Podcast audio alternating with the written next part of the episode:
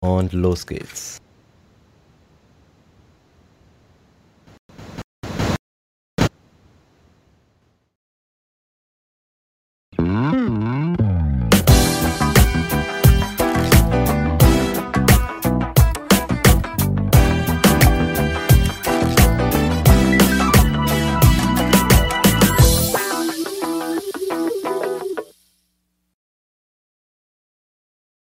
Hallo, liebe Hörer. Eine Minute über, Zeit, über die Zeit, aber jetzt sind wir da. Herzlich willkommen hier zu NASA, der notorischen Platzanstalt äh, auf dem YouTube-Kanal von äh, Kulturstudio. Hier am Mikrofon gerade Frank Stoner. Und wir haben heute wieder eine nette Runde hier zusammengestellt und äh, begrüßen erstmal hier vom Kulturstudio den Micha. Micha, bist du am Start heute Abend? Ja, hallo liebe Freunde, äh, da bin ich. Herzlich willkommen. Äh, Freue mich, dass ihr äh, alle wieder da seid. Heute mal eine Woche früher. Ja, liebe Grüße an die Runde erst einmal. Ja, und lass uns auch begrüßen hier vom Kulturstudio den Boris. Boris, bei dir alles am Start? Alles am Start, Frankie. Schönen guten Tag, Leute. Schönen guten Tag, Frankie. Schönen guten Tag, Runde. Und ja, heute letzte Sendung der NASA in diesem Jahr. Ja, yeah, letzte Sendung. Letzte Sendung in diesem Jahr, erste Sendung nach der Trump-Wahl. Und ähm, lass uns mal nach, nach Wien schalten hier aus Wien. Tom, who knows? Tom, bist du bei uns? Hallo, grüß euch. Freut mich wieder da zu sein. Und äh, jetzt müssen wir eigentlich den Alex vorstellen. Aber leider ist der Alex heute verhindert. Aber hey, wir haben ähm, ähm, mehr als nur Ersatz hier, hier dabei. Äh, auch aus Wien ist mit uns der Manuel von thefalseflag.com. Hallo Manuel. Ja, schönen guten Abend in der Runde. Freut mich für die Einladung. Hallo. Ja, sehr cool, dass du hier eingesprungen bist heute Abend. Und ähm, wie gewohnt haben wir bei NASA einen, einen Gast bei uns und äh, einen, einen Gast, auf den wir uns alle sehr freuen, weil es immer wieder sehr inspirierend ist, mit ihm zu plaudern, mit ihm zu, zu reden. Er, ist, er, er hat sich über viele Jahre einen sehr, sehr großen Namen gemacht hier in der in der deutschen Truther-Szene. Äh, er, ist, er ist Historiker und ähm, immer ein, ein charmanter Gesprächspartner. Herzliche Grüße hier und willkommen bei uns in der Runde an Wolfgang Eggert. Hallo euch alle. Ja, yeah, vielleicht als erstes mal ganz aktuell so, wie ist denn die, die Stimmung in, in Wien, in Österreich nach dem, nach dem Wahlsonntag? Letzte Sendung hatten wir direkt die Nacht der, der Trump-Wahl und äh, heute sind wir in einer Nachwahl und ich würde mal sagen, ähm, ähm, Manuel, sag du uns doch als Österreicher mal als erstes, wie ist denn die, die Stimmung in Österreich jetzt hier nach der Wahl, nach dem Wahlsonntag? Ähm, die Stimmung ist eigentlich relativ äh, normal. Ähm, es war ja davon auszugehen, dass es Van der Bellen wird. Das kam jetzt nicht wirklich überraschend, weil ja der gesamte Wahlkampf sich ja schon äh, so dargestellt hat, dass sich ja alle gegen einen eingeschossen haben. Auch wenn das medial oft gern verdreht wurde, so dass Hofer gerne als Favorit dargestellt wurde. Aber de facto war es so schon, dass eigentlich Van der Bellen der Favorit war. Deswegen kam das jetzt wenig überraschend für mich persönlich. Tom, was sagst du? Ja, ich kann nachts kaum nicht mehr schlafen. Also ich habe echt Probleme damit. Nein, Spaß beiseite. Ähm, ich sehe es auch so, dass, dass es eigentlich abzusehen war, weil ja wirklich alle, alle gegen ihn mobilisiert haben, wie bei Trump auf, auf die eine oder andere Weise. Aber es entspannt sich. Ich glaube eher, dass, dass das Gefühl bei den Menschen überwiegt, endlich ist der Scheiß vorbei, weil du musst denken, die Leute sind bei uns das nicht gewohnt, dass sie monatelang beschallt werden vom politischen Nonsens. Und ich glaube, die meisten Leute sind froh, dass es das jetzt vorbei ist. Absolut, ja. Mhm. Ja, das war ja schon ein ziemlicher Marathon. Wir hatten ja äh, auch noch eine äh, extra Live-Sendung gemacht. Ähm, äh, wir hatten mit Hagen Grell, äh, eigentlich hatten wir generell was geplant gehabt, aber dann äh, haben wir leider wenige Österreicher er erreicht. Der Tom hatte leider keine Zeit und Manuel hatte sich leider hatte sich leider offline gestellt. Er hat einen Offline-Tag gemacht und äh, dann hatten wir eigentlich auch schon aufgegeben und kurz vor am 8. rief dann doch noch Hagen an und sagte, guck mal hier, wie sind die sich da so schon so sicher, dass da schon so früh die Ergebnisse und äh, das ist doch viel enger und so weiter und dann haben wir dann doch nochmal äh, uns dazu entschlossen, eine Sendung zu machen. Und ähm, ja, es war dann doch noch sehr spannend. Wir hatten dann noch den Stefan Bartonek dabei von der Gruppe 42, der sich mit zugeschaltet hat. Äh, und ich denke mal, das war eine schöne, äh, äh, doch noch eine schöne Wahlsendung, ähm, ist es dann noch, dann noch geworden. Ja, ähm, ja gut, Österreich-Wahl, äh, ja, wir werden sehen, wie sich das ähm, wie sich das da weiterentwickelt. Äh, es bleibt auf jeden Fall spannend. Äh, wie gesagt, es war klar, ähm, alle gegen äh, Hofer, jedenfalls äh, in den Medien war es genauso. In Amerika war es ja nicht anders. Da hatten wir alle gegen Trump, fast alle gegen Trump, hier in Deutschland ja auch. Ähm, und äh, Wolfgang, äh, du hast dich ja mehr oder weniger über Trumps Sieg gefreut, wenn man das so sagen kann. Du verbindest damit eine ziemlich große Hoffnung, wo viele eigentlich sagen, ja, der Trump wird auch nichts ändern können äh, und so weiter. Aber erzähl mal, du hast äh, die Trump-Wahl versucht zu verfolgen. Ich habe es ja im Interview mit, mit Robert gesehen, ähm, was du da erzählt hast, äh, und äh, warst dann doch überrascht, dass er es gemacht hat. Ja, ich war total überrascht. Ähm, einfach, äh, weil die äh, Propaganda so eindeutig gewesen ist. Und äh, weil die ganzen Meinungsforschungsinstitute bei uns halt eben auch gesagt haben, er wird's nicht, auf die man letztendlich ja nun wirklich scheißen kann, auf Deutsch gesagt. Ähm, das wissen wir inzwischen auch. Das war der Punkt, wo mich dann Österreich ein bisschen erstaunt hat, weil die Wettbüros in Österreich halt eben die besseren Quoten gegeben haben für Hofer. Also die hatten ihn vorne, ganz klar vorne.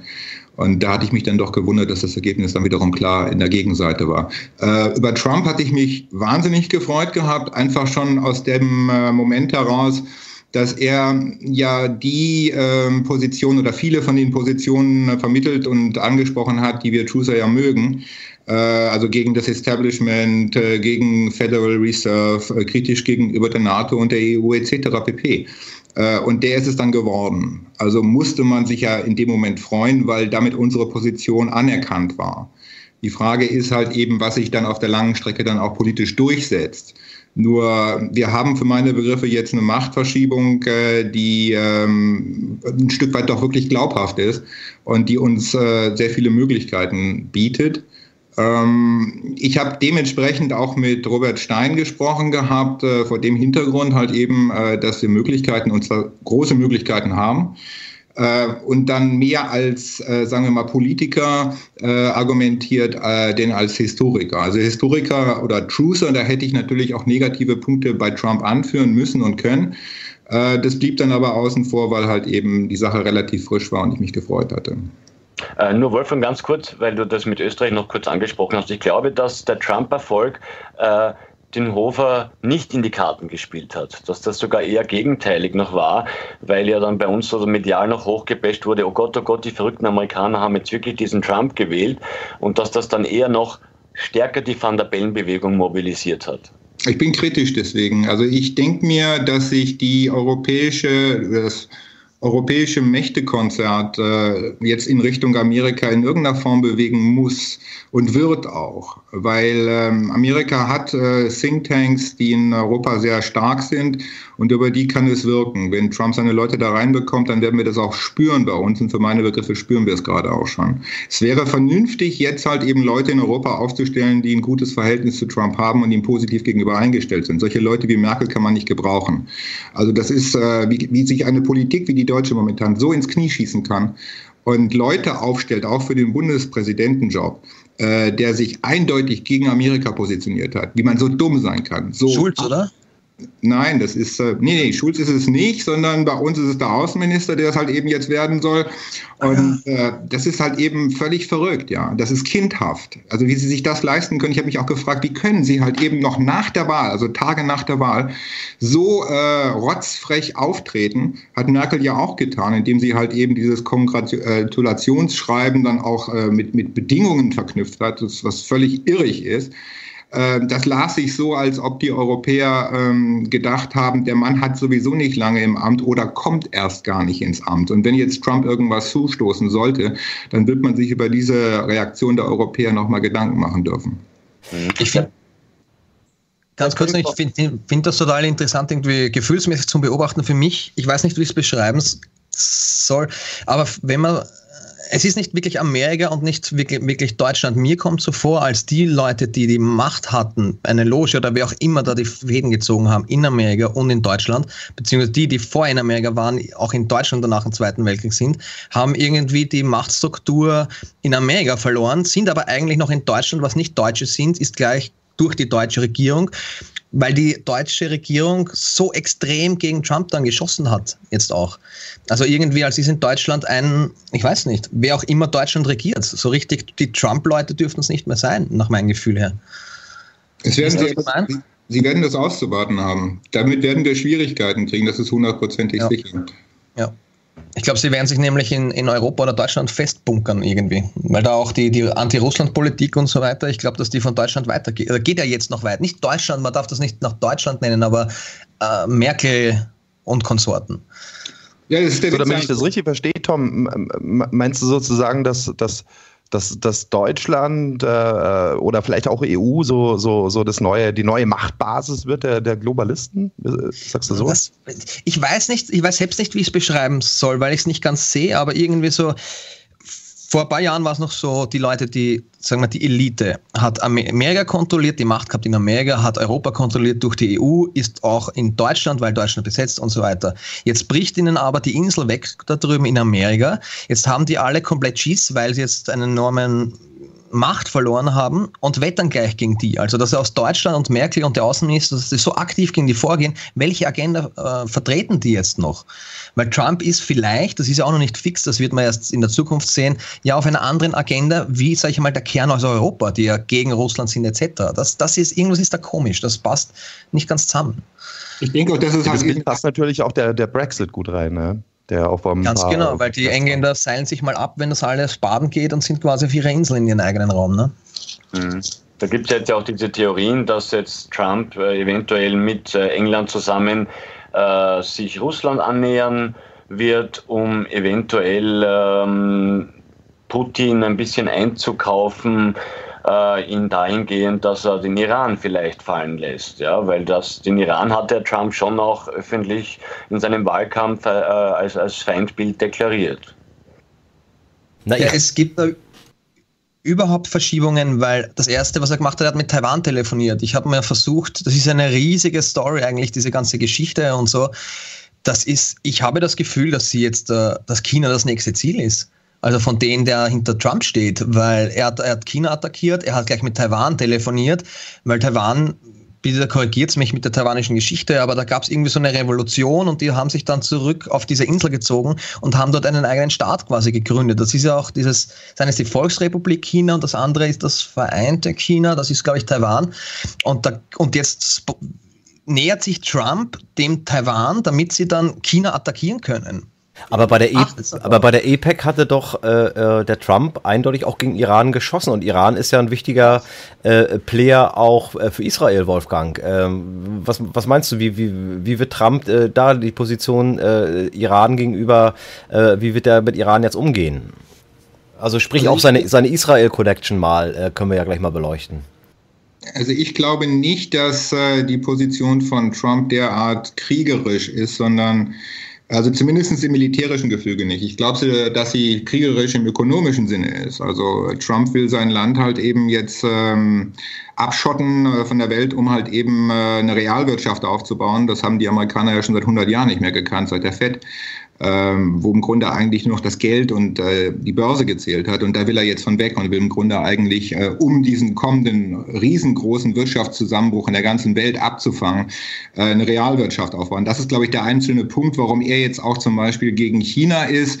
Ich denke nicht, dass er äh, mit Iran eine sehr aktive Agenda verfolgt. Ähm, es gehört einfach dazu, dass äh, amerikanische Präsidentschaftsberater sich bei APEC hinstellen und sagen, äh, ich bin ganz bei euch, ich mache ganz mit und ich äh, kenne eure Feindbilder und trage sie mit. Das äh, nehme ich Ihnen nicht ab. Das war bei Obama ja auch so der Fall gewesen. Der hatte ja vorher bei APEC äh, Kriegsreden gehalten. Und was rausgekommen ist, haben wir gesehen. Äh, Netanyahu beißt sich jeden Tag in den Arsch, wenn er nur das Bild von Obama sieht, weil die beiden überhaupt nicht miteinander können und äh, Amerika unter Obama äh, an Israels Seite eben nicht mehr standen. Ich denke, es ist einfach jetzt, äh, wie soll ich sagen, es ist zwar jemand jetzt äh, ernannt worden äh, für äh, den Verteidigungsminister, der äh, auch eine Position gegen den Iran verfolgt hat, aber das ist auch wiederum ein Moment, mit dem man letztendlich aufsatteln kann auf so einen Posten. Das hilft bei der amerikanischen äh, jüdischen Presse, die helfen dann halt eben solchen Leuten auch gerne ins Amt. Ich denke auch wiederum, dass halt eben im innenpolitischen Gefüge, wenn man jetzt von der Wirtschaft absieht, äh, es mehr gegen das Parteiengefüge gehen wird, denn äh, als alles andere. Ich denke, dass äh, sowohl die Demokraten als auch die Republikaner sich sehr, sehr warm anziehen dürfen. Ich denke, wir bekommen in Amerika sowas wie in Italien der 90er Jahre als diese Mani-Polite-Bewegung, die sauberen Hände, sich äh, gegen das Establishment gestellt haben und sämtliche Parteien ausradiert haben. Und ich denke, dass Trump, der kein richtiger Republikaner ist, äh, gerne dabei mitmacht, die Republikanische Partei an die Wand zu fahren. Das Problem in dem offensiven Bereich, äh, wie gesagt, sehe ich nicht. Im außenpolitisch offensiven Bereich sehe ich das nicht, äh, jedenfalls nicht militärisch. Aber für uns Europäer bietet sich halt eben jetzt eine große Gefahr dadurch, dass Trump sich so in, äh, in die pazifische Ecke bewegt, äh, von seinen Interessen her, dass er die NATO ein Stück weit preisgeben wird. Und äh, das hat er schon immer gesagt gehabt. Er hat gesagt, das ist ihm einfach alles zu teuer und äh, was soll der ganze Mist überhaupt? Und äh, das heißt, die NATO steht ein Stück weit alleine und die EU wird vermutlich auch halt eben äh, im Wirtschaftsinteresse von Amerika angegriffen werden. Und dadurch ergibt sich für Europa halt eine neue Lage. Deswegen schimpft Europa auch so furchtbar, weil Europa jetzt durch die NATO und EU bedroht ist, also von Amerika aus. Und äh, da uns Amerika alleine lässt, gibt es immer noch einen lachenden Dritten, der dann sagt, okay, äh, dann habe ich jetzt mehr Handlungsspielraum. Und das ist Putin, äh, den äh, für meine Begriffe die Amerikaner nicht einkaufen müssen. Zumindest Trump muss Putin nicht einkaufen, denn Trump ist von Putin gekauft. Okay. Ja, ja, schon. Wolfgang, du, du, du, du sagst, das ist eine, eine Gefahr für Europa, wenn sich Amerika zurückzieht. Aber, aber ist, es, ist es nicht auch eine Chance für Europa, wenn wenn diese Atlantikbrücken, die gerade Deutschland äh, seit Jahrzehnten äh, prägen, wenn, wenn die tatsächlich abbrechen sollten, wäre es nicht auch eine Chance für, für Europa und, gerade auch für Deutschland, auch in, in, in Fragen der, der, der Souveränität und, und das, wirklich das Ende von, von, von der Nachkriegszeit äh, einzuleiten und wirklich was Neues zu starten? Ja, ganz definitiv. Also das ist der Punkt, über den ich mich freue. Wir haben, wie gesagt, einerseits die Gefahr, ähm, dass äh, die Russen jetzt sehen, äh, dass die Schlägerarmee, die an ihren Grenzen steht, auf einmal ihres Oberhaupts äh, entraubt ist. Das sind die Amerikaner und wesentlich geschwächter dasteht, immer noch keifend. Und die überlegen sich jetzt mit Sicherheit, und das ist beängstigend, ob sie mit denen nicht mal ganz kurz fertig werden sollen. Und auf der anderen Seite das Positive, äh, ist, dass äh, wir uns jetzt in Europa neu aufstellen müssen, äh, was zum Beispiel jetzt eine Euro-Armee anbelangt. Das wäre das Vernünftigste, was man jetzt in Europa machen könnte. In diesem Moment, in dem Moment, wo halt eben die NATO von Amerika mehr oder weniger allein gelassen wird, sollten wir eine neutralisierte Euro-Armee aufstellen, was möglich ist. Äh, und zwar die Neutralität dann auch wirklich so fest in die Grundfesten äh, dort reinschreiben, dass es den Russen auch glaubhaft ist, dass es jetzt nicht über drei, vier Jahre so geht, sondern langfristig. Dann würden die Russen sich das nochmal überlegen, ob sie hier rüberkommen wollen. Aber das ist, aber das wirst du doch nicht schaffen mit dem Personal, was wir hier gerade haben. Ich weiß es nicht. Ich meine, wie gesagt, die, die sind ja bedroht. Die, äh, also in unseren Militärstäben wird mit Sicherheit mit rauchenden Köpfen darüber nachgedacht, äh, ob die Russen kommen werden. Und das müssen sie tun. Und da müssen sie Angst vor haben. Und äh, wenn die kommen sollten, die Ruskis, dann haben wir ja keine Chance, wenn jeder für sich alleine steht. Null Chance. Wenn die Amerikaner sich von der NATO abkoppeln, mehr oder weniger, äh, stehen wir auch relativ dumm da, weil die Führung ist halt eben dann nicht gut organisiert. Das heißt, wir müssen in Europa eine äh, organisierte Führung hinbekommen und das müsste möglich sein. Ich würde einfach äh, jetzt als deutscher Politiker würde ich jetzt halt eben nach Frankreich gehen und würde den Franzosen vorschlagen, okay, ihr bekommt die Oberhoheit in der Euroarmee, dafür bekommen wir ein paar Nuklearsprengköpfe von euch, die brauchen wir auch dringend. Und ähm, dann haben wir noch ein Mitspracherecht, respektive ein Vetorecht, aber ansonsten bestimmt ihr die Lage. Das ist machbar. Und den anderen halt eben, den kleineren Staaten oder den nicht ganz so bedeutenden Staaten, würde man einfach sagen, entweder ihr kommt mit oder ihr lasst euch halt eben dann alleine stehen und werdet irgendwann halt eben von jemand anderem geschluckt. Und dann bekommen die Schiss und machen mit hundertprozentig. Was mich aber so skeptisch irgendwie macht, ist, dass die Leute, die diese EU-Armee promoten, sind genau die, die ich nicht wirklich haben möchte, Schulz und Co. Mhm. Das ist richtig. Das, der Punkt ist, weil äh, du, du willst sie deswegen nicht haben, weil du sie, äh, wie soll ich sagen, ich denke, weil ich spreche dir jetzt mal ins Wort rein, äh, weil du sie halt eben aus der zentralistischen äh, EU-Politik kennst, aus der wirtschaftlichen, unter der wir alle gelitten haben, äh, mit allen Folgeschäden, die wir bekommen haben. Äh, daher kennen wir sie. Nur wenn sie halt eben jetzt in der Euroarmee das Wort reden, das haben sie auch schon vorher gemacht. Ne? Äh, das war alles halt eben, äh, wie soll ich sagen, ein Teil eines Marsches in Mehrzentralismus und zu den Vereinigten Staaten von, Amer äh, von Europa hin. Und das macht uns natürlich als, äh, wie soll ich sagen, patriotische Menschen macht das, macht das keine Freude, gar keine Frage. Nur jetzt ist die Situation eine andere. Jetzt ist es die nackte Angst, die halt eben, und, und auch das Sicherheitsdenken, was uns wirklich auch alle angeht. Wir können jetzt nicht aus dem Sicherheitsdenken herauskommen. Wir können uns das nicht einfach leisten, jetzt zu sagen, prima, geht der ganze äh, Mist halt eben jetzt in Trümmer. Wenn die EU in Trümmer geht, wunderbar. Wir haben 50 Jahre lang auch prima mit der EG gelebt und hatten alle unsere Währung und unsere Souveränitäten. Die EG ist eine prima Sache, die EU soll sterben. Nur, wir müssen in Europa halt eben eine schlagkräftige Armee haben. Die haben wir nicht. Ich habe irgendwie so das Bauchweh, wenn ich jetzt als Vorwand nehme, dass ich die, die NATO quasi, ja, lasse oder auflöse, was de facto nicht, also glaube ich halt, das ist halt meine Alternative, weil jeder NATO-General war Amerikaner. Die NATO ist gleich Amerika, ist das stärkste Konstrukt. Die Frage ist, wer sitzt am Hebel hinter der NATO wirklich? Ist es jetzt Trump oder ist es, ist es überhaupt noch Amerika? Und man könnte das als Vorwand nehmen, um unsere eigene EU-Armee aufzubauen, für welche Agenda auch immer. Ich glaube, die dann vielleicht auch gegen Russland gerichtet ist. Keine Ahnung, was wir uns da hochziehen. Aber sie werden auf jeden Fall diese, ich glaube, dass sie diese Armee aufbauen werden. Und das ist auch der Grund, warum Deutschland zig Milliarden, es, es, es äh, rüsten ja alle um auf, auf Industrie und, und Waffenherstellung und so weiter, auch auf Selbstverteidigung. Die Frage ist halt, wie die dann diese Konstrukte dann verwenden werden am Ende, wenn dann die EU-Armee da ist. Ne? Ist das die EU-Armee, die für, gegen Unruhen sorgt in den eigenen Ländern dann in, in Europa? Also das wäre dann genau diese hier, ne?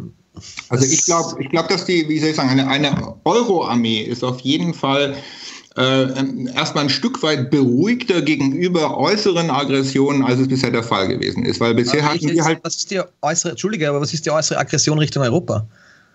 Nein, wenn Europa sich nach außen hin orientiert, wie zum Beispiel jetzt äh, Irak-Fall oder Afghanistan oder Libyen, das waren ja alles äh, Geschichten, die äh, mit ganz gehörigem Druck aus Amerika ausgegangen sind. Stimmt, ja es sind die Europäer, gerade die Deutschen und die Franzosen, äh, immer wieder halt eben ein Stück weit zurückgegangen. Im Irakkrieg war das ja nun super deutlich gewesen. Im Libyenkrieg war es so, dass wir halt eben auch nicht mitgemacht haben. Äh, mit äh, Frankreich und gerade Deutschland hast du eigentlich weniger belligrante, weniger kriegerische ähm, Kräfte dann in der Euroarmee ganz oben. Das halte ich für sehr gut. Ja, aber, aber wo kommt dann wirklich, äh, äh, sag ich mal, ist dann momentan eine, eine, reale Gefahr aus Russland zu sehen? Also der Konflikt ist ja meines Erachtens nur daher aufgebaut, dass letztendlich äh, äh, die USA sozusagen, beziehungsweise die NATO, äh, immer dichter an die russische Grenze rückt. Letztendlich, ähm, hier Deutschland ist bedroht, weil wir hier durch unseren Status, den wir haben, hier sozusagen Besatzungstruppen noch haben, die hier auch äh, alle Kriege mit äh, Afrikom und äh, ähm, äh, und, und äh, also alle ähm, äh, Steuerprogramme hier äh, genau äh, hier sozusagen hier ähm, in, in stationiert haben. Ähm, aber ich sehe doch jetzt aktuell gar keine äh, Aggressivität von Russland gegenüber Europa oder Deutschland oder so. Meinst du nicht, dass man, dass man das eher auf einem anderen Wege hätte, also lösen kann, dass man, dass man auch wieder dicke sein kann mit, mit den Russen oder so? Natürlich kann man sofort dicke sein. In dem Moment, wenn man halt eben dann aber auch glaubhaft nach außen hin macht, dass man als Schlägertrupp, als dem man sich bisher gegeben hat, jetzt äh, nicht mehr existiert. Äh, ich sehe die Sache halt eben aus dem russischen, äh, aus der russischen Perspektive. Ähm, das ist so, dass ein Beispiel wenn du, wenn du jetzt ein Haus hast beispielsweise, ja, und da rückt halt eben eine Bande an und du hörst halt eben, äh, die Bande ist gefährlich, die hat da was geplündert, hat da was runtergebrannt, hat da jemanden überfallen. Äh, der, der Mensch tickt so, dass er erst dann darüber nachzudenken äh, zu denken beginnt, wenn die Bande in seiner Straße ist, ja. Da machst du dir Gedanken, ansonsten denkst du, es geht alles noch gut aus. Für die Russen ist die Bande schon nicht mehr auf der Straße, sondern die ist am Gartenzaun. Äh, die NATO-Osterweiterung ist wirklich direkt halt eben an die Grenze von St. Petersburg rangegangen. Und äh, die Russen äh, können sich ausrechnen, äh, wozu das dient, dass das im Grunde eigentlich jetzt kein Ringelpiez mit anfassen ist, sondern dass die Herrschaften auch was vorhaben. Und bisher hatten die ja auch was vor. Bisher war es ja so gewesen, dass in den äh, ausschlaggebenden Gremien in Amerika und auch in Europa, Europa äh, nachgefolgt allerdings in Europa, weil bei uns ist es dann auch gefährlicher, wenn so ein Krieg ausbricht, äh, gesagt wurde, es kommt der Krieg mit Russland früher oder später. Es gab sogar äh, den, den Chef, äh, Chief of Staff, also den Stabschef äh, der äh, Amerikaner, äh, Generalstabschef, der gesagt hat, man kann halt eben eine Garantie drauf geben. Also es gibt diesen Krieg gegen Russland, der kommt demnächst und wir können die Uhr nachstellen. So, jetzt in diesem Moment, also wenn du jetzt halt eben immer noch in, deinem, in deiner Hütte drin sitzt, guckst aus dem Fenster, siehst die Burschen draußen halt eben am Gartenzaun halt eben schon sabbern stehen, wie sie sich halt eben, äh, was ich, dein Acker angucken. Äh, und dann wird halt eben diese, äh, dieser Trupp mehr oder weniger geschwächt und zwar sehr, sehr stark geschwächt, weil halt eben der größte Aufrührer sich zurückzieht. Äh, dann überlegst du dir halt eben, ob du nicht halt eben deine Jungs aus dem Keller rausholst äh, und sagst, pass mal auf, die machen wir jetzt kurz klein, dann ist Ruhe. Und da werden sich die äh, Russen darüber Gedanken machen müssen, weil sie wissen nämlich gar nicht, wie lange Trump dranbleibt. Entweder ist er unter Umständen halt eben anderweitig neutralisiert, ähm, ob er gedallast wird oder ob irgendwas anderes stattfindet, wissen wir nicht. Oder er wird beim nächsten Mal abgewählt. Wenn er beim nächsten Mal abgewählt wird, dann haben die Russen eine Atemzeit von vier Jahren. Und anschließend kann es verdammt gut sein, dass dann wieder ein McCain-Typ drankommt und dann mal Prost Mahlzeit. Dann haben sie die Zeit verloren zwischendurch. Die müssen sie irgendwo nutzen. Ich würde mir als, ich würde mir als Russe jetzt Gedanken darüber machen, halt eben nach Europa einzumarschieren. Definitiv. Das ist jetzt halt eben, wir kommen ja noch gleich äh, zu irgendwelchen äh, Wahrsagern, die die Zukunft gesehen haben. Es würde genau da reinpassen. Jetzt so für den Fall, dass äh, äh Trump hat ja irgendwie durchklingen lassen, dass ihm die Ukraine so ein bisschen ähm, weniger interessiert und er ist ein eiskalter Geschäftsmann und äh, da gibt es ja jetzt für ihn, wenn er da jetzt rein nach Zahlen geht, wenig zu holen. Das heißt, angenommen, Trump schafft diese vier Jahre äh, und man, die Ukrainer schaffen es, äh, eine, eine Art äh, Referendum auch im Osten abzuhalten, dass auch der Osten eine Sezession äh, durchführt und sich äh, an Russland anschließt, ja, dann wäre ja diese ganze äh, EU-Armee, die sich da jetzt im Baltikum und in Polen stationiert, auch hinfällig, mehr oder weniger, oder? Ja, aber die Armee war ja im Grunde eigentlich schon hinfällig in dem Moment, als der Sowjetblock zusammengebrochen ist. Äh, da ist ja der Warschauer Pakt auch aufgelöst worden und jeder hat sich gefragt, warum gibt es denn die NATO eigentlich noch? Und dann hat die NATO halt den Russen gesagt, macht euch keine Gedanken, äh, wir spielen nur. Und wir kommen aber auch nicht in eure Richtung. Und nichts davon war wahr.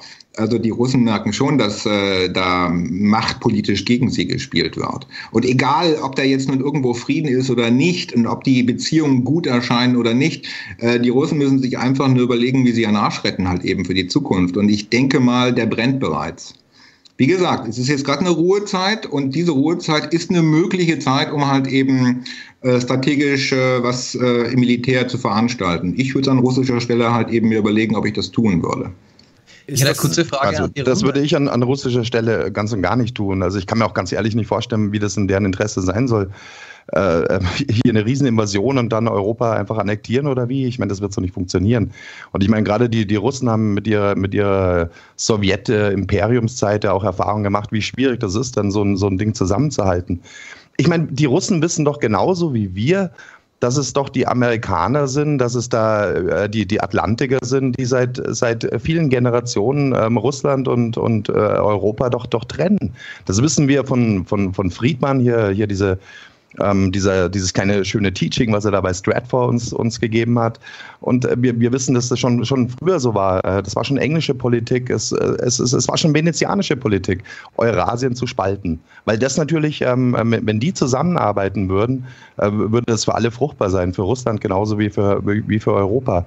Und die große Frage ist doch jetzt, das ist die große Frage, wenn der Trump äh, Amerika ähm, in eine Art Isolationismus führt, wenn sich Amerika wieder mit sich selber beschäftigt, dann wäre das doch die, die historische Chance für uns, so ein, ein, ein Zeitfenster. Und, und du hast recht, Wolfgang, wir wissen nicht, wie lange. Es kann dann auch nur vier Jahre sein oder, oder noch kürzer. Aber wenn, wenn, wenn der Trump wirklich dort ernst machen würde, was wir auch nicht wissen, aber dann hätten wir da ein Zeitfenster, in, in, in dem wir ähm, ähm, Russland die Hand reichen könnten. Und, äh, und ich denke, dass die, die, dass die Russen das genauso zu schätzen wüssten und, und äh, weil die die Historie mindestens genauso gut kennen.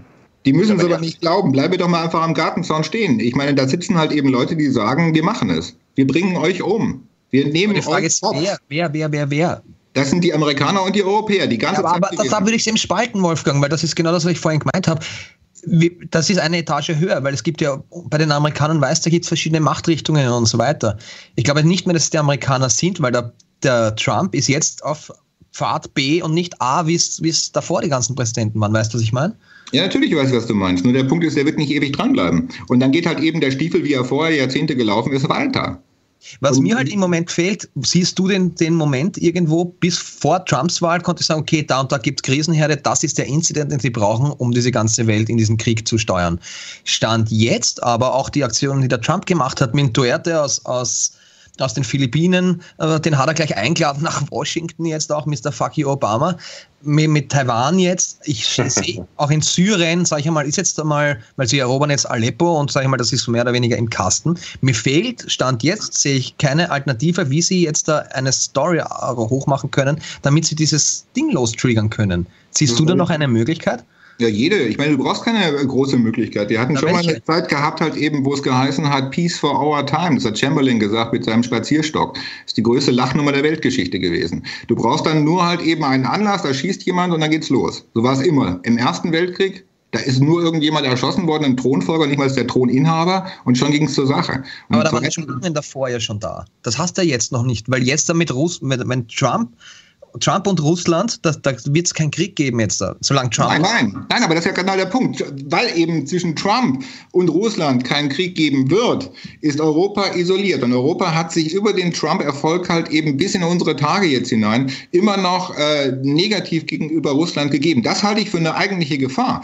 Ich würde halt eben dem Stoner recht geben, wenn er sagt, wir könnten den Russen jetzt die Hand reichen. Das sollten wir auch tunlichst ganz, ganz schnell machen. Nur müssen wir das halt, müssen wir das auch glaubhaft glaubhaft machen. Das können wir nicht aus der NATO heraus machen, weil der, die NATO ist nach wie vor, wenn auch brüchig, halt eben immer noch ein transatlantisches Gebilde. Und in den Sicherheitsdoktrinen und Militärdoktrinen und Geopolitikdoktrinen der Amerikaner steht drinne, wir dürfen nicht zulassen, dass irgendwo in der Welt eine Großmacht entsteht. Und durch Putin ist Russland wieder stark geworden und wird noch stärker werden. Die Amerikaner können es nicht zulassen aus ihrem eigenen Verständnis heraus. Trump spielt dagegen. Das ist auch wunderbar, dass er das tut. Nur die Russen müssen jetzt nicht glauben, dass damit äh, für den Rest der Tage Friede, Feuer, Eierkuchen ist. Und wir müssen ihnen, wir, wir Europäer, die jetzt noch übrig übrig geblieben sind vom alten Imperium. Das Imperium in Amerika hat uns ja erst gemacht und hat uns ja erst infiziert. Wir sind noch infiziert. Wir müssen ihnen jetzt sagen, wir werden die Krankheit ableiten und wir werden gesunden und wir wollen mit euch zusammenarbeiten. Das wird schwierig werden. Das kannst du aus der NATO heraus nicht machen. Das kannst du aber sehr wohl machen. Wenn du eine eigene Euro-Armee hast, äh, gibst ein anderes Etikett drauf und sagst halt eben, wir sind auf immer und ewig wie Österreich halt eben früher neutralisiert. Wir greifen niemanden an. Dann haben die Russen Ruhe. Stimme ich, stimme ich dazu. Aber in den nächsten vier Jahren siehst du irgendwo ein, ein, ein Szenario, wo ein Konflikt entstehen könnte. Jetzt mit Trumps Konstitution stand jetzt. Ich sehe nämlich keinen im Moment. Syrien. Syrien ist aber auch mehr oder weniger unter Dach und Fach. Ob sie jetzt die Flugverbotszone ausrufen in Amerika oder nicht, also durch Amerika, ich sehe das auch am deeskalierenden Ast irgendwie. Ja, da müssen doch nur ein paar englische Flieger, ich meine, die Briten sind halt eben immer belligrant, äh, müssen nur ein paar englische Flieger abgeschossen werden, einer reicht vielleicht schon.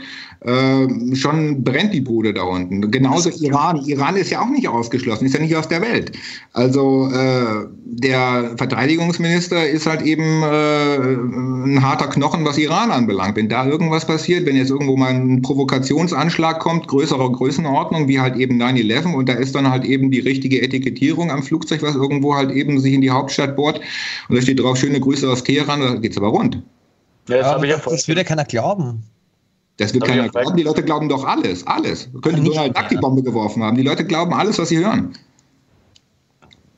Das habe ich ja vorher gemeint, dass äh, da die Gefahr mit Iran am ehesten noch besteht und dass Trump bzw. sein Umfeld jetzt versuchen wird, Putin dahingehend zu bewegen, dass er seine schützende Hand vom Iran ein wenig ablässt. Ne? Ja, und eine weitere, äh, wie soll ich sagen, eine weitere äh, Position, wo halt eben die Sache halt kochen kann, ist die Türkei. Ähm, du siehst momentan, wie sich die Türkei aufbaut und halt eben die Muskeln spielen lässt mit Griechenland.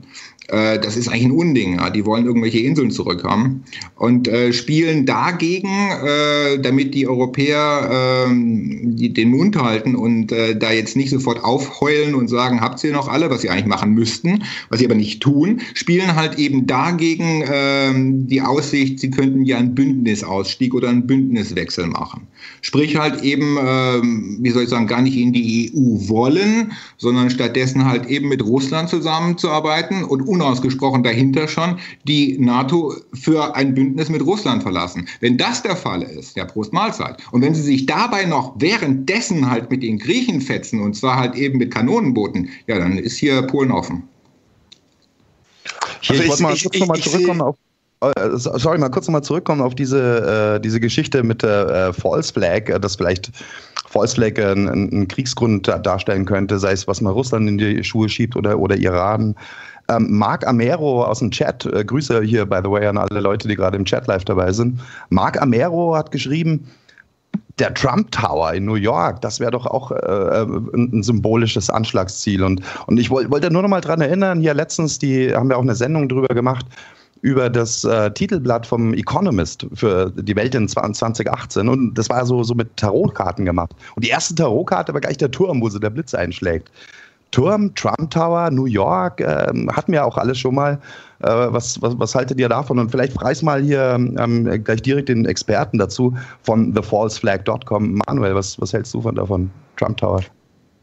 Ja, Trump Tower ist äh, sicher oder wäre ein, ein, ein, prädestiniertes Ziel, ja. Aber ich glaube äh, eher, dass äh, Wolfgang hat das in einem Interview mit Robert auch angesprochen. Also Trump könnte jetzt, um, um, um seine Macht und, äh, ein bisschen mehr zu fixieren, selbst so eine Art False Flag veranstalten innerhalb der USA, um, um da mal noch besser, noch mehr aufzuräumen.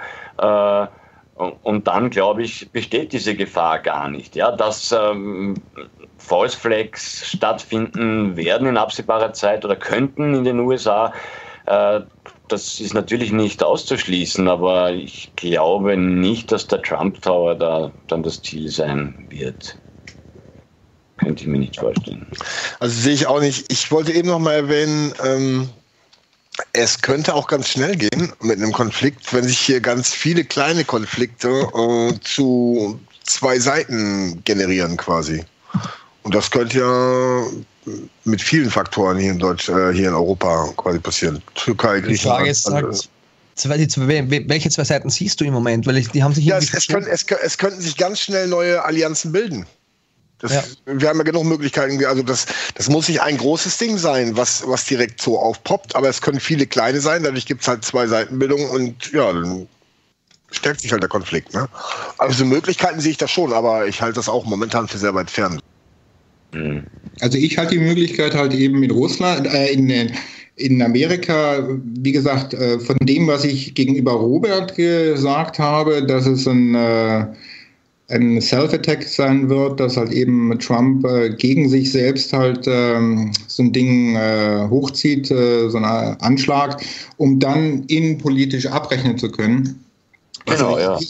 Äh, er arbeitet ja zum Teil gegen wirklich sehr, sehr starke Mächte, die ihm das auch nicht gestatten werden oder gestatten wollen, was er da vorhat. Ich meine, die FED äh, ist ja nicht irgendwer, das ist ja kein, äh, kein klein Kinderverein. Äh, die werden sich schon gut überlegen, was für eine Gefahr gerade auf sie aufläuft. Ähm, das ist eine Sache, die hatten wir halt äh, auch schon bei Kennedy gehabt. Der hatte auch eine kritische Position gegenüber den Eliten. Wo er hingekommen ist, das wissen wir. Ähm, also ich denke, Trump hätte einen Grund dafür, das zu machen. Ähm, ich würde es mir an seiner Stelle überlegen, aber ich bin ja Gott sei Dank nicht an seiner Stelle.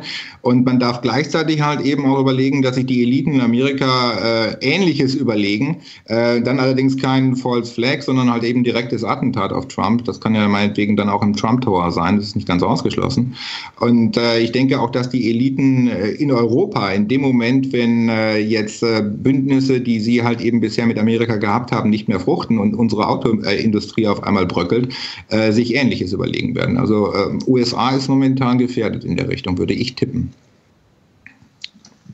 Ich glaube eher, dass in Europa da jetzt noch äh, eher demnächst noch mehr eskalieren wird. Ja gut, okay, das ist natürlich auf dem anderen Blatt halt eben wieder aus der europäischen äh, Logik her verständlich, weil äh, Europa fährt gegen die Wand halt eben äh, und äh, Österreich hat gerade noch mal so geklappt.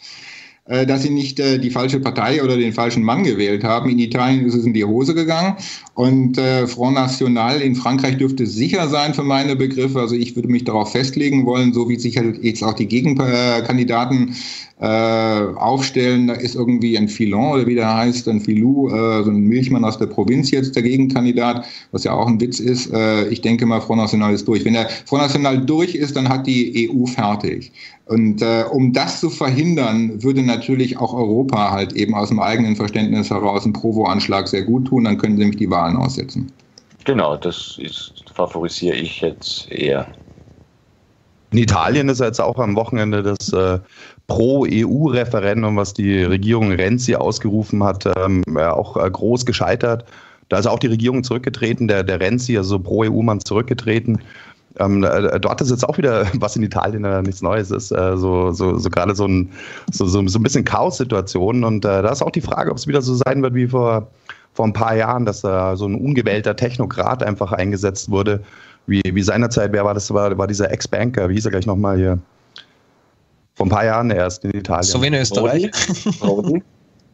Prodi oder wen meinst du? Genau, der Prodi, genau, der Prodi. Da war es doch auch so, dass diese Regierung Berlusconi irgendwie zusammengebrochen und. Danach hat man erstmal eineinhalb Jahre eine Regierung gehabt von die, unter, unter Prodi, der ja vorher bei, bei, hier bei Goldman Sachs war.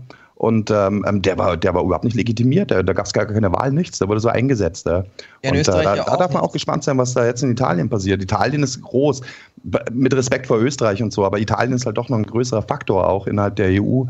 Und äh, da darf man gespannt sein, wie das jetzt weitergeht. Also zum einen die, das ähm, EU-Establishment möchte jetzt natürlich wieder so einen Technokraten einsetzen, der, der weiterhin die, die Austeritätspolitik halt durchpeitscht. Aber auf der anderen Seite das italienische äh, Volk, ähm, ähm, also die scheinen da, die scheinen da aktiv zu sein. Das hat das, das Referendum gezeigt und das zeigen auch die, die, die Stärke hier von, von diesem Beppo Grillo und, und, und seinen Leuten. Also, ja, genau, spannend, ja. da geht schon richtig ab. Übrigens, ähm, eine ähm, bemerkenswerte Sache noch fürs Volk. Ähm, das, Mo das, Model Paola Saulino, Saulino, geiler Nachname, hat äh, den Italienern versprochen, wenn sie äh, für die Verfa äh, Nein zur Verfassungsreform sagen, dann tourt sie mit einer Oralsex-Tour durch komplett Italien. Und da stehen jetzt schon die Daten fest. Also wenn von euch noch einer irgendwie nächste Zeit in Italien ist, ich schicke euch mal den Link durch. Hat's ja Madonna nachgemacht, oder? Ja, ja, ja. Madonna nachgemacht. Aber, aber lass noch mal äh, zurück auf das Thema ähm, äh, äh Konflikt Russland kommen, äh, beziehungsweise wäre das jetzt vielleicht auch äh, in der Prophezeiung von Ehlmeier diese Friedenszeit, ähm, die dort prophezeit wurde. Also er hat ja auch darüber äh, gesprochen, über über äh, sozusagen diese viele Fremde im Land und so weiter. Also da gibt es ja schon einige Punkte, die sehr, sehr äh, kurios äh, sozusagen eingetroffen sind. Ähm, und wenn das jetzt durch Trump sozusagen zu einer etwas ruhigeren Situation kommt, also dass wieder alle sagen, okay, jetzt ist Frieden und so weiter, und dann auf einmal haben wir das Szenario, über das wir vorhin gerade gesprochen haben, dass der, der Russe dann doch nochmal äh, von heute auf morgen ähm, in Europa einfällt. Ähm, äh, aus welchen Gründen dann auch immer. Äh, wie seht ihr das? Diese Ehlmeier-Prophezeiung. Könnte das vielleicht auch so äh, in diese Richtung gehen? Für mich ist es kein Thema, weil ich halt eben mit äh, Propheten dieser Art halt eben nichts zu tun habe. Aber es passt halt eben, wie du es gesagt hast, komplett ins Bild rein. Ja, sehe ich, sehe ich ähnlich irgendwie. Die Frage, was ich hier noch nicht am Zettel habe, ist der, der Moment, wo Russland animiert wird, in Europa einzufallen. Dieser Kriegsgrund. Das, existiert im Moment in meiner Wahrnehmung nicht. Und ich weiß nicht, was sich da als nächstes einfallen, weil egal, was ich da durchspiele, sie würden jetzt ja nicht in diesen ultimativen Krieg gehen, solange der, äh, der Putin und der Trump an der Macht sind. Ja, gerade kann, weil mir das auch, kann mir das auch nur schwer Ich hole jetzt mal. Bitte. Ja, nein, sag Wolfgang. Also ich, ich halte es halt eben gerade wegen Trump, äh, weil er sich zurückzieht, halt eben für, äh, für eine Möglichkeit, äh, dass die Russen kommen werden. Also ich denke mal, sie haben Putin, äh, haben ähm, Trump deswegen unterstützt, damit sie halt eben die Gefahr erstmal defensiv vom Leib haben, dass die Amerikaner aus dem Spiel sind und gleichzeitig halt äh, die europäische NATO-Abteilung und die EU klein zu kriegen und halt eben zu isolieren. Das ist schon mal ein ganz großer Vorteil. Äh, wenn du dir jetzt anguckst, äh, wie äh, Putin äh, sich über zum Beispiel Assange in den Wahlkampf in Amerika eingemischt hat, ist auch Geld geflossen, offensichtlich, gehe ich auch von aus, dass es stimmt. Und äh, es gibt da halt eben eine ganz spezielle Truppe von Leuten, die äh, sollten wir vielleicht auch nicht aus den Augen verlieren, das sind die Rabat Lubavitcher ähm, wo wir gerade halt eben von Prophezeiungen gesprochen haben. Äh, das ist eine Sekte, eine pseudo-jüdische Sekte, die halt äh, komplett festgelegt ist, die Bibel, so wie sie die Prophetien veranlagt hat, all das in die Tat umzusetzen, auf die politische Landkarte zu übertragen, damit deren Messias am Ende der Tage kommt, äh, auf dem Höhepunkt eines äh, riesengroßen Flächenbrandes, der von, äh, von Armageddon ausgehen soll. Und äh, dieser Rabat Lubavitch-Sekte hat halt eben sehr gute Verbindungen zu Putin und äh, hat auch sehr, sehr gute Verbindungen äh, im amerikanischen Machtapparat wiederum. Denn ja, auch zu Trump, oder? Weil seine Tochter ist ja zu den einen Grab, zu den einen extra hingegangen.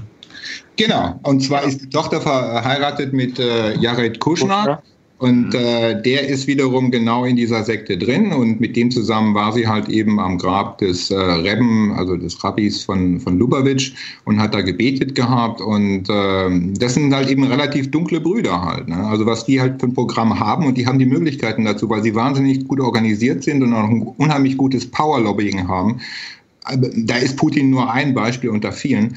Ähm, die äh, sind halt eben, wie gesagt, sehr dunkel halt, äh, wie sie sich aufstellen. Wenn man sich anschaut, dass äh, Kuschners Papa, äh, der ein riesengroßes äh, Immobilienunternehmen hat, äh, jetzt vor ein paar Jahren erst die 666 Fifth Avenue gekauft hat, zum höchsten Immobilienpreis ever dann äh, ist das ja auch ganz nett, halt eben sich äh, das vor dem Hintergrund mal zu überlegen, ob das vielleicht eine Karte ist, die man ausgespielt hat, um was zu zeigen. Äh, Steve Bannon von, von Breitbart, der halt eben der Chefberater von Trump ist, ähm, ist wiederum halt eben mit diesen Leuten mehr oder weniger verbunden. Mehr verbunden ist er mit Goldman Sachs. Da kommt er ja her. Aus dem Büro ist er eigentlich geboren worden. Und der hat jetzt neulich ein Interview gegeben für den Hollywood Reporter. Das ist eine Zeitung dort wo er sich da für die äh, dunklen Mächte eingesetzt hat. Also das war halt eben mit einem Augenzwinkern, aber das las ich schon so, als ob er andeuten wollte, ich weiß halt eben, wer im Hintergrund die Fäden zieht. Ja, Putins, Putins Tochter war ja auch mit, mit äh, äh, Trumps Tochter war ja sogar letztes Jahr im Urlaub mit Putins Freundin. Also die waren gemeinsam auf Skiurlaub oder so. Ist eigentlich eine schöne Sache, soll man sich eigentlich drüber freuen. Ähm, ich meine, ich blende jetzt auch jetzt die negativen Seiten ab äh, oder aus vielmehr. Äh, Goldman Sachs äh, ist halt eben ein Unternehmen, was in der Geschichte immer eine Rolle gespielt hat, also eben auch im Aufbau schon von Hitler. Ähm, man hat Trump äh, wiederholt halt eben mit Hitler äh, verglichen, was ein bisschen weit hergeholt ist, aber auch gar nicht mal so verkehrt. So, und äh, dass Rabat Lubavitch, die damals auch äh, mit Hitler zusammengearbeitet haben, jetzt wieder halt eben an äh, Trump dran sind, das ist unangenehm. Also das hört sich nicht gut an. Aber Wolfgang, strecken, strecken diese Sekten nicht immer ihre Arme gerade zu den Ämtern und Positionen, äh, wo sie instrumentalisieren und brauchen können? Ja, das ist natürlich richtig. Nur sie waren jetzt zum Beispiel in der Obama-Administration äh, nicht stark vorhanden. Da äh, äh, hat äh, Rabat sich kaum eingemischt gehabt. Wohl Goldman Sachs sicher, aber nicht Rabat. Aber ich glaube, Geht schon. Eine Frage mit dem Kuschner, ja, wenn man ja weiß, dass er im Schwiegersohn ist und der engste Vertraute von Trump und, und End, Mitglied von so einer Endzeitsekte. Ist, also ist das nicht extrem gefährlich, dass die da noch mehr Einfluss auf, auf ihn nehmen werden?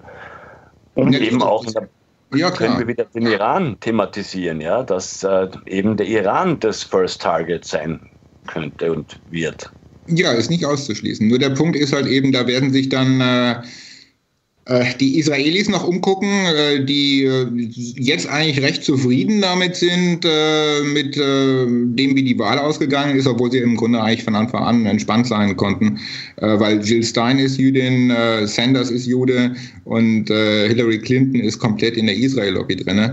was jetzt gekommen ist, ist Kushner, der ein ganz wichtiger Berater für Trump ist äh, Bannon, der völlig pro Israel ist, äh, James Mad Dog Mattis, das ist aber der, der ähm, Verteidigungsminister, der auf Iran scharf ist, und dann äh, der, und der Vizepräsident halt eben, der ein Endzeitler ist. Das ist ein äh, Evangelikaler. Also wenn halt eben Trump mal irgendwann weggeschossen werden sollte, dann kommt ein Evangelikaler an die Macht, der halt eben den Nahen Osten in Brand aufgehen lassen will. Und das sollte sich vielleicht Israel mal überlegen. Zumindest das säkulare Israel sollte sich tunlichst überlegen, was das für Folgen haben wird. Mhm. Verstehe ich dich richtig? Könnte es also sein, dass diese Sekte, wie auch immer sie jetzt da heißt, sowohl jetzt da in Amerika am Ruder sitzt durch Trump und Putin und sie im Endeffekt versuchen, das, was irgendwie übergeblieben ist, in Europa an sich zu reißen? Ich denke mal, dass die halt eben äh, sehr, sehr gute Kontakte schon seit vielen Jahren zu Putin haben. Das ist sicher. Putin hat ihnen auch geholfen beim Aufstieg. Die waren ja erst vor 10, 15 Jahren, äh, ähm, begannen die in Russland äh, an Macht äh, zuzunehmen. Und äh, die haben es in der ganzen Welt geschafft, durch kluges Lobbying die Mainstream-Judenvertreter, es gibt ja für jedes Land einen, einen Oberrabbiner, äh, sämtliche Rabbinate halt eben wegzufegen und ihre eigenen Leute reinzusetzen. Und äh, die direkteste, stärkste Politik war äh, unter Bush halt eben zu spüren, äh, durch die Neokonservativen, die wiederum Verbindungen zu dieser Sekte gehabt haben, wie Wolfowitz zum Beispiel. Äh, und in Russland ist es stillgelaufen, trotzdem ist es eine sehr, sehr enge Verbindung. Jetzt mit Trump wieder, das heißt also, wir haben jetzt in Amerika und in Russland Russland eine sehr, sehr enge Verbindung zu dieser Endzeitsekte, die im Grunde den Dritten Weltkrieg anschieben will und nichts anderes. Und äh, wir als Europäer hängen jetzt mehr oder weniger dazwischen. Das ist sehr unangenehm. Also jetzt ist im Grunde auch dafür, eigentlich müsste man sich in Europa tunlichst überlegen, ob man mit den Israelis sich wieder mal auseinandersetzt und mit den säkularen Kräften in Israel spricht, halt eben, wie sie das verhindern können, was da passiert. Aber hat sie nicht schon längst Europa nach dem Zweiten Weltkrieg? Das gehört ja auch schon Ihnen, oder nicht? Ja, aber das geht nicht darum, ob es Ihnen gehört, weil es ist, äh, wie soll ich sagen, äh, Sie orientieren sich an dem, was die Bibelprophetie ihnen sagt. Das ist das Wichtigste und dadurch können sie zum Beispiel bestimmte Strukturen aufbauen und müssen sie dann aber auch hinterher wieder zerschlagen, wenn es einfach im Bibelplan drin steht. Da gibt es keine, wie soll ich sagen, verlässlichen, äh, auf ewig haltenden Interessen. Die Interessen sind einfach nur biblisch und nicht äh, selbstverwaltend. Deswegen, es war ja schon so während der französischen Revolution, dass die okkulten Mächte äh, nach oben gespült worden sind dass sie die Macht hatten und trotzdem musste das dann wieder abgelöst werden, genauso wie halt Sowjetrussland halt eben dann wieder fallen musste, einfach deswegen, weil es prophezeit gewesen ist. Und Sowjetrussland ist halt eben genau zum richtigen Zeitpunkt auf den Tag genau wie von Nostradamus vorhergesagt gefallen. Und wenn du dir Nostradamus anschaust, in was für Sachen der reingerochen hat, bevor er seine sogenannten Prophezeiungen gemacht hat, dann waren das Kabbalah-Schriften und die Bibel. Wie geht es dann weiter laut diesen Schriften? Oder laut, wie ist das Szenario, jetzt abgesehen von Ilmeier, wie ist das Szenario, wenn du alles in eine Tüte bei dir reinhaust, wie ist Stand jetzt dein Szenario, was sein könnte? Das, äh, nicht was sein könnte, sondern wie sie denken, was sie wollen und wie sie die Bibel halt eben auslegen, haben, laufen wir jetzt auf den Dritten Weltkrieg hinzu. Was und kommt dann danach oder was, wie, wie geht es da weiter? Kommt dann der Messias zurück oder was ist so die Grundessenz von dem Ganzen? Wie geht der Spielfilm weiter? Richtig. Aus Ihrer Sicht? Kommt der Messias zurück und äh, dann äh, kommt äh, das äh, dritte Jerusalem äh, vom Himmel, also der dritte Tempel wird halt eben gebaut äh, in Jerusalem und es gibt dann so Bilder, wo dann das neue Jerusalem vom Himmel gelassen wird. Das neue Jerusalem sieht dann teilweise aus wie eine Stadt und teilweise sieht es aus wie ein UFO. Also schon relativ skurrile Geschichte. Elysium halt, ne? Ja, genau. Nur hat das Ganze halt eben denn auch äh, einen Beigeschmack, der dann äh, in, der, in der Tat apokalyptisch ist. Denn äh, wenn wir jetzt zum Beispiel wieder zurückkommen auf die Tarotkarten, da gibt es dann am Ende eine Karte, äh, die ich gesehen habe und die ist auch authentisch. Es gibt ja verschiedene Tarotspiele. Da sieht man halt eben, wie jemand, äh, wie, wie der Mensch die Erde verlässt. Und es gibt diese Bibelprophezeiung für den, für den ganzen Schluss, für ganz, ganz am Ende, wenn halt eben Armageddon gewesen ist, wenn der Krieg gewesen ist, wenn der Messias gekommen ist dann heißt es, äh, und ich sah einen neuen Himmel und eine neue Erde und ich musste nicht mehr traurig sein, ob der alten, die ich zurücklassen musste. Und äh, das ist für meine Begriffe halt eine Wiederholung äh, eines Ablaufs, den wir schon, wenn man jetzt den Okkulten glauben darf, äh, vorher schon gesehen haben in Atlantis. Da gab es den, die Sintflut. Und äh, da gab es dann Noah, der hat dann praktisch die paar Überlebenden mitgenommen in seinem Schiff. Jetzt würde halt eben Däniken wahrscheinlich Raumschiff sagen, aber das lassen wir dahingestellt. In seinem Schiff und hat dann praktisch, als die Erde dann vernichtet gewesen ist, sie wieder zur Erde zurückgebracht und hat eben dann äh, eine neue Menschheit gezüchtet oder, oder äh, entstehen lassen. Und äh, das ist halt eben jetzt unser Zeitalter, in dem wir jetzt leben. Äh, Atlantis steht in der okkulten Lehre nach dieser Zeiten-Yuga-Uhr für das bronzene Zeitalter. Jetzt sind wir im schwarzen Zeitalter, das dann auch wieder durch so einen Kataklysmus, durch so eine Katastrophe halt abgelöst wird und dann verschwindet die Erde, dann ist halt eben äh, kein Mensch mehr auf der Erde drauf. Und äh, so sagen es auch die Rabbis halt eben, diese Okkult-Rabbis, dass es so kommen müsse, die Erde müsse abgeerntet werden und zwar nicht halbiert, sondern komplett. Äh, das wäre so halt eben vorhergesagt. Und dann kommt das goldene Zeitalter. Das heißt also, es kommt dann wieder ein Noah, der halt eben einen Teil der Erde halt, also was ich, ein paar tausend Leute, ich glaube in der Bibel steht dann, äh, was steht denn da drinnen? irgendwie eine Zahl in die Tausender gehen, äh, die werden dann entrückt. Davon hat ja auch Bush, äh, der Junior Bush, öfters mal gesprochen von dieser Entrückung. Er war ja ein äh, evangelikaler Christ. Die dann kommen werde am Ende der Tage, äh, wo er sich mit Sicherheit auch dabei wähnt in der ersten Klasse. Und äh, dann äh, geht das Ganze von vorne los und es beginnt halt eben die nächste Runde. Und äh, das Interessante an der ganzen Geschichte ist, wir sind jetzt mit dieser Sekte halt in einem okkulten Gebiet. Und die Freimaurerei, die halt eben Megamacht hat in den nichtjüdischen Staaten, selbst auch in Israel, äh, die haben ein ähnliches Bild, ein ähnliches Endzeitbild in den esoterischen Abteilungen und äh, sie bezeichnen sich als Noachiden, Jünger Noahs. Das heißt also, ihnen fällt letztendlich, wenn ich das Bild weiter halt eben vollziehe, die Aufgabe zu, die, die Türen zuzumachen und zwar krachend, dass nichts mehr übrig bleibt und dann praktisch ein paar Leute halt eben zu entrücken, um dann wieder die nächste Runde einzuläuten. Aber es ist total interessant, jetzt weiß ich nämlich, warum ich mit dir damals reden wollte. Wir haben ja vorab kurz gesprochen. Ähm, ich habe nämlich die Europa-Hymne, die zwölf Sterne, bin ich dann auf das Elysium gekommen. Ich habe echt ein paar Nächte verbracht mit diesem ganzen Elysium, die Stadt im Westen, die vom Himmel quasi wie ein Ring dann sieht, weil sie aufgestiegen ist und so weiter. Wenn man die, die, das ist ein Schillers Gedicht gewesen von Friedrich Schiller an die Freimaurerloge in Dresden, das ja eigentlich die EU-Hymne jetzt geworden ist, ohne Text, aber halt Ludwigs Beethoven 9. Sinfonie. Da stehen wirklich krasse Dinge drin, auch so, ähm, dass die halt zurückkommen werden, die Stadt im Westen und so. Es geht definitiv in diese, diese okkulten Themen da rein. Ja. Was ich halt interessant finde, ist dieser Planet 9, der geht mir nicht aus dem Sinn, weil, weil nicht, hast du dich mit Planet 9 schon auseinandergefasst? Mhm. -mm. Stand jetzt ist es so, dass sie im Jupiter-Belt oder nahe des Jupiter-Belts ein Objekt gefunden haben, das sie noch nicht gespottet haben mit, also sie können ihn noch nicht sehen und sie haben ihn noch gefunden mit den Teleskopen. Sie suchen aber jetzt, mittlerweile haben sie, glaube ich, alle größten Teleskope suchen jetzt den Bereich ab, wo sie ihn jetzt mathematisch berechnet haben. Dieses Ding ist 20 mal größer als die Erde, 10 mal größer als die Erde und hat 20 mal die Masse oder umgekehrt. Auf jeden Fall hat das Ding so, eine, so ein Energiefeld, dass es schon die Planeten in unserem Sonnensystem um 7 Grad gekippt hat. Und das Ding passt genau für mich rein, weil, weil es nur alle, nicht, zigtausende Jahre in einer elliptischen Bahn um die Sonne halt herumfliegt. Nicht, dass uns der Planet physisch abschießt oder so, sondern dass der allein, dass er durch den Jupiterbelt kommt, so viel Gesteinsschutz in Gang gesetzt wird, dass wir da einen Feuerregen haben, wie sie es in biblischen Zeiten quasi beschrieben haben. Und das ist genau diese schwarze Sonne, wird sie ja auch oft genannt. Wenn man sich das ägyptische Totengericht anschaut, sitzen die zwölf Leute wieder, die zwölf Sterne in der Europa-Flagge zum Beispiel. Die Nummer 13 wird nur nie benannt. Die 13 ist ja diese, diese, diese Zahl in Amerika, die überall durchgestrichen ist oder so. Die 13 ist im Endeffekt auch die NASA hat vor ein paar Monaten dieses 13. Sternenbild irgendwie mathematisch bestätigt. Und sie, das 13. Sternenbild ist der Schlangenträger. Und dieser Planet 9 kommt genau aus dem Ding des Schlangenträgers hereingeflogen, aus diesem riesigen Sternenbild. Und die Cheops-Pyramide ist ja genau ausgerichtet einmal auf äh, den Orion, glaube ich, und gespiegelt die andere Seite ist auch dieser Schlangenträger. Also du hast diese dualen Sonnen und diese zwei dualen Sonnen sitzen auch im ägyptischen Totengericht. Ganz vorne sitzt Ra mit der Sonne und vier Reihen weiter hinten sitzt ein ja, reptilartiges Wesen mit, mit einer anderen Sonne, also dieser Gegenpart. Und für mich ist es wirklich so ein Zyklus, der sich mal wieder abspielt. Also irgendwas passiert, irgendwelche Dinge kommen zurück, die, ich weiß nicht, wie weit ich mich da jetzt aus dem Fenster lehnen soll, aber es ist auf jeden Fall sehr lustig. Ja, vor allen Dingen die Bilder, die du jetzt gerade gebraucht hast, äh, die lassen sich natürlich auch noch fortsetzen.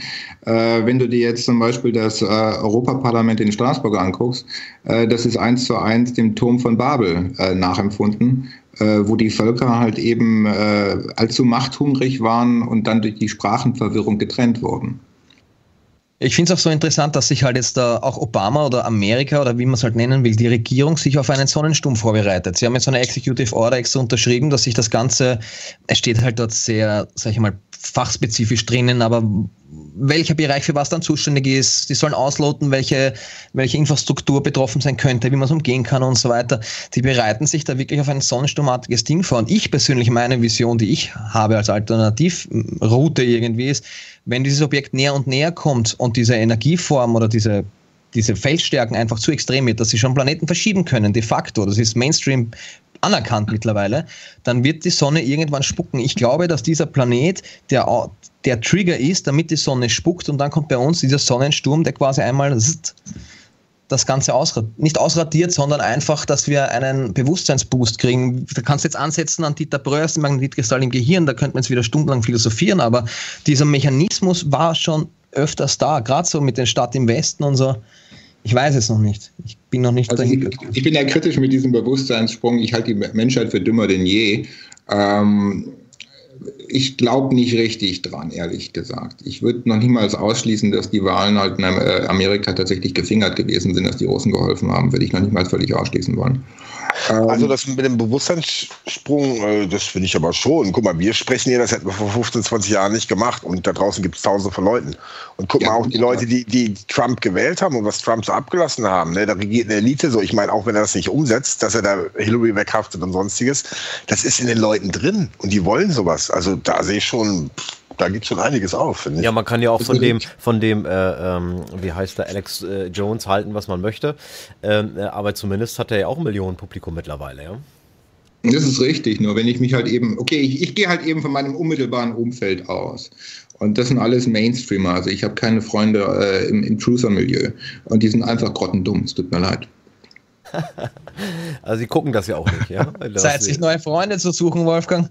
Ja, wahrscheinlich. nee, dann, dann würden wir ja die ganze Zeit letztendlich über Truther-Kram sprechen, das ist dann auch wieder schlecht. Also von daher ist es ein bisschen befreiend, halt eben über irgendwelchen Dünnschiss wie halt eben Schuhe zu sprechen.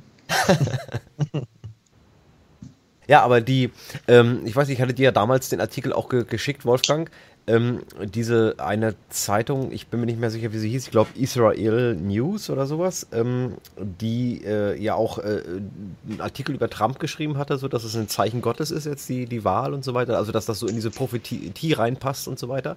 Also dass das alles völlig im Plan ist, dass Trump jetzt sozusagen Präsident äh, geworden ist und äh, also wir haben ja noch ein bisschen Zeit, äh, wir haben ja noch ein paar Tage Zeit, wenn er das bis dahin schaffen sollte, äh, dass er dann Präsident wird. Also die haben das ja so als, das ist ja diese eine eine, eine Schabbat, ähm, äh, ähm, äh, ja, äh, Zeitung gewesen, also die der Chabad Lubavitcher Sekte sozusagen nahesteht oder von denen auch sogar äh, äh, herausgebracht wird. Ähm, wie, wie, würdest du das einschätzen da auch nochmal? Ähm, haben die da, ich, ich kannte diese Zeitung nicht, weiß ich, kennst du diese, diese Zeitung? Ich glaube Israel News, glaube ich, heißen die, ne? Äh, was ich dir mal geschickt hat. Hast, hattest du das mal durchlesen können? Es würde wahrscheinlich dann Israel National News heißen, oder? Kann das sein? Äh, kann, kann auch sein. Also auf jeden Fall gab es einen äh, Artikel da, äh, dass sie da, wie gesagt, ein paar Rabbis haben da halt gesagt, so Trump ist völlig auf, äh, steht völlig in der, in der, Linie der Prophezeiung sozusagen. Es ist jetzt Gottes, Gottes gegeben, ja, äh, sozusagen. Äh, und ja, also alles läuft nach Plan. Also das sagen die Endzeitsekten, die, ähm, die Christlichen halt auch, ne? Ja, die Leute geben sich die Hand in die Hände. Also die Freimaurerei, äh, zumindest halt eben ein Teil dieser politischen Freimaurerei. Die Freimaurerei kannst du auch nicht über einen Kamm scheren. Es sind äh, gerade in den Niederlogen, also in den blauen Logen, sind äh, für meine Begriffe 99 Prozent der Leute völlig in Ordnung und wollen einfach nur was Gutes tun und, und äh, was gute Werke etc.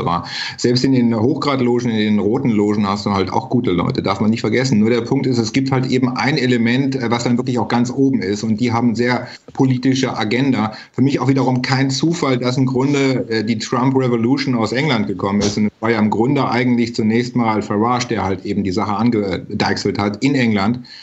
Äh, mit einer Situation, äh, die jetzt im Grunde ein bisschen dem Zweiten Weltkrieg ähnelt, vielleicht auch dem Ersten, wo die beiden sich da raushalten aus einem potenziellen Schlachtfeld und sich zurückziehen halt eben in der Splendid Isolation, um von dort aus vielleicht die Sache dann am Ende dann auch entscheiden zu können.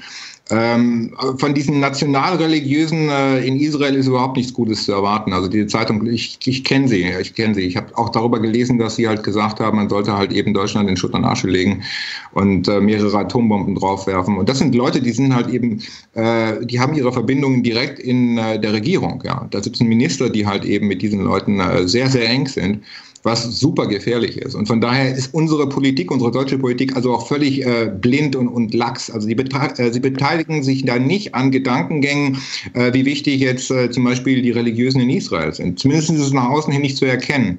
So wie wir uns äh, bei den Iran-Verhandlungen vor ein paar Jahren halt aufgestellt haben, es war sowas von dumm äh, hätten wir im Grunde eigentlich Israel abholen können und ein zukünftiges Schlachtfeld beruhigen können, indem wir den Iranern gesagt hätten, pass auf, ihr lasst die Finger vom Nuklearzeugs, äh, haben wir Deutschen auch keine guten Erfahrungen, wir sind auch nicht gerade für Nuklear, wir liefern euch die ganzen Zukunftstechnologien, an denen gerade geforscht und gearbeitet wird, wir machen euch zum muslimischen Zukunftsstaat Nummer eins der Welt, äh, wenn ihr die Finger davon lasst. Hätten die Iraner mitgespielt, hätten wir die Iraner als Freunde gehabt, hätten wahnsinnig viel Geld verdient in der Wirtschaft und die Israelis hätten uns abgepuzzelt, weil sie halt eben eben dann äh, diesen äh, Popan zum Hals gehabt hätten.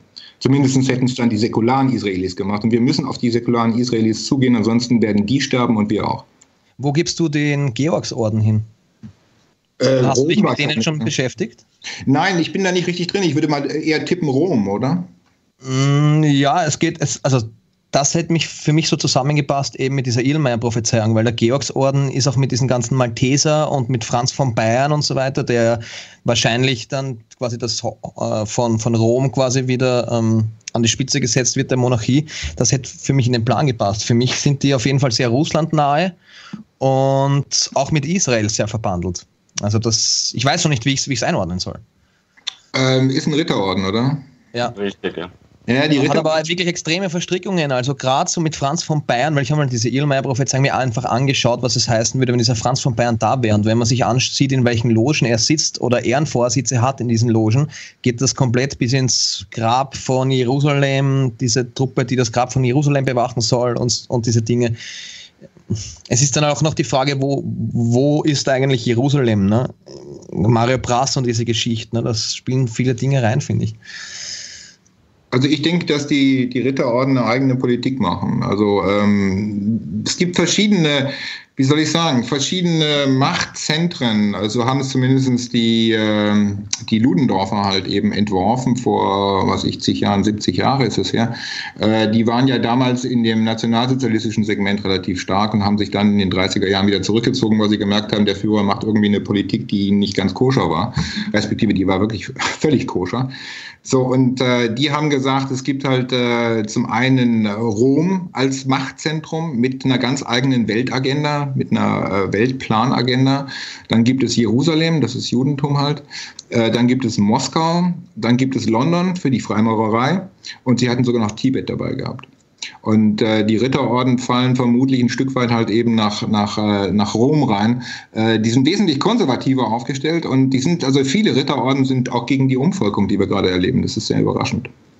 Ja. Wolfgang, Wolfgang, du hast, du hast mal ein Buch geschrieben, das heißt erst Manhattan, dann Berlin. Das ist doch auch eine Anspielung auf den äh, Leonard Cohen Song First we take Manhattan, then we take Berlin. Was, ja du, was hältst du eigentlich vom, vom Tod von Leonard Cohen, der jetzt äh, auch letztens erst gestorben ist? Und äh, ähm, magst du da mal drüber sprechen? Ja, das ist eine lustige Angelegenheit, in Anführungszeichen lustig.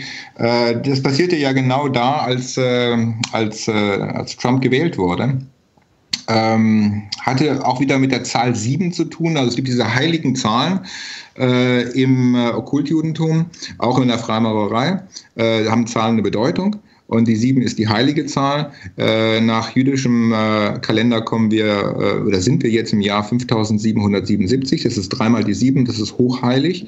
Wolfgang, kannst du nur erklären, entschuldige, ich musste einhaken, weil warum haben Zahlen eine Bedeutung? Hat das mit den Planetenkonstellationen gleichzeitig zu tun oder warum die, ist es nur die, die Zahl an sich oder steckt da was dahinter? Äh, das hat auch damit zu tun, dass äh, in der Kabbala halt äh, alle Buchstaben und alle Zahlen eine bestimmte magische Bedeutung haben und äh, auch untereinander getauscht werden können. Also alle Buchstaben haben, sind Zahlenwerten zugeordnet. Und mit diesen Schlüsseln kann man dann praktisch, wenn man sie auf die Bibel anlegt, auch eine neue Bibel lesen, die wir gar nicht lesen können, äh, wo sich dann unterhalb der Bibel noch eine andere, äh, erst zu dechiffrierende Nachricht befindet. Ähm, und äh, ja, die wichtigen Zahlen sind halt eben aus unserem Verständnis nicht nur die 666, äh, die ja offensichtlich Herr Kuschner sehr gerne mag, äh, sondern auch die 777. Die darf ich, darf, da muss ich einhaken, da muss ich eingrätschen, Wolfgang. Äh, und zwar, wenn ähm, äh, Trump am 20. Januar ähm, eingeführt wird, ne, das ins Präsidentenamt, und dann hat er am 21. sozusagen seinen ersten Arbeitstag, seinen richtigen, dann ist er genau 70 Jahre alt und sieben Monate und sieben Tage. Wenn das stimmt, ist es absolut geil. Und die 21 ist halt 3 mal 7, ne? Stimmt. Auch noch. Bei, bei, ja. äh, und bei unserem äh, amerikanischen Sängerknaben, der halt eben First We Take Manhattan, dann äh, We Take Berlin äh, gesungen hatte, ähm, ist es so, dass er am, am 7. glaube ich, gestorben ist.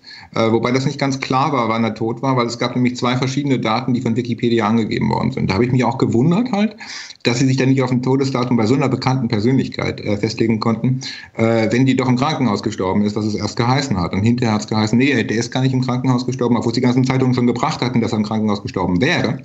Da hat es geheißen, nee, er ist zu Hause gefallen. Das war ein unglücklicher Unfall. äh, liest sich schon ein bisschen suspekt. Halt eben gerade vor dem Hintergrund, äh, dass er äh, sehr eng ist mit diesen kabbalistischen Kreisen äh, und auch immer wieder darauf Bezug genommen hat, dass seine Texte auf äh, diese Leute und ihr Wesen und ihr, ihr Denken Bezug nehmen würden. Ähm, da war zum Beispiel jetzt auch äh, bei diesem speziellen Song First We Take Manhattan, then We Take Berlin, ein Interview damals bei 9-11 oder kurz nach 9-11 mit dem Radiosender in New York äh, wo man ihn gefragt hat, ob er äh, mit diesem äh, Song irgendwie äh, diese Ereignisse des 11. September im Auge gehabt habe, ob er dann sich als Prophet beteiligt, äh, äh, betätigt habe.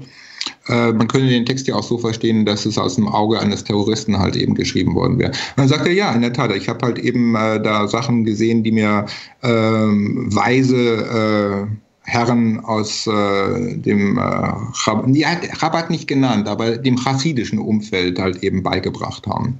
Und die Chassiden, das ist die Übergruppe, äh, in die sich Rabat nur als stärkste Gruppe einfügt. Gab es da bei dem Kohl? Ja, und der Song heißt der First We Take First we take Manhattan, then we take Berlin. Und ich meine, bei 9-11, also boah, ich, ich habe das an dem Tag auch schon im Kopf gehabt, diesen Song und so. Und dann ähm, seitdem schaut man auch mit, mit Sorge nach Berlin. Da war ja auch dann vor ein paar Jahren da dieser Hype bei der äh, rund um die Frauenfußball-Weltmeisterschaft. Aber ich meine, Wolfgang, du hast ja das auch als, als Titel gewählt für dein, für dein Buch. Was, was macht Berlin da, da so besonders in diesem, äh, in, in, diesem großen globalen Spiel? Dann steht das Tor von Babylon auch, ne? Ich denke, wir sind momentan halt eben die, äh, wie soll ich sagen, eine der führenden Mächte der Welt. Äh, wir sind die führende Macht in Europa. Ähm, damit sind wir die europäische Führungsmacht, also auf Deutsch. Ähm, dann haben wir noch Amerika, äh, dann haben wir Russland und China und das war's. Alles andere ist sekundär. Ähm, eine Kleinmacht ist halt eben aber wichtig, halt eben aufgrund ähm, guter Verbindungen ist Israel.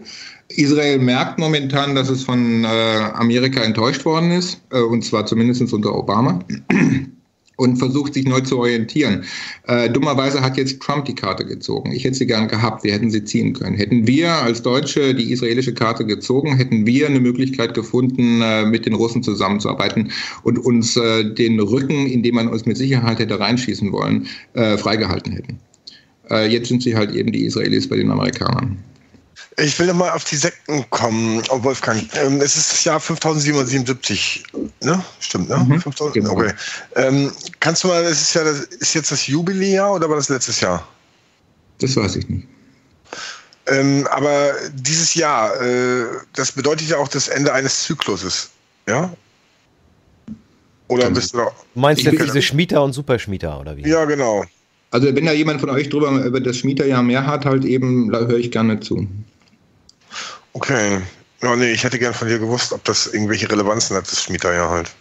Mit Sicherheit hat es das. Also ich habe auch da über Texte gelesen gehabt, wo drauf angespielt worden ist in einem Fort, äh, wo man gemerkt hat, die orientieren sich daran, aber ich habe es halt eben dann äh, nicht, äh, den, die Texte halt eben nicht genau dahingehend durchflügt und habe die meisten Sachen vergessen. Okay. War nicht, äh, Frankie, war nicht der, ähm, der Leonard Coldwell auch ganz früh in solchen äh, MK Ultra Experimenten beteiligt? Hattet ihr das nicht mal in der Sendung auch mit angesprochen? Leonard Cohen. Du meintest natürlich Leonard Cohen. Cohen, ja, was habe ich denn jetzt gesagt? Ja, Entschuldigung. ja, nicht, dass wir durcheinander kommen. Ja, in, in der Tat, Leonard Cohen, äh, schon, schon als Teenager äh, war, hat der, war der Teil von, von so ganz seltsamen ähm, ähm, ähm, Hardcore-Therapien. Da, da wurde der, der, der ganze Körper wurde komplett eingepackt, äh, Augen verbunden und das Ziel war, ähm, jegliche Sinne auszuschalten, dass du nichts mehr hörst, nichts mehr riechst, nichts mehr siehst und auch nichts mehr spüren kannst. Also selbst jeder einzelne Finger war irgendwie so isoliert von allem anderen. Und ähm, ähm in, in so einem gefesselten Zustand äh, war, war der dann stundenlang und äh, zum Teil auch unter, unter, unter Drogen. Und ähm, äh, also ich, das, das klingt für mich gerade in diesem Zusammenhang mit Laurel Canyon und überhaupt diese ganzen äh, Rock'n'Roll-Geschichten, haben wir schon so viel, so oft drüber gesprochen. Das, das riecht halt wirklich nach so, einem, nach so einem Leben in diesem Umfeld von, von, von, von Geheimdiensten, von, von Mind Control. Und ähm, naja, da, da gibt es natürlich auch genau diese Connections hin zu den, zu den ähm, ähm, Lubavitchern und zu den, den Gruppen, von denen Wolfgang spricht. Äh. Das ist Hollywood, äh. das ist, ist Showbusiness. Arbeiten denn diese, ähm, diese ähm, sag ich mal, äh, christlichen Endzeitsektler mit den jüdischen auf irgendeiner Ebene zusammen näher? Ja, die Amerikaner. Also es gibt ja auch hier in Deutschland ne, viele diese Sieben-Tags-Adventisten und was weiß ich was immer. Und ähm, gibt es da irgendwelche näheren Verbindungen auch noch hier nach Deutschland? Ähm, es gibt auf jeden Fall die Verbindungen äh, zwischen amerikanischen Adventisten und Evangelikalen nach Israel. Äh, das sind so richtige Die-Hard-Zionisten, äh, also religiöser Art, nicht äh, säkularer Art. Die erwarten sich halt eben äh, von Israel eine biblische Rolle und erwarten sich von Israel, das ist der Witz dabei, auch noch ein biblisches Ende. Das heißt also, diese Freundschaft ist, äh, wenn du jetzt ein Jude bist, der in Israel äh, lebt, alles andere als vorteilhaft, weil sie halt eben zusammen mit ihren, ähm, mit ihren chassidischen israelischen Brüdern dafür sorgen, dass Israel zerstört wird am Ende. Und da gibt es halt eben unter der säkularen und linken Bewegung in Israel schon äh, Prominente, die äh, das gemerkt haben, äh, die dagegen aufstehen, aber sie werden kaum gehört, weil sie halt eben das Medienproblem haben. Die großen Medien äh, sind in der Hand von Okkulten, respektive von Leuten, die da irgendwelche Verbindungen haben und das erst gar nicht nach draußen lassen. Kennen wir diese Prophezei Prophezeiung? Da gibt es ja ein Video, Boris, du hast uns einmal geschickt, von diesem Jungen, der die, die Tora irgendwie komplett auf einmal auswendig konnte nach so einer NATO-Erfahrung. Da, da gibt es endlos viel, endlos viel. Na, ich weiß nicht, wie, wie der heißt, er meint nur, er hat nur damals gemeint, Israel soll zerstört werden. Es passiert irgendein Event, wo alle auf einmal die ganze Welt so false flag mäßig.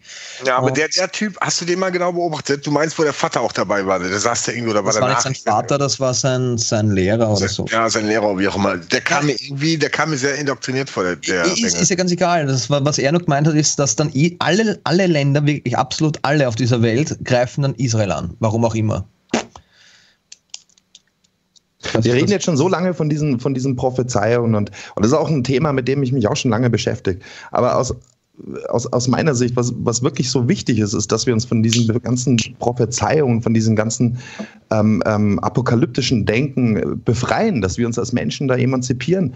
Denn letztens all, all diese Proph Prophezeiungen hängen da direkt zusammen mit den, mit den Eliten. Die Eliten haben angefangen, diese Religion überhaupt zu erfinden. Die Eliten haben, haben diese Prophezeiungen ins, ins in die Welt gerufen. Und das sind auch genau die gleichen Gruppen, die dann diese Prophezeiung wieder in die, in die Tat umsetzen. So. Ja, aber, aber das ist, das ist so, ein, so ein Mechanismus, der letztens äh, eine ganz große Mind Control ist, die über so viele Generationen läuft. Und, und das ist jetzt unsere Aufgabe, uns, uns letztens aus diesen Dingen zu befreien. So. Und, und äh, es ist gut, dass wir darüber sprechen und dass wir die, äh, auch, auch diese Sachen ans Licht bringen. Aber wir dürfen uns nicht da in diesen, nicht selber verzaubern lassen, weil wir sind schon zu lange als Menschen in, in genau diesem Bann von, von, diesen, von diesen Denkweisen, von diesen Ideologien, weil mehr ist es letztens nicht. Es sind letztens nur andere Menschen, die sich diese Dinge ausgedacht haben. Aber Frank, das ist genau der Unterschied halt eben in, in der Handlungsweise. Ähm, wenn du dich davon befreist und trotzdem darüber sprichst, dann ist es in Ordnung. Wenn du dich allerdings wirklich grundlegend äh, davon befreist und sagst, äh, ich äh, liefere der ganzen Sache keine zusätzliche Nahrung, indem ich darüber nachdenke, was viele ESOs sagen, du bist nun kein ESO, aber es gibt einige, die so argumentieren, dann ist es natürlich gefährlich, weil der Vergewaltiger vergewaltigt auch weiter, wenn äh, die Umstehenden weggucken. Wie ist es denn? Ähm Meint ihr nicht, dass diese ganzen Endzeitsäcken, also sag ich mal, die, die Story grundlegend, das Gerüst dafür, dass es damit irgendwas auf sich hat, was vielleicht auch bestimmt von vielen instrumentalisiert und, und ähm, versucht wird umzusetzen, aber dass es doch einen wahren Hintergrund hat und dass im Endeffekt diese Endzeit, ich meine, Apokalypse heißt ja Offenbarung, ne? Äh, dass es da quasi, dass es eigentlich was Gutes ist? Bin das ich fest quasi, davon überzeugt. Dass es, dass es, äh, dass es einfach äh, im Endeffekt gegen die geht, die es hier heraufbeschwören? Die Leute, die es machen, sind ja die Bösen. Also ich meine, zumindest äh, sind es. Ja, genau. Die, und, und, und demnach müsste es nach meinem Verständnis dann auch mit denen quasi äh, zu Ende gehen und nicht mit uns. Ja, so haben die es aber nicht geplant. Ne? Ja, also, das ist klar. Die haben es die genau andersrum geplant. Nach dem Motto, ja, ich bin die, die Kraft, kommt, die beides ist. Aber warum sollten sie es dann nicht schaffen? Ich sehe die Gegenkraft nicht. Nur, also, wenn einer eine Grube gräbt. Das ist aber dann schon so gewollt, weil die Herrschaften wollen ja den Planeten abwracken und sich halt eben selbst in Sicherheit bringen. Warum soll ja. das nicht klappen? Weil ich glaube, dass das Licht obsiegt und das Gute gewinnt. Da bin ich fest von überzeugt. Die Frage ist halt eben, ob das Licht nicht unter Umständen sogar innerhalb äh, dieser dunklen Agenda und äh, der dunklen Planung und dem dunklen Vorgehen tatsächlich noch drin ist. Das ist, ja. das, das, das, ist der einzige Punkt, den ich mich noch frage. Denn wenn jemand so etwas macht, so etwas Finales äh, zustande bringt, zu Wege bringt und sagt, okay, wir leben im schwarzen Zeitalter, deswegen muss die Menschheit nach unten geführt werden, deswegen muss sie halt eben fertig gemacht werden, sie muss in den Keller gebracht werden und verprügelt werden. Das ist ja das, was wir erleben durch den äh, Globalisierungsprozess. Wir denken nur, das wären jetzt, was wir erleben als negativer, es wären nichts anderes als Kollateralschäden. Aber das sind keine Kollateralschäden, das ist schon ganz bewusst so geplant, dass die Menschheit ja. leidet, weil das ist halt ja. eben die Zuspitzung der schwarzen, des schwarzen Zeitalters. Aha. Und ich frage mich, wenn jemand so weit geht, das zu machen, so satanisch arbeitet, das zu machen, um dann halt eben dann hinterher auch den Planeten abzuwracken und halt eben das Weite zu suchen, äh, wer so weit geht, der muss eigentlich davon ausgehen, dass er in einer höheren äh, Bestimmung arbeitet. Und äh, da kommen wir dann tatsächlich halt eben unter Umständen äh, in eine philosophische Diskussion, äh, was ist Gott und steht der in der Geschichte noch dabei? Weil du brauchst ja als ein Handelnder tatsächlich auch einen Gottesbeweis, sonst würdest du so einen Unfug gar nicht durchführen. Ja gut, aber gehen wir mal aus davon, äh, legen wir mal Gott beiseite. Äh, sagen wir, die, die, die ganzen Essenzen daraus sind sehr, sehr, sehr, sehr, sehr, sehr alt. Und dann finde ich, passt Tom seines, äh, sein Gedanke äh, mit irgendwelchen Planetenstellungen, die auch wieder mit Zahlen zu tun haben und die auch schon immer da waren, passt da gar nicht so schlecht. Das ist halt irgendwie, und da stimmen ja auch andere Forscher und Wissenschaftler überein, dass es zu, sag ich mal, in, in, in regelmäßigen Abstand zu Kataklysmen hier kommt und wodurch auch immer. Und dass wir da jetzt schon in, in mehreren Phasen, zum Beispiel bei der Sonne, äh, lang über einen Zeitpunkt hinweg sind. Ich empfinde ja, aber das aber nicht als was Negatives. Ich glaube einfach, es ist ein normaler Zyklus, um uns weiterzuentwickeln, weil je, je ja, mehr ja, wir auf die Fresse genau. fliegen, desto mehr lernst du daraus, wie ein Kind, der auf die mhm. Herdplatte greift. Auch wenn ja, du dich jetzt negativ also, anhören möchtest. Da, da, bin ich, da bin ich voll, voll bei dir. Die Frage ist halt, inwieweit wirkt sich das aus? Wird dann wirklich hier einmal groß reine gemacht und kostet das, was weiß ich, wie viel äh, Menschen das Leben oder was auch immer. Oder, Als Spezies äh, sicher gut. Naja, das ist die Frage, was ist jetzt wirklich äh, aus dem großen Ganzen heraus gesehen äh, da von Vorteil? Ja, aber ich, wenn ich, mir, ich kann mir zwei Seiten angucken, von denen die Macht haben. Das sind zum einen die esoterische Abteilung der Freimaurerei, also die Hochgradfreimaurer, die politisch tätig sind aus einem esoterischen Hintergrund heraus. Äh, in diesen Kreisen wird durchaus darüber über eine NWO gesprochen, äh, in der dann praktisch äh, die gesamte Welt unter einem Regierungskuratel äh, steht, das in Jerusalem sitzen wird wahrscheinlich. So, und äh, dann äh, werden die Völker, wie es in der Bibel drin steht, das ist auch wieder eine biblische Geschichte, äh, ihren, ihren Nacken und ihren Kopf beugen äh, unter dem Joch äh, Jerusalems. Und sie werden halt eben äh, Menschen zweiter Klasse sein. Das ist das Negatives. Das andere, was äh, führende Chassidim, also ähm, kabbalistische äh, Rabbiner sagen, ist, äh, dass die Erde komplett abgeerntet wird und es bleibt nichts mehr übrig. Das sind für mich zwei äh, Aussichten, die ich nicht für besonders sexy halte. Ich, ich, mir gefällt die babylonische Geschichte so, so gut, weil im, im Endeffekt gibt es ja dort die Anunnaki und die Ikigo, die da, ich habe es ja eh schon hundertmal erzählt, aber im Endeffekt gibt es ja, der, es gab einen göttersten Ältestenrat, die Anuna. Das sind 50 Leute, einer davon ist Ishtar, die auch sehr bekannt ist und auch damit Adam und Eva-Version im, ähm, na, dass ich es rauskriege. In dieser Geschichte, wurscht, vergiss das, ich. Ich bin komplett durch den Wind. Wie heißt denn das jetzt? Auf jeden Fall geht es darum, dass die, dass die Anuna die Ikigo und die Anunnaki erschaffen haben und per Diskret die Menschen für die Anunnaki arbeiten haben müssen, bis zu dem Zeitpunkt, wo sich die, die Menschen gegen die Götter erheben und gegen ihr Diskret irgendwie anfechten. Dann kommen die Götter zurück und es wird neu verhandelt und sie verrichten dann die, Mensch, die Arbeit der Menschen hier. Somit sind sie wieder gottgleich und es kommt die große Auflösung, dass sowohl die negativen Kräfte als auch die positiven beide erschaffen wurden, um einen Zweck zu erfüllen. Das ist, dass wir denen dienen und für die arbeiten. Und ich glaube, dass das irgendwie bricht und dann kommt halt dieses große Aha-Erlebnis, dass kosmische Events passieren, die alle möglichen Religionen und Auffassungen ja haben mit dem Armageddon und Feuerkometen etc. etc. Ich glaube, das sind die Richtungen.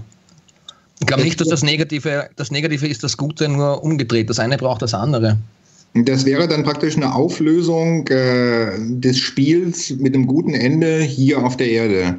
Nenn es mit einem ähm, neutralen Ende. Ich würde es gar nicht dann positionieren. Einfach so ein, wo sich alles zusammenfindet und jeder weiß einfach nur so, ja, Das spricht, äh, widerspricht denn allerdings, äh, ich meine, ich hoffe, das ist so, das hört sich gar nicht mal so schlecht an, äh, nur das widerspricht äh, den, äh, den indischen Yugas, wo sowohl äh, das okkulte Judentum als auch wiederum dann darüber die Freimaurerei viele Ideen über die Endzeitbestimmung herhaben. Dass es halt eben immer wieder einen Totalkataklysmus gibt, der halt eben Sintbrand und Sintflut abwechselt, wo nichts mehr übrig bleibt. Also ja, das, das glaube ich auch, dass das kommt. Ich glaube auch, dass das dieser Zyklus ist, weil wenn jetzt da wirklich dieser Planet 9 oder wenn halt unsere Sonne spuckt, ist ja de facto jetzt schon so. Und es kommt ein Polschiff, dann haben wir Überflutungen, da haben wir Erdbeben, wir haben ja jetzt schon Erdbeben-Dinger, dass, dass in Neuseeland sich der Meeresboden um sechs Meter gehoben hat und solche Dinge. Also ich glaube, wir sind mittendrin in diesem Prozess, wir spüren das ja auf der Erde, schau das Wetter an. Also ich glaube, wir sind mitten in diesen kataklysmischen Dingen. Es ist auch kein Zufall, dass die Meteoriten mehr und mehr werden. Ich glaube, das ist der Schutz, der einfach in Gang gesetzt wurde vom Jupiterbelt. Ja, aber das ist dann im Grunde eigentlich ein Schutz der Natur oder der natürlichen Ereignisse und ist nicht menschengemacht. Das würde mich jetzt nun wundern, weil äh, die, äh, das schwarze Zeitalter ist so stark dem Ende entgegengeführt worden und auch wirklich so punktuell genau haben äh, in den Zeitabläufen, wie es gebraucht wurde und prophezeit wurde, dann Ereignisse stattgefunden. Da glaube ich nicht, dass die Natur am Werke war. Das sind halt eben dann tatsächlich Menschen. Und warum sollen die ihr Werk dann nicht am Ende auch vollziehen und die ganze Sache hier abwracken? Ich sehe es halt als einen holo holographischen Aspekt. Ich denke, ich persönlich denke nicht, dass ich getrennt bin von dem, was im Außen passiert. Ich glaube einfach, dass es ein Prozess ist, die Matrix, die sich immer wieder wiederholt, einfach resettet. Dann geht es back to the source und dann spielen wir das Spiel nochmal. Und wer ist Wolfgang dann in dem Spiel für dich? Dasselbe Spiel. Oder, oder was? Oder was ist Wolfgang? Du meinst was? Ja, was? Wer? Irrelevant. Nee, aber es ist ein Aspekt in diesem Prozess, den du mit allem verbunden führst. Ich verstehe jetzt nicht, was du also, hinaus willst. Also in diesem Spiel, das du erlebst, ne, ja. da gehe ich, geh ich konform, sehe ich genauso ungefähr. Ne? Was ist Wolfgang in diesem Spiel dann? Jemand, ein, ein, ein, anderer, ein anderer Aspekt deines Selbst ja quasi.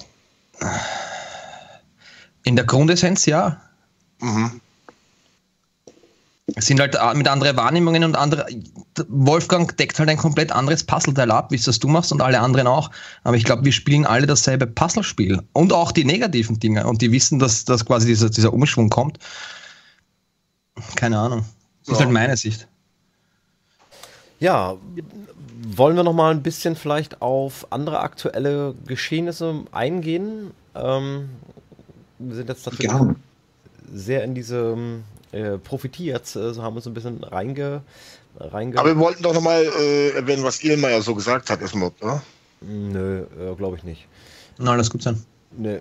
Ähm, ja, was habe ich hier da noch stehen? Also wir hatten, ähm, was haben wir hier noch auf, auf dem Plan? Habe ich hier noch bei mir stehen zum Beispiel ähm, Freiburg, äh, der, die, die aktuelle Geschehnisse um Freiburg. Wollen wir darüber noch mal ein bisschen sprechen? Was ja. passiert in Freiburg? Der, das mit diesem äh, Bürgermeister da, ne? Die Geschichte. Na, der Mord dort, ne? Mit, äh, ja, ja. ja, ja. Erzähl mal ein bisschen was, äh, ähm, Manu, dich haben wir lange nicht gehört. Na gut, ich habe das jetzt auch nur so am Rande mit äh, erfolgt. Da ist ein junges Mädel von einem äh, Afghanen, glaube ich, äh, umgebracht worden oder vergewaltigt worden und der Bürgermeister hat er dann quasi äh, den Flüchtling äh, dahingehend verteidigt, dass er meinte, ja, das Mädel ist ja selbst schuld, äh, weil ähm, äh, ja, bei den die Afghanen, die dürfen das quasi, so mehr oder weniger unterm Strich. Ne? So kam das, äh, das Statement vom Bürgermeister rüber, soweit ich das mitverfolgt habe. Ja, was man, auf jeden, was man auf jeden Fall feststellen kann, dass natürlich auf jeden Fall, äh, alles das irgendwie runterspielt. Also bei der Tagesschau gab es ja auch, äh, äh, wurde nicht drüber berichtet, dann gab es da irgendwie einen Shitstorm oder so, dann hieß es ja, das wären ja nur Regionalereignisse von re regional bedeutend, äh, die wären nur regional bedeutend. Ähm, und so ungefähr haben sie da so rausgehauen, ähm, also wenn ein Schwarzer in Amerika erschossen wird, ist das für uns viel relevanter, ne? äh, so in diesem, in diesem äh, darüber zu berichten, als so ungefähr, wenn ein Deutscher hier jetzt, sag ich mal, vergewaltigt und erschossen wird.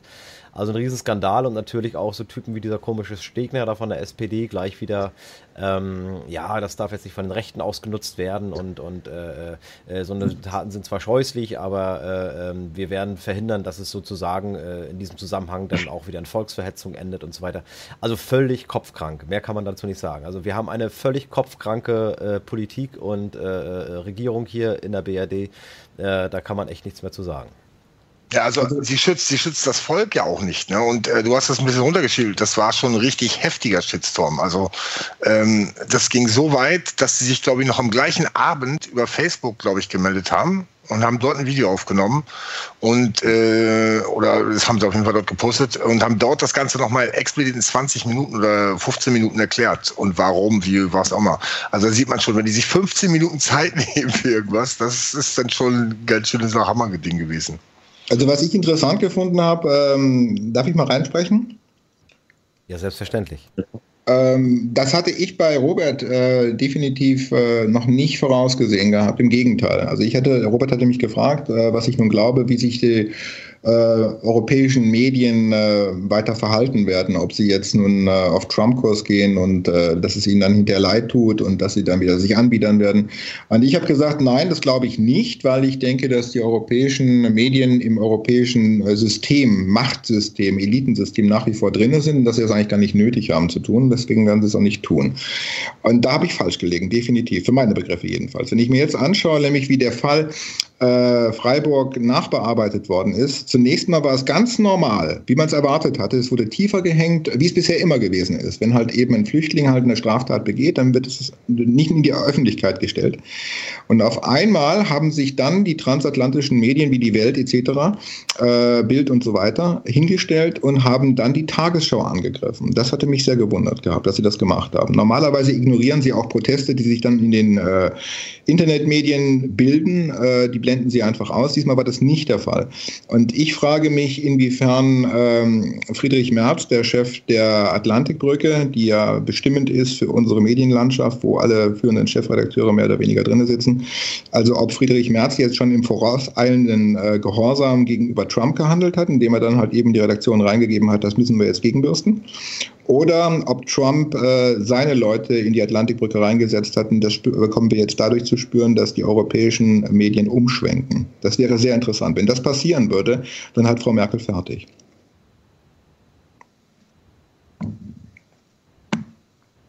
Was meinst du, dass sie, dass sie umschwenken, dass quasi die Transatlanter dann äh, eine andere Agenda fahren? Richtig, und zwar seine. Und die ist dann äh, die besteht eher aus einer, aus einer mexikanischen Mauer und äh, Anti-Islamismus äh, als das, was wir bisher gekannt haben hier. Und wenn das stattfindet, wenn Trump seine Leute in die Atlantikbrücke reingesetzt hat, dann wird sich das bei uns unmittelbar in der äh, Medienpositionierung wiederfinden. Dann hat Frau Merkel tatsächlich fertig.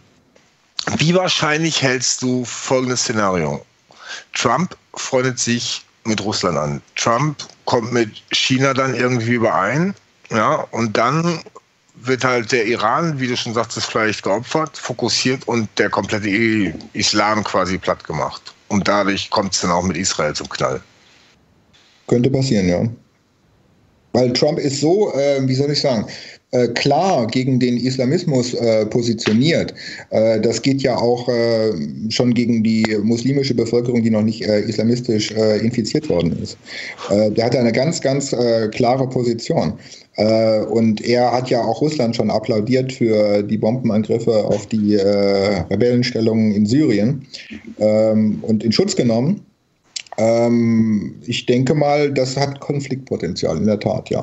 Und das wird dann auch ganz besonders interessant in Deutschland werden, weil wir die höchste Population jetzt von Flüchtlingen bei uns haben, äh, unter denen Tausende von Schläfern drin sind. Also wirklich äh, nicht nur Islamisten, sondern halt eben bombenfertige Islamisten. Mhm. Äh, das kann heiter werden bei uns.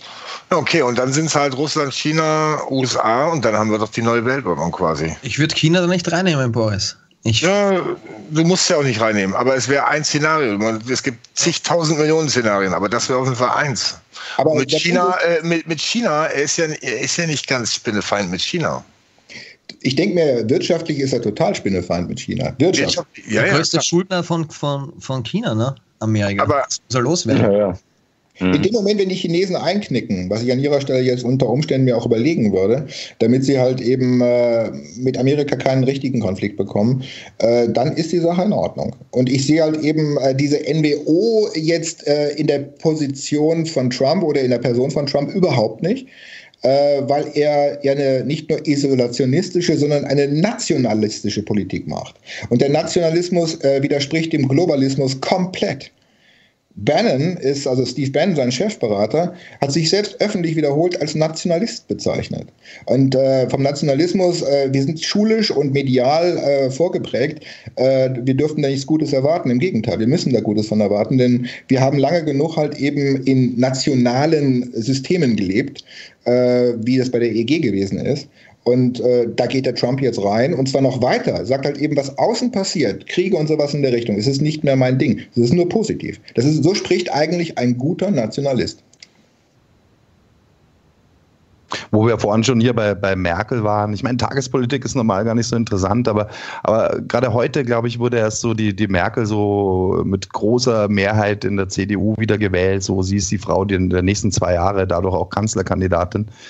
Und ich meine, wir reden hier wirklich über, über große Dinge, aber wenn ich mir so diese ganze ähm, ähm, Politkaste anschaue, dann, dann sehe ich da überhaupt keine, keine ähm, Persönlichkeiten mehr oder, oder Leute, denen, denen man zutrauen würde, das Kaliber zu haben, für ähm, ähm, Politik zu machen in, in solchen Zeiten. Und da, da wollte ich mal so, so mal in die Runde fragen, seht ihr überhaupt in, in, in Deutschland Leute, die, die vielleicht äh, in diese Rolle schlüpfen könnten? Ich meine, ich, ich werfe mal einen, einen Namen in den Ring. Georg Schramm, der Kabarettist. Ja, es klingt lustig, aber der, als der vor ein paar Jahren abgetreten ist hier, hier beim, beim Öffentlich-Rechtlichen, ganz ehrlich, ich habe ich hab damals echt gedacht, der, der startet jetzt irgendwie äh, in die Politik rein. Und ähm, so unmöglich ist es ja gar nicht. Siehe äh, Beppo Grillo in, in Italien, der auch Kabarettist war vorher. Aber, aber, aber ganz allgemein, was seht ihr da, da Leute überhaupt, ähm, ähm, die, die äh, da für solche Aufgaben berufen sein könnten? Also Schramm äh, hat sich ja schon dazu geäußert. Ne? Er wird auf jeden Fall nicht in die Politik gehen. Ich glaube, die haben ihn als Bundespräsidenten schon vorgeschlagen. Und da hat er schon abgesagt quasi. Aber genau, gut, dass es anspricht, genau solche Leute könnte ich mir da vorstellen. Eine totale Quereinsteiger oder wie auch immer. Irgendwer, der halt irgendwie gar nicht parteizugehörig ist oder wie auch immer. Das wäre das wär mal was. Wie seht ihr den Christoph Förstl jetzt hier in Deutschland? Ja, das ist jetzt nicht. Das Problem ist, das Problem ist, wir, wir können an einem kranken System im System nichts verändern. Versteht ihr? Äh, das heißt, ja. wir müssen erstmal ähm, letztendlich grundsätzlich muss was geändert werden und wir müssen zu einer ein, neuen Form des Zusammenlebens kommen. Äh, selbst wenn du jetzt einen guten Mann positionierst, äh, ähm, ich meine, der Bundespräsident ist ja auch nur der Grüß August, ähm, der ein paar äh, Dinger noch unterschreiben muss, ein paar Gesetze und wenn er es nicht macht, dann wird er auch abgesägt. Siehe, ähm, wie heißt der hier, der, der aus Niedersachsen noch, ja, ähm, ja äh, den sie damals dann mit so einem billigen Skandal dann auch rausgeputscht haben äh, äh vom Bundespräsidentenamt, weil er diesen, diesen ähm, äh, Rettungsschirm. Ah, ja. Äh, der da, Wulf. Der Wulf, genau, Wulf, weil, weil, er den nicht unterschreiben mhm. wollte. Ne? Also ähm, es, es, es, es, es wird nicht viel bringen in einem äh, System, wo anscheinend ja gewisse Mechanismen immer wieder ablaufen. Also wir haben das ja gesehen, zum Beispiel damals äh, die Partei der Grünen, wir haben das bei den Piraten gesehen und so weiter, äh, wo ja auch immer viele Hoffnungen gesetzt haben. Wir sehen das ja letztendlich auch, denke ich, bei der AfD. Das heißt natürlich nicht, ähm, dass das bei der Basis so ist. Die Basis, da kenne ich auch viele bei den Grünen oder so, äh, äh, die die es, die es wirklich gut meinen oder auch gute Ideen haben oder für gute, gute Ideen stehen äh, und die das äh, da oben halt auch an, ankotzt oder so, was da gemacht wird. Aber äh, immer noch nicht weit blicken können, dass das alles letztendlich auch System hat, ähm, dass ihr da unten sozusagen nur abgefrühstückt werdet mit ein paar Krumen und euch werden da so ein paar politische Slogans an die Hand gegeben und bla bla bla. Äh, und letztendlich interessiert das da kein, äh, gar kein oben, was die Basis denkt. Ähm, äh, und und also das ist, scheint halt immer wieder ein, ein, ein System zu geben, in dem dann letztendlich die Weichen so gestellt werden, ähm, dass es dann wieder oben passt, weißt du? Also äh, dieses, dieses Parteiensystem muss grundsätzlich weg. Ja, also das, äh, das, das, das, äh, das ist, deswegen äh, habe ich da nicht viel Hoffnung. Ob, ob ein Hörstel wird sich nicht durchsetzen, er ist einfach zu unbekannt der Masse. Ja, also äh, das ist, das ist, das ist klar, da kann er jetzt noch auf Reisen gehen, wie er will.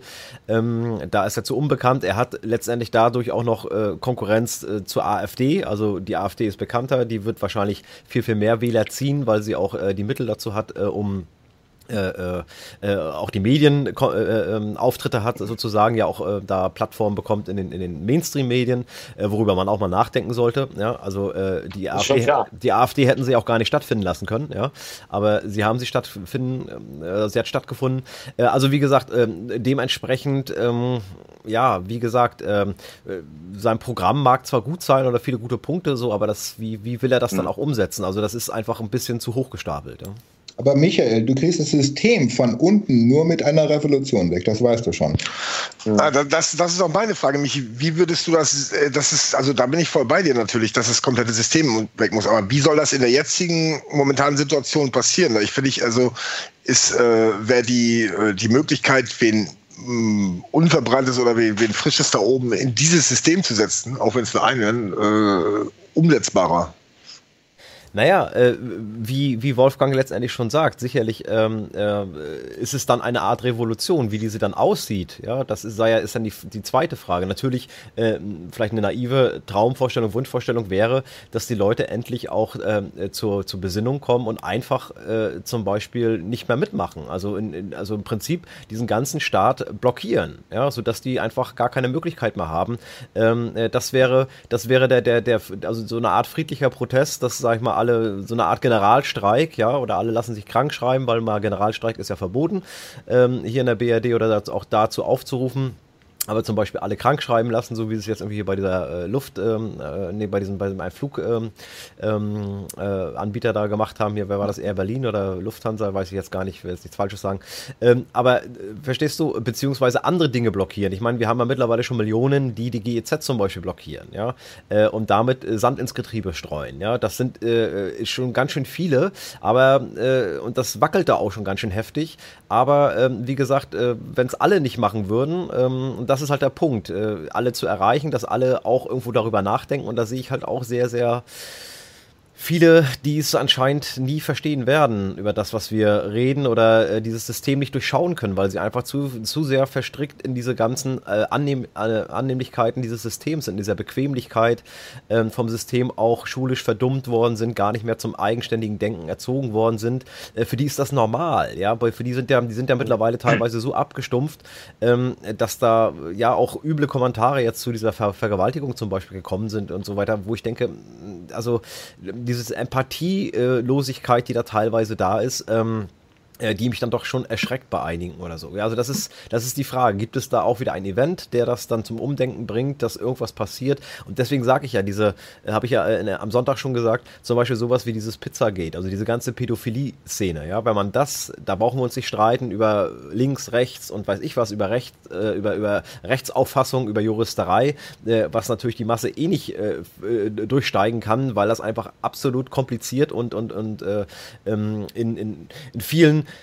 äh, komplizierten Worten ausgedrückt ist, dass es ja keiner versteht. Ja, darum gibt es ja Rechtsanwälte und diesen ganzen Betrugsquatsch. Äh, ähm, also wie gesagt, aber wenn so ein Thema zum Beispiel mit an die Öffentlichkeit kommt und, und, und das diese Maske vom Gesicht reißt, dieser Eliten, äh, was das eigentlich für Dreckschweine sind und da es ja Pizza geht, ähm, dass sie jetzt vielleicht als Fake News bezeichnen und so weiter und wo es jetzt garantiert auch viele Fakes geben wird dazu, keine Frage. Ähm, äh, aber da gibt es ja auch viele andere jahrelange Recherchen schon, ob das jetzt Guido Brandt ist, der Donnerstag bei uns in der Sendung ist, der da ja auch viel zu gemacht hat, äh, top recherchiert mhm. hat, ähm, äh, die, die True-Geschichte, die Campus-Geschichte etc. Ähm, also, dass diese Sachen stattfinden oder in, in England äh, der, der Jimmy Savile und so weiter. Also, und wenn das mehr auf, ins Bewusstsein der Leute rückt und, äh, und das ist ein Wunderpunkt, da geht es um Kinder, ja, ähm, da, da geht es um, um schwerste Kriminalität, perverseste, Sache, perverseste Sachen. Äh, das wäre vielleicht so ein Moment, wo ich sage, dass die Leute auf einmal so eine Wut entwickeln und äh, damit auch das System zum Einsturz bringen können. Aber also das recht, nur dazu bräuchte es halt äh, starke Medien, die diese Themen auch wirklich anpacken und, und, und das äh, sehe ich halt einfach nicht. Ja, das wird im Gegenteil, wie dieser Fall Adati bei euch in Deutschland, glaube ich, so hieß der, bei dem man ja Kinderpornos am, am, am Computer gefunden hat. Der, der, der wurde zwar dann ermittelt, aber der hat, glaube ich, außer einer Geldstrafe ja nicht viel erhalten und das war dann auch recht schnell unterm Tisch wieder, ja. Ja, aber es taucht überall auf. Ich glaube nicht, dass wir da auf die Medien zählen können, auf die Mainstream-Medien. Die verlieren halt einfach. Es ist ja äh, das, was du angesprochen hast, Michi, das passiert gerade ja in den USA. Äh, Pizzagate Twitter-Hashtag geht wie Sau. Also da geht es gerade richtig übel ab. Und jetzt heute kam mir die erste Meldung oder gestern, wann es war, in den deutschen Medien darüber, dass halt ein Kollege dort bewaffnet da in den Laden gelaufen ist. Ich habe es nicht richtig verfolgt, hat es einer von euch die Story gelesen, aber das war halt das erste Mal, dass jetzt hier aufgetaucht ist. Aber Fakt ja, ist, ja, das, das, das, Ding existiert. Also äh, Jeffrey Epstein ist verurteilt und beide, Trump und Clinton, hatten Kontakt zu dem. Also, ne, dass die da direkt verwickelt sind, kann man nicht sagen, aber die hatten direkten Kontakt zu dem Typen. Das ist schon aber nur in einem Fall, gell? Nur in einem Fall, wo er eine Minderjährige zur Prostitution gezwungen hat. Der Rest, 17, 14 wurden fahren gelassen, weil er Schweigegeld gezahlt hat. Nee, ja, nee, nee, nee, also, also beim Dingens hier, beim, also der, der Clinton, der war ja nachweislich 26 Mal, das ist offiziell bestätigt, war der da. Oder irgendwie sowas. Wo, also, wo du gerade bei, bei Brian, äh, bei, bei, sorry, bei Jeffrey Epstein warst, ähm, ich habe die Woche habe ich, ein, hab ich ein Foto gesehen, das, das wurde veröffentlicht, das hat ähm, Stephen Hawking, hier den, den, den Physiker, der, der im Rollstuhl sitzt, der, der so als der, der, der, der Superschlaue gilt, der, der war auch auf dieser auf diese Insel in der Karibik zu Besuch. Echt? Auch interessant, weißt du? Dann die Connections rein in, hier, also in, ins Weltbild, Physik und so weiter, ja. Dieses ganze materialistische Weltbild, was ja auch dieser Stephen Hawking ähm, ähm transportiert. Ja, ich mein, ja, ja klar. An, ne? Auf jeden Fall, der würde gut reinpassen. Aber war das vor seinem Unfall? Wie, welcher Unfall? Oder nein, nein, nein, nein, nein, nein, nein, nach. Die Fotos sind danach gewesen. es gibt Fotos von ihm, habe ich auch gesehen, wo du ihn auf der Insel siehst, halt mit dem Epstein.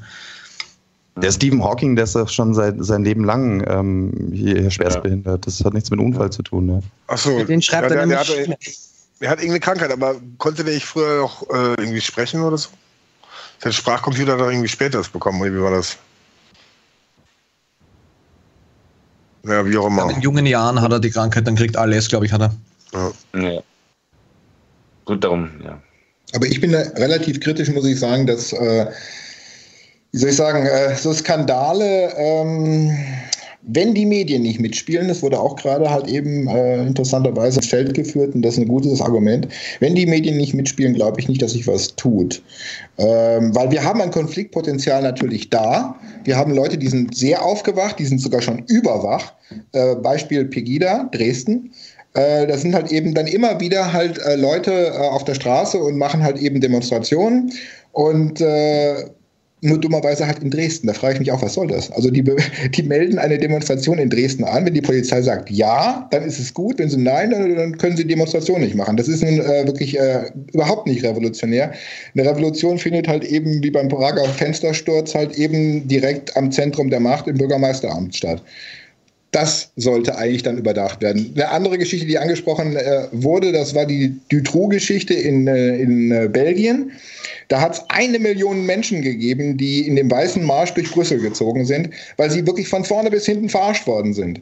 Weil äh, die Öffentlichkeit nicht im geringsten bisschen über die Tragweite des Dutroux-Falls aufgeklärt worden ist. Das waren ja dann äh, auch Eliten-Pedoringe damit dran, die halt eben beste Beziehungen zum Geheimdienst, zur Regierung, zu Logen etc. hatten. Es kam dann ein Stück weit raus. Dann haben sich eine Million Leute hingestellt und sind halt eben mit weißen Hemden äh, durch äh, Brüssel gegangen. Was hat's gebracht? Die Elite hat sich totgelacht darüber. Totgelacht. Mhm. Weil die Leute sind danach, die sind dann, man muss sich das vorstellen. Das sind eine Million Menschen, die laufen durch die Hauptstadt gehen am, wie soll ich sagen, äh, am, am, Justizpalast vorbei und winken und gehen äh, am Parlament vorbei und winken, anstatt die Leute rauszuholen. Da denke ich mir, hallo, äh, habt ihr irgendwas gelernt? Habt ihr irgendwas verstanden? Ich denke allerdings, wenn die Medien mitspielen, und das würde ich keinstenfalls ausschließen, weil die Medien für meine Begriffe gerade einen Kippfaktor erreicht haben. Und wenn da halt eben Trump-Leute drin sind, dann können wir hier bald halt in einen direkten, dicken Bürgerkrieg reinlaufen, weil die Medien halt eben dazu aufrufen. Und dann machen die Leute mit. Dann sind sie dabei. Das glaube ich auch. Also ohne größeren ähm, Medienarbeit wird da nicht viel passieren, fürchte ich. Und die andere Welch, ja? Welche, Seite, welche Seiten siehst du da in dem Bürgerkrieg äh, am relevantesten oder am, am, am, realistischsten? Islam gegen Altbürger. Mhm. Altbürger. ja. Und was, was ich Michael halt eben, wie soll ich sagen, ein Stück weit widersprechen würde, bei der Revolution sind wir uns wahrscheinlich äh, denkerisch einig, dass so etwas, äh, etwas schaffen kann. Äh, es gibt auch noch die Grundlagenarbeit, dass man halt eben an der Basis mit der Arbeit, mit der tatsächlichen faktischen politischen Arbeit anfängt. Äh, an der kleinsten Basis wirklich lokal gedacht. Und da habe ich halt eben äh, die Parteien bisher nicht verstanden, äh, die, zum Beispiel die Linke oder die FDP oder die AfD, wenn die mal ein Bürgermeisteramt halt eben erobert haben, dass sie dann dort nicht versuchen, halt eben das Maximale an Politik umzusetzen. Unter Umständen auch mehr, oder was heißt unter Umständen, auf jeden Fall mehr, als man das von Lokalpolitikern erwarten würde. Weil sie haben ja das Recht, eine Alternativwährung halt eben in Umlauf zu bringen, solange sie halt eben kompatibel oder äh, tauschbar ist mit dem Euro. Nur damit können sie schon mal eine ganze Menge anfangen, nur sie tun es nicht. Und das ist relativ dumm. Und äh, da habe ich halt bei den Linken es eigentlich erwartet, dass sie es machen würden. Sie haben es nicht getan und die AfD hat es auch nicht getan. Also meine Hoffnung liegt im Grunde am meisten bei der AfD, weil die zwar im Personenbild nicht irgendwie die Überkracher äh, vorstellen können, allerdings in der Zusammensetzung. Weil die Partei ist wirklich breit aufgestellt. Unter dem Begriff national ist da mehr oder weniger alles drinne was, äh, wie soll ich sagen, politische Schattierung und Farbe hat. Es sind Nationalkonservative, es sind Nationalliberale, es sind sogar Nationallibertäre, die sind ja nah am Anarchismus, und es gibt National-Sozialisten. Äh, ja. Die Partei ist sehr, sehr schön, finde ich. Sie ist sehr vielfältig. Habe ich eine Frage. Ähm, glaubst du, dass die AfD wirklich die Chance hätte, in Deutschland eine absolute zu erreichen? Nein. Eben, mit wem, wer würde dann mit ihr koalieren? Niemand. Der Punkt ist, wenn die AfD halt eben äh, ein bestimmtes Wachstumspotenzial erreicht hat, werden sich sämtliche Parteien, alle, zusammenschließen zu einer Superkoalition, nur um die AfD zu verhindern. Und das spricht sehr für die AfD. Das spricht nämlich dafür, dass sie antisystemisch tatsächlich aufgestellt sind. Sonst würde man das ja nicht machen. Aber Wolfgang, siehst du nicht auch die Möglichkeit für eine für eine außerparlamentarische Opposition. Denn ich, ich stimme da auch Micha voll zu. Also von den Parteien erwarte ich mir gar nichts. Deswegen habe ich auch vorher mal den, ähm, den, den Schramm auch in den Ring geworfen, weil äh, und da frage ich auch, auch, auch dich so, weil du auch ähm, ähm, viele Leute kennst. Siehst du Figuren, die, die ähm, außerhalb der, der, der Parteien, außerhalb des Parlaments eine, eine, eine Bewegung anführen könnten? Leute, die integer sind, die, die einfach auch das, das Kaliber haben? Sie, siehst du da Leute in Deutschland? Nein, also der Punkt ist, schau, der Punkt ist, das Kaliber haben, haben wahrscheinlich mehrere. Nur du sagst jetzt, wo wir doch schon eine Bewegung haben, und zwar die AfD, die ist schon da, machen wir doch eine neue AfD und eine neue Partei oder eine neue Bewegung, eine neue Gruppe auf, die muss sich dann auch erst wieder hocharbeiten und die kommt dann auch wieder nicht über diesen Sättigungsgrad hinaus, den ihm das System zugebilligt. Aber wenn über 20 Prozent, dann äh, gibt es einen zwischen die Beine. Also jetzt zum Beispiel Dirk Müller ist für mich eine sehr, sehr positive Person äh, absolut Idealist bis zum Abwinken und sehr klug halt eben auch gerade auf finanzwirtschaftlichem Gebiet. Der könnte einiges anstellen. Der ist auch integer, dem glaubt man. Der vermittelt auch sehr, sehr gut diese schwierigen und unverständigen wirtschaftlichen Begriffe.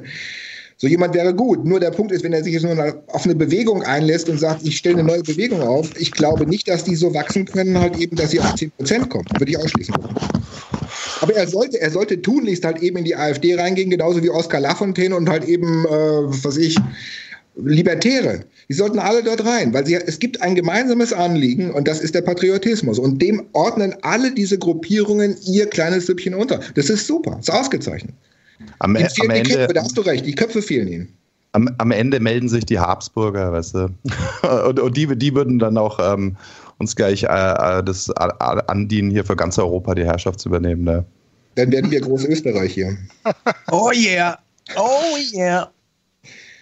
Ja, ich bin auch dafür, definitiv. Warum denn nicht? Muss ja nicht Großdeutschland heißen.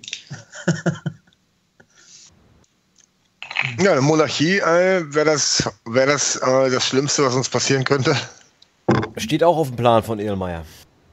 Ja, aber wenn es ein guter Monarch ist, ist alles in Ordnung. Ja, finde ich auch. Aber ich habe das nicht nur als Scherz gemeint. Ich meine eher die, die, die Habsburger. Ja. Ich meine, die zum einen sind die, sind die halt ähm, ähm, streng alliiert in, in ihrer ganzen Geschichte mit dem, mit dem Vatikan, also auch dementsprechend mit den Jesuiten. Und ähm, ähm, die, diese paneuropäische Union, die von ähm, Baron Kudenhove Kalergi gegründet wurde, der, der ist ja jahrzehntelang in der Nachkriegszeit der Otto von Habsburg vorgestanden. Und das waren auch die Leute, die seinerzeit das paneuropäische Picknick in Ungarn organisiert haben, was, was den Eisernen Vorhang 1989 im, im Juni geöffnet hat und dadurch ähm, ähm, hier diese Zeitenwende eingeleitet hat. Was da schon zeigt, welche, welche Macht die haben. Wer konnte denn das machen? Das war das, war das Haus Habsburg. Ja. Ja, wobei ich mir denke, die haben, haben sie auch zugelassen, weil äh, sowohl die CIA als auch der KGB waren ja dafür, dass halt eben die Mauern fallen. Brauchten sie ja, ja, aber die Frage ist, die Frage ist, also die, diese, diese paneuropäische Union und, und, und, diese Strukturen, ob die nicht sogar über dem, dem CIA und, und, und diesen Diensten stehen. Ne? Also ich sehe die als äh, wirklich äh, zentrale Global Player. Ja, Kudenhofer Kalergi ist wiederum Freimaurer. Da hast du im Grunde für meine Begriffe nahezu das Auge im Dreieck. Naja, und diese ganze pan-europäische Union, das ist auch die, ähm, die Vision, die wir halt äh, als, als EU ja dann manifestiert sehen. Auch diese ganzen Geschichten hier, hier Aachenpreis und sowas, ja, also der Karlspreis. Das, das ist äh, diese, diese ganze paneuropäische Gedanke, der ist richtig stark. Und ähm, ähm, dahinter steckt halt äh, unter anderem so das Haus Habsburg und, und damit e-, eng alliiert halt ähm, ähm, der Vatikan. Ja, habt ihr sonst noch weitere Themen auf dem Plan, von die euch bewegen gerade?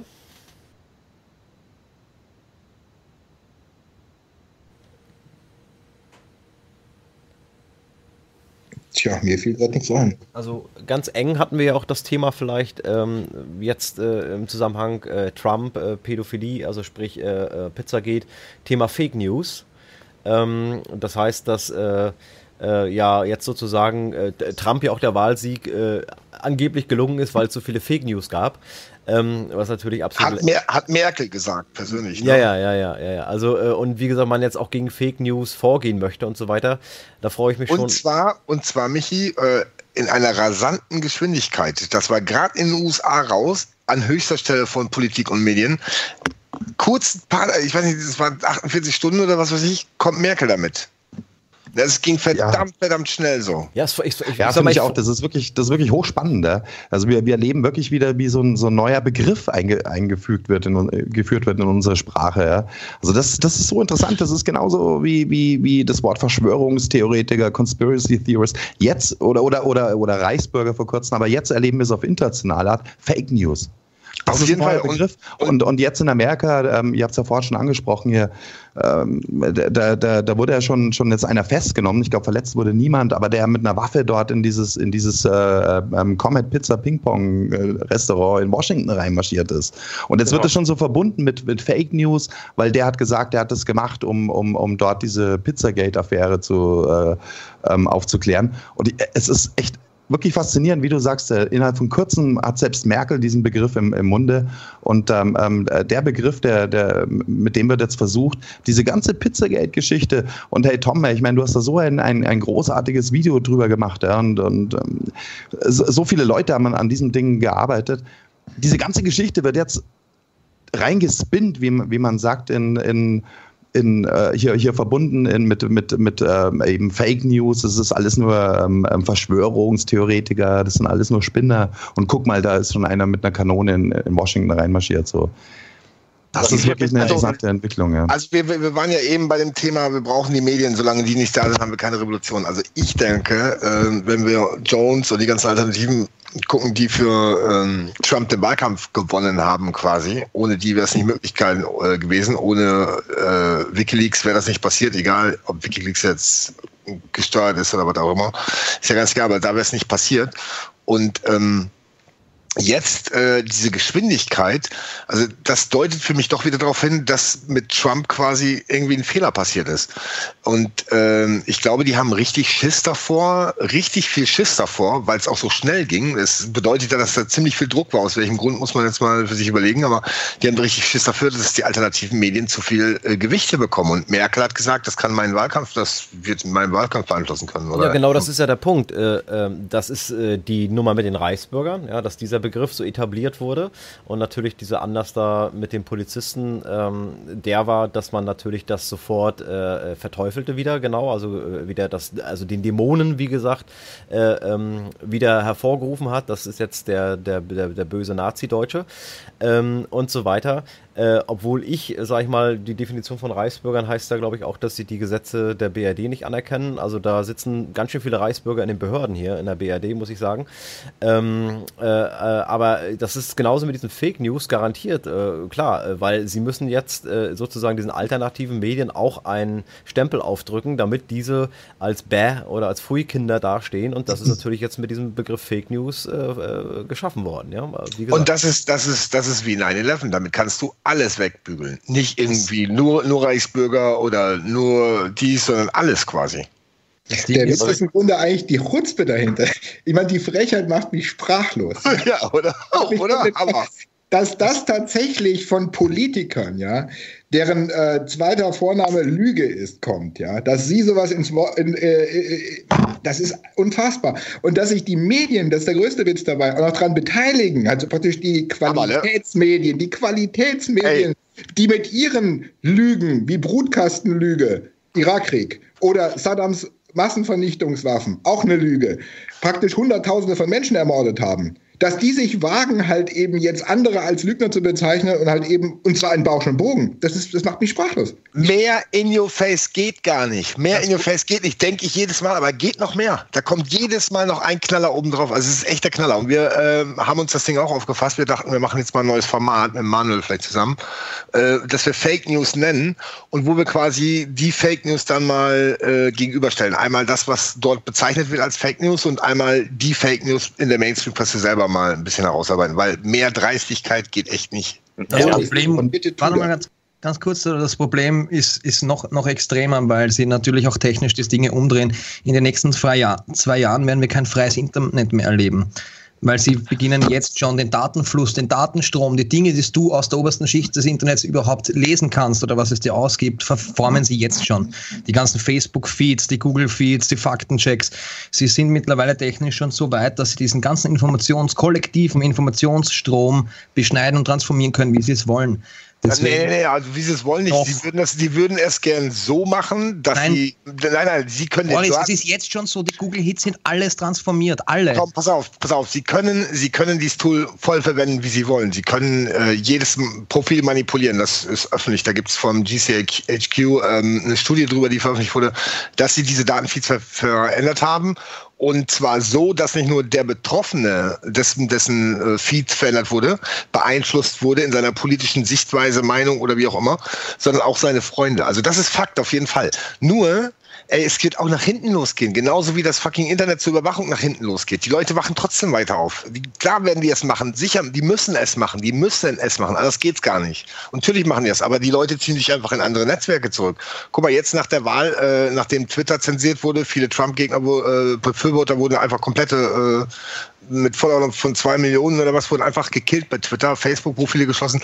So, da haben sich sofort zwei, drei neue Netzwerke aus dem Boden gestampft. So, die können die, machen, Gefahr, die Gefahr ist doch, dass im Grunde in dem Moment, wenn die Leute halt eben aus den Netzwerken rausgehen, wenn unsere Leute, wenn die aufgeklärten Anführungszeichen, die kritischen aus den Netzwerken rausgehen, dann bleiben die 90 Prozent Schlafschafe in ihrem staatlich betreuten Lügennetz drinne. Das heißt, das wird dann automatisch, wenn, das wird dann automatisch shiften. Ihr wisst ja, ey, wir sind ja da, ich bin ja da am Programmieren mit ein paar Spezialisten, jetzt da an so einer eigenen Plattform zu machen. Sind auch jetzt da mit vielen Whiteheads und so weiter auch in Kontakt, damit wir die Sicherheit haben. Also wird ein mehr oder weniger abhörfähigen, äh, nicht abhörfähigen Client geben. Wir arbeiten da auch an 3D-Welten und so weiter, dass, dass das wirklich auch Virtual Reality-mäßig dann ist mein, ich glaube, dass es wichtig ist, dass man eine zweite Instanz schafft zum Internet. So eine Art Dark, äh, Darknet. Wir werden auch im Darknet diverse Hidden Services haben und so weiter dafür. Wir müssen, also ist mein Ding, wir müssen aus diesen Mainstream-Internet raus, sofern wir das technisch überhaupt noch können. Wenn Sie damit beginnen, die Datenpakete auch schon auszulesen und es gibt quasi ein, zwei Klassen Internet, dann wird es schwierig werden und in diese Richtung gehen Sie. Also da muss man sich technisches einiges überlegen, aber de facto können wir nicht mehr auf Facebook und Google und YouTube etc. vertrauen, weil es wird in noch größeren Schritten gehen und Sie werden die ganzen Köpfe der Leute einfach komplett zweckentfremden, weil sie diese Infos nicht kriegen oder sie in eine Richtung lenken. Aber wenn wir rausgehen, dann gibt das ist ein, ein Rückzug, das ist ein militärischer Rückzug. Nein, dann geht meine Mutter, meine Mutter geht doch nicht im Leben ins Darknet. Mein Nachbar geht auch nicht ins Darknet. Ich kenne von meinen Normalbürgern, die ich kenne, halt eben, dass ein paar Dutzend niemanden, der ins Darknet gehen würde. Einer die, gehen vielleicht, die gehen vielleicht im Popo-Club in Dark Room, aber nicht ins Darknet. Nein, es geht nicht ums Darknet. Es geht darum, einfach eine in sich, eine in sich sichere Umgebung zu schaffen, zwischen klein, sternförmig, wie ein Torrentnetz, damit man dort kommunizieren kann, damit es eben, damit dort ein freier Informationsfluss herrscht, weil der Informationsfluss aber, im Netz ist gestört im Moment. Aber, Tom, aber, aber, von dort die 90 Prozent. Du brauchst, es wird automatisch shiften dann, wenn die Leute ein Angebot haben, dass sie wissen, hey, dort gibt es etwas, dann werden sie dorthin kommen. 90 Prozent der Leute würden instant jetzt sofort in Account löschen, wenn es eine Alternative geben wird. Ist so. Ich auch, keinen von, von meinen nicht. nicht. Bei mir macht das nicht einer, dass er in irgendeinem ja, gesagt, Wolfgang, du hast die falschen Freunde. Sagt, gefährlich ist. nein, nein, nein, von der Masse kann man schon sagen, die würden nicht wechseln. Solange die Freunde von denen da nicht da sind, würden die auch nicht wechseln. Und ähm, das zu der Plattform, das ist auf jeden Fall gut. Und dass viele entstehen, ist auch gut. Und viele werden auch wechseln. Aber ähm, das mit der Sicherheit, Tom, das ist äh, im Endeffekt ist eine Illusion. Ey, alles das Tornetzwerk, guck mal, von wem es entwickelt wurde. Da, die können, die hören alles ab. Alles, ausnahmslos. Die haben jede Verschlüsselung, können die aufmachen. Jede, ausnahmslos. Da ist nichts. Sicherheit, ja genau, die Frage ist wer. Das können bestimmt nicht alle. Die Polizei nebenan wird das nicht können. Aber die Leute, die es steuern, die kommen an diese Daten definitiv ran. Da kannst du von ausgehen. Von daher Sicherheit eine absolute Illusion, wenn du die da oben picken willst, äh, die steuern.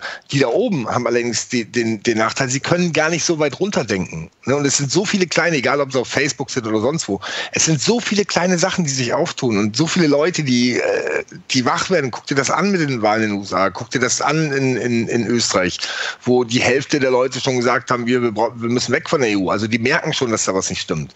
Ne? Diese kleinen, so das, das Schlachtfeld, sage ich mal, was wir hier führen, das, äh, das müssen wir natürlich auslagern in kleinere Dings. Aber ähm, das ist auch okay so. Und äh, da, wir können da besser kommunizieren. Wir brauchen, wir haben ja trotzdem noch Zugriff auf Facebook. Nur wir müssen da halt verschiedene Sachen oder oder Dinge, die wir bewerkstelligen wollen, Ziele, die wir erreichen wollen, können wir halt in diesen Netzwerken, die du angesprochen hast.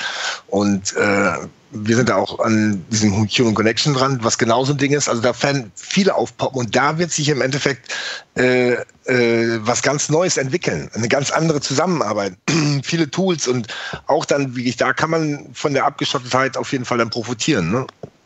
Ich glaube auch, dass sich da noch einiges tun wird und, und dass die uns beschneiden wollen, also uns jetzt alternative Medien machen. Ich glaube, das ist ja mittlerweile sogar äh, zur EU-Agenda geworden. In Frankreich ist es, glaube ich, sowieso schon seit längerem Programm, dass man alternative Medien ein bisschen äh, zudrehen möchte und, und, und dass sich da jetzt Alternativen äh, am technischen Sektor auch auftun werden und müssen, das, das, das glaube ich auch, das finde ich auch gut.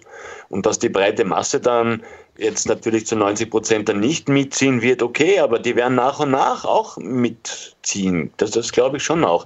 Ich wollte nur zum Thema Fake News noch mal ganz kurz was sagen, weil ähm, für mich das Paradebeispiel heute war, auf ORF.at äh, wurde Pizzagate, äh, weil wir jetzt Pizzagate vorher schon abgehakt hatten eigentlich, aber ich möchte es mal ganz kurz erwähnen, äh, eben äh, als äh, krude Verschwörungstheorie, bla bla bla bla, als Rechte vor allem von Rechten und da wurde mit keinem Wort erwähnt, dass eigentlich äh, die Wikileaks-Dokumente der Stein des Anstoßes waren, ja, und, und da merkt man es halt auch wieder, ähm, und das spüren die Leute aber auch. Ja. Genauso wie es in der Ukraine, im Fall Ukraine-Krise, ich glaube, das war der Zeitpunkt, wo, wo die meisten äh, aufgewacht sind, ja, jetzt in den letzten Jahren. Ja. Da haben die einfach sehr richtig. Sehr, sehr richtig. Und, und witzig ist doch auch, habt ihr in, in, in den letzten Tagen mal äh, am, am, am Kiosk hier das Titelbild vom Spiegel gesehen? Das ist, wie sich dann die, die deutsche Presse jetzt wieder zeigt. Zeitgleich, ganz zufällig natürlich. Ja. Und ähm, ähm Deutschland hat auch investigative Presse. Ja. Der Spiegel ist für uns da, der, der investigi investigiert in die wichtigen Themen. Und wisst ihr, was das wichtige Thema ist? Ach so, der Sportskandal. Ne? Football. Ja, ja, Football Leagues, genau, genau. Ja, da, das ist was, das, das, hat, der, das, hat das Spiegel, das hat das Spiegel zugespielt gekriegt, genauso wie dieses äh, Steuerding da äh, mit den mit den Offshore-Firmen so. Äh, genau das gleiche Ding haben auch die Massenmedien zugespielt bekommen und äh, das auf jeden Fall, auf jeden Fall. Das titelt ja überall. Das geht durch die sozialen Netze wie sonst was. Und wer ist betroffen? Also die haben da nicht wirklich irgendwie so Bauern, die haben schon irgendwie Türme genommen oder, oder irgendwie Läufer oder sowas. Mehmet Scholl und Cristiano Ronaldo. Ne? Ich glaube ja, schon. Wie auch immer, ich meine, dass der ganze, dass der ganze äh, Profisport ähm, ähm, zutiefst korrupt ist, ist ja nichts Neues. Ja? Und äh, das ist auch so interessant, weißt du, so funktioniert nämlich auch Lügenpresse. Sie präsentieren ja schon Wahrheit, so wird es auch sein. Und ähm, ähm genauso wie vor, vor einem halben Jahr da diese, diese Panama-Geschichte ist ja genau das Gleiche. Übrigens geht es da immer nur um Steuersünde. Ne? Es geht immer nur um Steuer. Ja, hey, bei, bei, bei, der, bei der ganzen ähm, ähm, von WikiLeaks-Geschichte ausgelösten äh, Pizzagate, da geht es verdammt nochmal um schwerste Verbrechen. Ja? Aber hier, bei was, was unsere Mainstream-Medien wieder als, als super investigativ äh, ähm, zeigen und auch voll im Trend hier, wir haben auch WikiLeaks, ja, äh, es sind immer nur Steuergeschichten so. Ja? Na, weißt du, was Sie gerade auch noch gebracht haben? Sie haben gerade auch noch gebracht, und zwar äh, der Spiegel, ganz investigativ, ja, hat gebracht, dass in vielen Zeitschriften sozusagen versteckte Werbebotschaften sind, ja, dass dort Produkte genannt wird von der Pharma. Ja? So. Nein. Gast, das ist so investigativ und sie schießen natürlich damit gegen ihre eigenen Leute, aber das muss jetzt so sein, auch wenn da dieser Begriff Lügenpresse war, so hieß es da in dem Beitrag. Ähm, aber wir müssen, wir stehen halt da, dass wir ihnen jetzt die Wahrheit sagen und es, wir haben so viele äh, äh, Artikel gelesen in verschiedensten Zeitungen und wenn es da um gesundheitliche Themen geht, werden da immer mindestens zwei bis drei ähm, spezielle Medikamente benannt oder sowas, ja, und das wäre so eine Art Schleichwerbung, das ist natürlich nicht in Ordnung. Also damit stellen die sich echt vor die Kamera bei Spiegel Online und stellen sich dahin, wie toll und geil sie doch äh, journalistische Arbeit leisten. Das ist ja, aber was, deu was, deutet, auf was deutet das denn wieder hin? Die stehen auch mit dem Rücken an der Wand. Die können nicht mehr vor, nicht mehr zurück. Die müssen sowas jetzt bringen und die müssen solche Opfer bringen. Da müssen wir eigentlich richtig rein in die Wunde und so eine Liste erstellen, die auf allen sozialen Medien in unseren Artikeln gepostet wird mit allen Sachen, die sie nicht nennen. Uranverseuchung, äh, Pizzagate, die ganzen großen Dinger.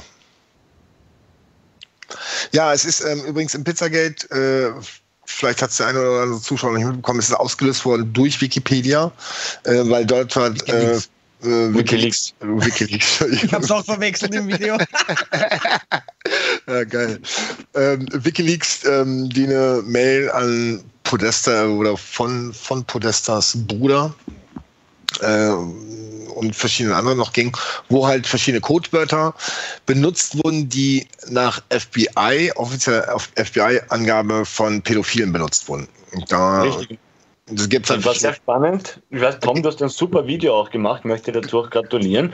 Was ich bezeichnend fand, es tauchen ja in diesen Dokumenten diese serbische Künstlerin, diese Marina Abramovic auf, diese Satanistin. Und just in der Woche, als Pizzagate äh, so in den alternativen Medien langsam ähm, gepusht wurde, ja. hat ORF.at auch das super. ORF nicht nur. Einen richten, ja riesen Artikel über diese Marina Abramovic gebracht. ARD hat ein Spezial gebracht äh, zur, zur besten Sendezeit. Also da gab es fünf, sechs, kann jeder nachstellen. Da gab es in allen großen Medien, die Zeit glaube ich auch oder, oder FATS oder sowas. Alle haben es gebracht. Und das genau nachdem das mit dem Spirit Cooking äh, quasi durch war. Richtig.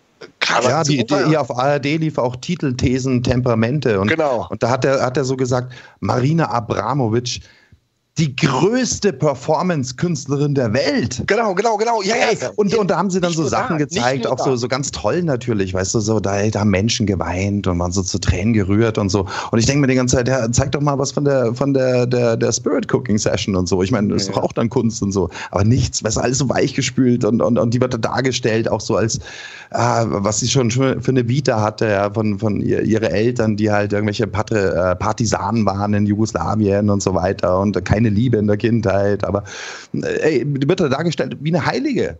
Ja, aber, aber Frankie, du musst, du, musst, du musst das auch zu Ende erzählen. Ähm, äh, und zwar, ähm, sie hat, äh, wo du sagst, halt, die Menschen haben geweint. Diese unglaubliche, klasse, super geile Performance war folgende, dass sie sich ins Museum gesetzt hat mit einem Stuhl und hat dort acht Stunden gesessen. Was für eine Leistung. Weißt du, dass ich das aber arg finde? Weil da tut sich sicher einiges, wenn du, wenn die Frau mit ihrer Power in welches Sphären sie auch immer channelt, dir gegenüber mhm. sitzt und in die Augen schaut. Das, ich würde mal gerne mit jemandem sprechen, der das gemacht hat. Macht Weil da haben Leute wirklich zu weinen begonnen. Das das ist so okkulte Ja, was ich noch so bezeichnend fand in diesem ORF-AT-Artikel, ähm, stand dann halt, äh, das einzige Zitat, äh, wo sie zitiert wurde, war, ja, ich vertrage Schmerzen. Ja, das war das einzige. Und sie wird halt, wie äh, Frank richtig äh, schon gesagt hat, so irrsinnig verharmlost, nur so als ein bisschen eine schrullige Tante dargestellt. Ja, nicht mehr, nicht weniger. Aber kein Wort von Okkultismus, Satanismus, äh, Spiritual Cooking oder dass sie da gar in diesen Wikileaks-Dokumenten auftaucht. Kein Wort. Ja, und das ist bezeichnend. Ja, und auch, auch so schnell, wie wir den eben den anderen Fall auch schon hatten. Ne? Wolfgang, hast du davon was mitbekommen von diesem Spirit Cooking? Ja, ich habe es insofern mitbekommen, äh, als dass ich die auch gegoogelt habe. Und da gab es Aufnahmen, äh, mehrere, da sieht man sie mit Pamela Anderson und äh, also der Badenixe. Und äh, ausgerechnet Pamela Anderson war nun diejenige, die am 15. Äh, November äh, Assange äh, zum letzten Mal besucht hatte, respektive halt eben äh, ist es der letzte Moment, wo man Assange noch für lebend gehalten hat, respektive für anwesend in der Botschaft. Der ist ja danach angeblich verschwunden, man hat ihn nicht mehr gesehen, er hat sich nicht mehr am Fenster gezeigt. Das Einzige, was man gesehen hat, war seine Katze. Die äh, hat man am Fenster halt eben fleißig abfotografiert, als Trump gewonnen hatte. Man eigentlich dachte, jetzt müsste Assange mal endlich wieder auf seinen Balkon kommen oder halt eben am Fenster stehen. Hat er seitdem nicht mehr gemacht. Und da kam das Gerücht auf, Assange wäre abserviert worden und Pamela hätte irgendwas damit zu tun. Äh, sie hat ihm tatsächlich halt eben eine vegetarische Mahlzeit mitgebracht. Oh, ja, genau. Vielleicht hat sie ihn unter Umständen halt eben vergiftet. Und äh, ja, da gab es halt eben mal von, äh, ich weiß nicht, ob ihr das wisst, äh, viele Jahre her, einen deutschen ähm, äh, Reporter, einen, einen, einen äh, bekannten Fernsehjournalisten, der hieß Dagobert Lindlau. Und äh, bei dem auf einer Party äh, ist äh, ein anderer Journalist, ein Investigativer, gestorben. Äh, und hinterher kam wohl raus, dass er gestorben worden ist und äh, dass er das Falsche gegessen habe. Und äh, in dem äh, Zug kam halt eben auch raus, dass Dagobert Lindlau für den Mossad arbeitete. Haben die nicht irgendwie eben im Alpha-Strahler verseucht? Alpha-Strahler? Was ist das? Ja, irgendwas, irgendwas atomares Polonium oder was weiß ich. Nee, er musste ja nur was halt eben in die Nahrung reinmachen, da reicht halt eben irgendwas, was falsch ist, und dann bist du halt eben in 24 Stunden über den Jordan. Ne? Also ich glaube nicht, da musst du halt, dass du da so richtig mit den Gammastrahlen aufwarten musst. Zum Thema Wikileaks wollte ich noch kurz was sagen. Ich habe äh, heute die Meldung erhalten, dass jemand aus, aus dem Umfeld von Assange äh, verbreitet hat, dass äh, angeblich die Seite Wikileaks jetzt äh, übernommen wurde, gehackt wurde und dass die darum jetzt gebeten haben, keine Leaks mehr ihnen zuzustellen. Ich konnte aber es ist was geleakt worden schon, nämlich BND und NSA. Ähm Dokumente.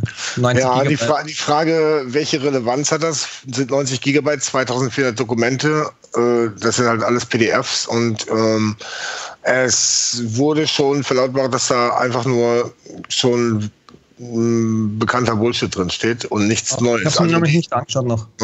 Ich habe ein bisschen drin, drin durchsucht, so sind auch ein paar äh, Treffer drin, aber ich habe noch nichts wirklich Relevantes entdeckt, was man jetzt sagen würde, wow. Also die Amerikaner auf jeden Fall hatten halt die Absicht gehabt, äh, oder zumindest haben sie mit beschäftigt, gedanklich mit beschäftigt, Assange umzubringen.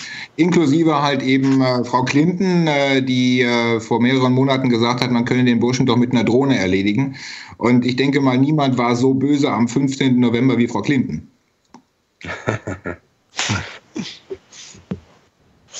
ja. Dass sie ihn äh, absolvieren wollten, das ist, das ist ja klar, ja. Also Assange, ich kann mir auch vorstellen, dass er sich einfach nicht erblicken lässt, um erstmal den Wirbel nach der Wahl äh, abzuwarten. Und ähm, es ist auch schon öfter mal passiert, dass sie sich eine Zeit lang hat nicht blicken lassen, nur weil es jetzt alles von ihm erwarten. Er hat auch sein, sein, sein Jubiläum, da haben auch alle von ihm erwartet, dass er da was liegt, hat er auch nicht gemacht. Also äh, darum, dass er nichts liegt, sondern ähm, es kam heute die Meldung von, ich habe einen Freund, der sich da auch im Dark Web bewegt und der da mit den ein paar Leuten, Hackern, auch in Kontakt steht. Und, und äh, der meinte, dass Wikileaks wirklich jetzt darum gebeten hat, dass man ihnen vorerst keine Leaks zukommen lässt, weil sie selbst da jetzt gerade irgendwie Fremdeingriff haben. Und es ist halt eben noch hinzuzufügen, dass äh, da gibt es eine ganze Liste. Es gibt einen längeren Artikel, muss man sich mal durchlesen, äh, der erschien in irgendeiner Computerfachzeitschrift von jemandem, der sich so mit Hacking und sowas auskennt. Äh, der hat einen langen Abriss darüber geschrieben, was, warum es plausibel ist, dass Assange umgebracht, entführt oder ähnliches wurde. Auf jeden Fall nicht mehr in der Botschaft ist. Äh, da gab es so einen Deadman-Switch, wo er halt eben dann eine Nachricht halt verschlüsselt hat, äh, an der zu erkennen gewesen ist, dass er nicht mehr halt eben äh, Herr seiner Sinne oder am Ort des Geschehens gewesen ist. Ähm, viele Punkte, die wirklich absolut nachdenklich stimmen. Es war ein sehr, sehr tiefgreifender, sehr, sehr, sehr, wie soll ich sagen, fundierter Bericht der auch, äh, dass ich in einer sehr guten Zeitung, das war eine gute Zeitung, das war eine Computerzeitung, ich komme auf den Namen gerade nicht, äh, hätte stehen können. Er hat ja auch eine Insurance-Datei raufgeladen. Ich weiß nicht, ob du das mitbekommen hast. Am Wahlabend hat er 1, oder 2,4 Gigabyte, drei Files nee, hochgeladen. Nee, mehr noch, viel, viel mehr. Das waren äh, fast 6 Gigabyte, glaube ich. Da waren 6 Gigabyte, das waren auf jeden Fall drei Files. Einmal EU, US und noch irgendwas, also waren es drei. Und da ist auch die Frage, was da denn drinnen ist. Ne? Das war so eine Insurance für ihn. Ja. Ähm, da wurde gerade nochmal im Chat erwähnt, äh, die Blockchain-Nachricht. Ähm, es ist halt in verschiedenen Bitcoin-Transaktionen, ich glaube, ja, Bitcoin-Transaktionen ähm, in bestimmten ähm, ich glaube in verschiedenen oder mit verschiedenen Muster, mit einem bestimmten Muster, ist halt äh, die Nachricht Help Me aufgetaucht und äh, da munkelt man, es könnte irgendwie äh, von Assange kommen. Wobei man, ich kann mir da kein Szenario vorstellen, hat er sich irgendwo versteckt oder äh, wieso hat er dann irgendwie Zugang zum Internet, kann er irgendwas raushauen oder hat er da irgendwie einen Deadman's Trigger, den er jeden Tag benutzen muss oder, äh, oder resetten muss oder wie auch immer.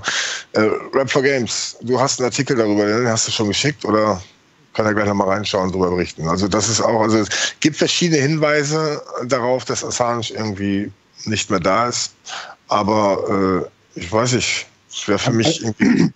Am 15. halt eben, an dem Tag, als Pamela Anderson da war, ist sein Internet auch gesperrt worden. Und zwar von der ecuadorianischen äh, Regierung. Stimmt, stimmt. Und das äh, Internet tauchte auch dann nicht wieder auf. Das ist dann über Wochen gesperrt gewesen. Und äh, der Punkt ist, dass äh, der, wie soll ich sagen, der Knaller der Enthüllungen waren ja die Podesta-Mails. Und aus den Podesta-Mails wiederum ging hervor, ähm, dass da irgendwas äh, mit äh, diesem, mit dieser Pizzakette halt eben faul wäre und dass da irgendwie ein Pedoring dranhängen würde, der halt eben Beziehungen ins Weiße Haus hat. Und äh, General Michael Flynn, der jetzt halt eben bei Trump äh, ganz oben rangiert in der neuen Regierung. Ähm, der war, was war er nochmal, 2004 bis 2010 US-Geheimdienstchef äh, in äh, Afghanistan und Iran, äh, Irak. Äh, und 2012 bis 2014 Chef des äh, Defense Intelligence Agency. Der hat gesagt, es ist definitiv wahr, dass es Verbindungen von Clinton zu Pädokreisen gibt, oder Pädoringen äh, im ja. gleichen Zusammenhang. Also ich denke mal, da ist äh, wirklich eine Menge Potenzial rauszuholen aus dieser Geschichte, aber es, also, ist noch zu wenig draußen. Es, doch, es, es, gibt, es, gibt schon, es gibt schon einiges. Ich stecke euch mal eben, also es geht in den USA wirklich richtig ab. Guckt euch den Twitter-Feed an, gibt Hashtag äh, Pizzagate ein und guckt, was da abgeht. Und da gibt es auch viel auf YouTube schon. Also es gibt. Äh, was ich noch sagen wollte zur Pizzagate noch, da ist ja jetzt eine Verbindung nach äh, Berlin auch aufgetaucht, angeblich, ne? Zu einer Pizzeria namens Dr. Bong ähm, die da auch irgendwie vernetzt sein soll. Ja, ja. Naja, whatever, aber ähm, lass mich mal eben zu Ende berichten. Ähm, die, Story, die Story, die jetzt so gerade rumgeht, ist halt die, es gibt halt, ähm, heißt die Madeleine, die in Portugal verschwunden ist, ein kleines Mädchen in Portugal verschwunden. Ja. Oh, ja, genau. Und ähm, dort wurden Phantomzeichnungen angefertigt. Und die Phantomzeichnungen passen halt wirklich sehr, sehr, sehr sehr, sehr genau auf die beiden Podesta-Brüder, die halt in den E-Mails auch schon mit diesen ganzen Codes, mit diesen Pedo-Codes äh, in Verbindung gebracht werden konnten. So, und jetzt gibt's halt eine krasse Sache, die passiert ist. Da ist halt ein Typ, ein Pädophiler, der wohnt irgendwie ein paar hundert Meter Luftlinie weg. Und der Freud meinst du, ne? Genau, das ist, das ist der Enkel oder was? Frag mich nicht. Auf jeden Fall ein Freud. Und der ist ein verurteilter oder bekannter Pädophiler, ist auch schon tot. Und der hat halt dort ein Ferienhaus gehabt in der, in der äh, Gegend. Und ähm, war aber zu dem Zeit, weil gegen den wurde auch schon ermittelt, war zu der Zeit im Ausland. Also den konnten sie da nicht festsetzen. Jetzt ist aber was aufgetaucht, ich weiß nicht, ich habe das leider noch nicht wirklich tief überprüft, dass die Podesta-Brüder genau zu der Zeit also es war die ganze Zeit die Frage, waren Sie zu der Zeit in Portugal? Und jetzt kam halt raus, Sie waren zu der Zeit in Portugal und zwar in dem Haus von diesem Typen, von diesem Freud.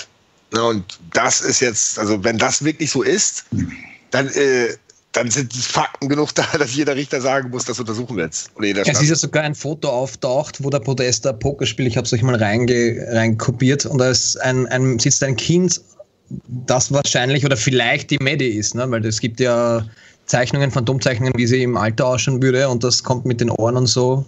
Und wobei Wenn der, das nicht auf dem Foto ist. Der Podesta, der Toni Podesta heißt er, glaube ich, ähm, hat halt auch extrem krasse Kunst in seinem äh, in ja, seiner ja. und, und äh, John Podesta in seinem Büro sogar. Also das ist echt stranger stranger Stuff, der auch mit der ähm, wie hieß er noch? Abra, ne, wie hieß er noch? Die Künstlerin? Abramovic. Abramovic, aber Ab nicht, der hat glaube ich Bilder von dieser anderen Frau. Ja, ja, aber also die auf jeden Fall in das Muster passen von der Abramovic. Ach so, meinst du? Also, ja, klar. Also, was ich noch bei, bei, bei Assange sagen wollte, Boris, du, ihr hattet mir doch auch noch mal ein Video geschickt, äh, da sieht man, äh, äh, wie Assange so frei spricht und dann siehst du auf einmal, ähm, dass es da bestimmte Bildfehler drin gibt. Also, dass zum Beispiel der Kragen auf einmal so äh, wie ein Morphing verschwindet, ja, also sich verändert. Also, es sieht aus, als wenn das irgendwas zusammengeschnitten ist oder ähm, ähm, eventuell auch äh, mit dieser neuen Technik gemacht ist. Wir haben es ja äh, schon mal erwähnt, dass es ja mittlerweile möglich ist, in Realtime sozusagen alte Videos zu nehmen äh, und ich selbst spreche dazu mit meinem Mund und äh, dann äh, ist das Originalvideo sozusagen, macht das, was ich, was ich mit meinen Gesichtszügen mache, dann mit dem. Also, es ist nicht mehr zu unterscheiden entscheiden. Ähm, aber auf jeden Fall gab es da äh, äh, zwei, drei Sachen. Einmal mit dem Auge, glaube ich, das, was dann so, äh, so auf, wie das so ein, so ein Morphing-Effekt ist sozusagen, also dass das irgendwie so ein ähm, äh, Zusammenschnitt war oder so und auch mal mit dem Kragen, dass da halt auf einmal in eine ganz andere Position äh, über, übermorphte sozusagen. Ja, ja, aber das ist wahrscheinlich, ähm, das ist wahrscheinlich, es gibt verschiedene Software dazu, auch von, äh, in Premiere kannst du sowas machen und äh, dann sieht halt ähnlich, sehr, sehr, sehr ähnlich aus. Also das kann man reproduzieren, denke ich mal. das Die Frage könnte, ist, das könnte auf jeden Fall Geschnitt gewesen sein. Aber Boris, der Punkt ist, wenn das halt eben jetzt produziert gewesen ist, und das war produziert, das hat man gesehen, warum hat man es gemacht? Der Punkt ist, äh, wenn du es genau dir anschaust, so ist der Kragen abgeknickt, ja? Mhm, ja. So wie er nicht und, abknicken kann, wie er einfach nicht abknicken kann, ja. mit dem Auge das Gleiche. Der Kna ja, aber, aber, hast, aber, aber warte, mal, warte mal. Der Kragen ist in einem perfekten Dreieck abgeknickt mhm. und jetzt und danach wurde das Auge gezeigt. Das Auge war der andere Punkt in dem Video. Das Auge im Dreieck, als ob das eine Nachricht wäre.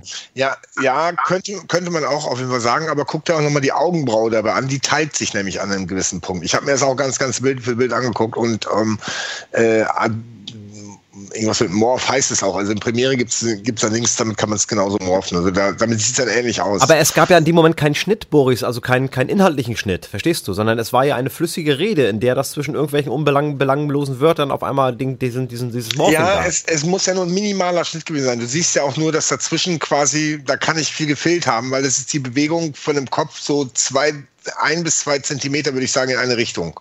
Und der Kragen kann sich aber nicht so abknicken, das geht nicht im Dreieck, unmöglich. Doch, Kannst doch, doch, mal einen Link schicken? Ich kenne das nicht. Sowas du kannst After Effects nicht machen? Never Nein. ever geht das. Doch, das, das, kann man in Premiere auf jeden Fall machen. Du ähm, kannst du doch nicht den Kragen innerhalb von zwei Sekunden umknicken, äh, ohne dass du die Hand dafür benutzt. Ja, ja, warte mal ab. Ähm, da musst du mal genau. Ähm, Schicke mal einen Link, Boris. Vom ja, Video? Ja, ich kenne das noch gar nicht. Ihr kennt das nicht. Ich schick's mal hier in den Chat und in den äh, Dings. Miki, kannst du es vielleicht mal einspielen? Kriegst du das hin? Ich bereite das mal vor, ja? Okay, ja. Ja, jedenfalls, äh, also es gibt, äh, wir haben da auch nochmal einen Profi gefragt. Äh, Micha hat es ja auch gesagt, es besteht auf jeden Fall die Möglichkeit, dass sowas gemacht ist. Ähm, und äh, ich glaube aber, ich, RT hat sich, glaube ich, sogar schon ge zu geäußert, äh, wenn ich jetzt nicht ich halt völlig überlesen habe. Und das war aber anders. Auf jeden Fall wurde auch nochmal genau erklärt. Also ich bin auch der Auffassung, es war ein Schnittfehler oder, oder ein Schnitteffekt quasi. Ja, aber es war ja letztendlich, äh, sag ich mal, in einem Wortfluss. Also ich meine, wenn ich jetzt, äh, in, in, also es war ja kein, kein, kein Schnitt zu erkennen, auch im, im, im, im Wort nicht. Es sah ja so aus, als wenn er flüssig jetzt einen Satz spricht und mitten im Satz passiert das. Verstehst du das? Es ergibt keinen Sinn. Also, äh, dass man da cutten müsste. Der Punkt ist, was ich im Grunde auch grundsätzlich nicht verstehe, selbst wenn wir das Video jetzt mal außen vor lassen wollten für einen Moment, äh, die Diskussion darüber, dass äh, Assange verschwunden wurde, die ist nun ongoing und zwar eine ganze Weile schon. Und das sind eine ganze Menge Leute, die sich, es sind so viele Leute, es sind tausende Leute, die sich bei äh, Wikileaks gemeldet haben, sodass die genervt gewesen sind und gesagt haben, das ist nicht unser Ding, äh, wendet euch an den ecuadorianischen äh, Außenminister. Äh, als ob es nicht ihr Ding wäre. Bitte schön, Sie sind WikiLeaks und Ihr Chef ist unter Umständen verschwunden. Sie sagen, wir haben damit nichts zu tun. Das riecht sehr, sehr komisch für meine Begriffe. Und wie einfach wie fucking einfach wäre es, einfach den Jungen zu sagen, geh ans Fenster und wink mal raus. Hast du doch schon dutzende Male gemacht. Dann ist die Sache hinüber. Oder geh auf den Balkon. Hast du auch dutzende Male gemacht. Dann ist die Sache hinüber. Oder mach ein Selfie mit deiner Handycam und mach halt eben äh, halt die aktuelle Tageszeitung in der Hand. Dann ist die Sache hinüber. Und das ah. machen sie nicht. Was sie allerdings machen ist, sie hatten irgendwie jetzt neulich eine Konferenz gehabt. Es sind zweimal ist Assange aufgetaucht auf Konferenzen. Allerdings nicht persönlich. Mit großem Bramborium ist er angekündigt worden, hier ist der Beweis, dass dass der Mann lebt. Was war da? Sie hatten nichts anderes als ein Standbild und seine Stimme. Einmal hat das, äh, war das, äh, soweit ich weiß, in Argentinien, in Buenos Aires eine Konferenz. Und das andere Mal war eine Konferenz äh, im pa äh, Demokratieparadies Beirut. Äh, veranstaltet von äh, verschiedenen Stiftungen, die alle mit dem CIA zusammenhängen. Da denke ich mir, hallo? Hallo? Ja, könnte man sich schon also denken. Aber wenn, wenn er halt immer noch Internet abgeschnitten hat und nur Telefon hatte, äh, macht das schon Sinn. Und, äh, ich sehe das zum ersten Mal. Dann geh doch mal verfickt nochmal halt eben ans Fenster. ja, aber vielleicht ist es, ey, ey, aber, aber es kann auch Taktik von Assange sein. Nicht Was für eine scheiß Taktik ist das, wenn tausende Leute bei, bei in, in Wikileaks inzwischen durchdrehen? Im Gespräch bleiben, mehr Aufmerksamkeit erzeugen. Ey, Assange ist ein sehr schlauer Mensch, würde ich ihn einschätzen, und der ist Hacker. Und äh, diese Jungs, auch hier, Kim.com, die denken sich halt verdammt krasse Sachen aus. So. Das sind Spieler. Nee, ich weiß es nicht. Also schau, der 15. Oktober, nicht November, ich habe es vorhin falsch gesagt. Der 15. Oktober war der Tag, wo Assange in Anführungszeichen verschwunden ist, wo halt eben sein Netz abgeschaltet worden ist. Das war der Tag, wo Pamela Anderson, die mit Abramowitsch auf Partys gewesen ist, bei ihm zu Besuch gewesen ist mit dieser vegetarischen Ernährung. Das war der Tag, als Pamela Anderson in London gewesen ist mit einem Chabad-Rabbi, und zwar einem der drei wichtigsten Chabad-Rabbi ever. Das ist ein ganz wichtiger Typ. Am 15., wieder der gleiche 15., hat Vizepräsident Biden ein Interview gegeben, wo es um Wikileaks gegangen ist und um Russland und um äh, Netzangriffe, wo er mehr oder weniger mit Krieg gedroht hat. Und am 16., also einen Tag nachdem Assange äh, nicht mehr gesehen worden ist, ist US-Außenminister Kerry nach London gefahren. Ist schon komisch. Ja. Ey, das ist wirklich heißer, heißer, heißer Stoff, den du, den du hier, hier raushaust, Wolfgang. Was sagt denn eigentlich die, die ecuadorianische Regierung dazu? Gar nichts. Ja, hat da noch keiner nachgefragt, ob Assange schon lebt? Das muss doch schon einer nachgefragt haben. Ich habe das Video jetzt mal eingeblendet. Ich hatte hat leider davor nicht geklappt. Ich habe auch gerade noch mal äh, eine professionelle Meinung gekriegt und der sagte auch, hey, ja, das ist ein Schnitteffekt, den man bei ähm, Interviews einsetzt, äh, wenn ein Satz geschnitten wird.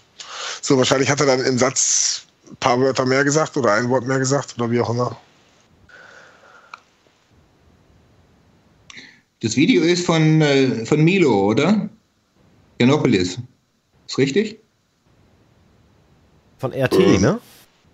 Nee, der ja. kommt von, von Breitbart. Also den müsst ihr euch mal angucken. Also Milo Janopoulos. Also das ist so eine geile, coole Sau. Also schwul bist du über beide Ohren, ja. Also eine Tucke vor dem Herrn. Und der macht Auftritte, der legt Auftritte da. Da ist Farage nichts dagegen. Nichts. Du haust dich weg, es ist total auf den Punkt. Es ist also der Mann, der jetzt bei Breitbart das Sagen hat. Und Breitbart hat ja ähm, Trump hervorgebracht, mehr oder weniger. Ja, hier, wo, wo ihr bei Breitbart seid, ähm, habt ihr das mitbekommen? Der, der, der Typ, der Breitbart groß gemacht hat, ja? Äh, der, der ist ja vor, na, vor einem Jahr oder so oder vor einem halben Jahr gestorben. Glaub, der, hat wohl, der hat wohl schon vor, vor sehr viel längerer Zeit ähm, ähm, diese, diese Podesta-Geschichte angesprochen. Ja, ganz genau. Oder zumindest ganz deutliche Anspielungen mhm. gemacht. Und ähm, ähm, das ist ja auch so eine Frage, ob, ob, der, der, ob das nicht sogar der, der Grund ist, warum Breitbart äh, sterben musste sogar.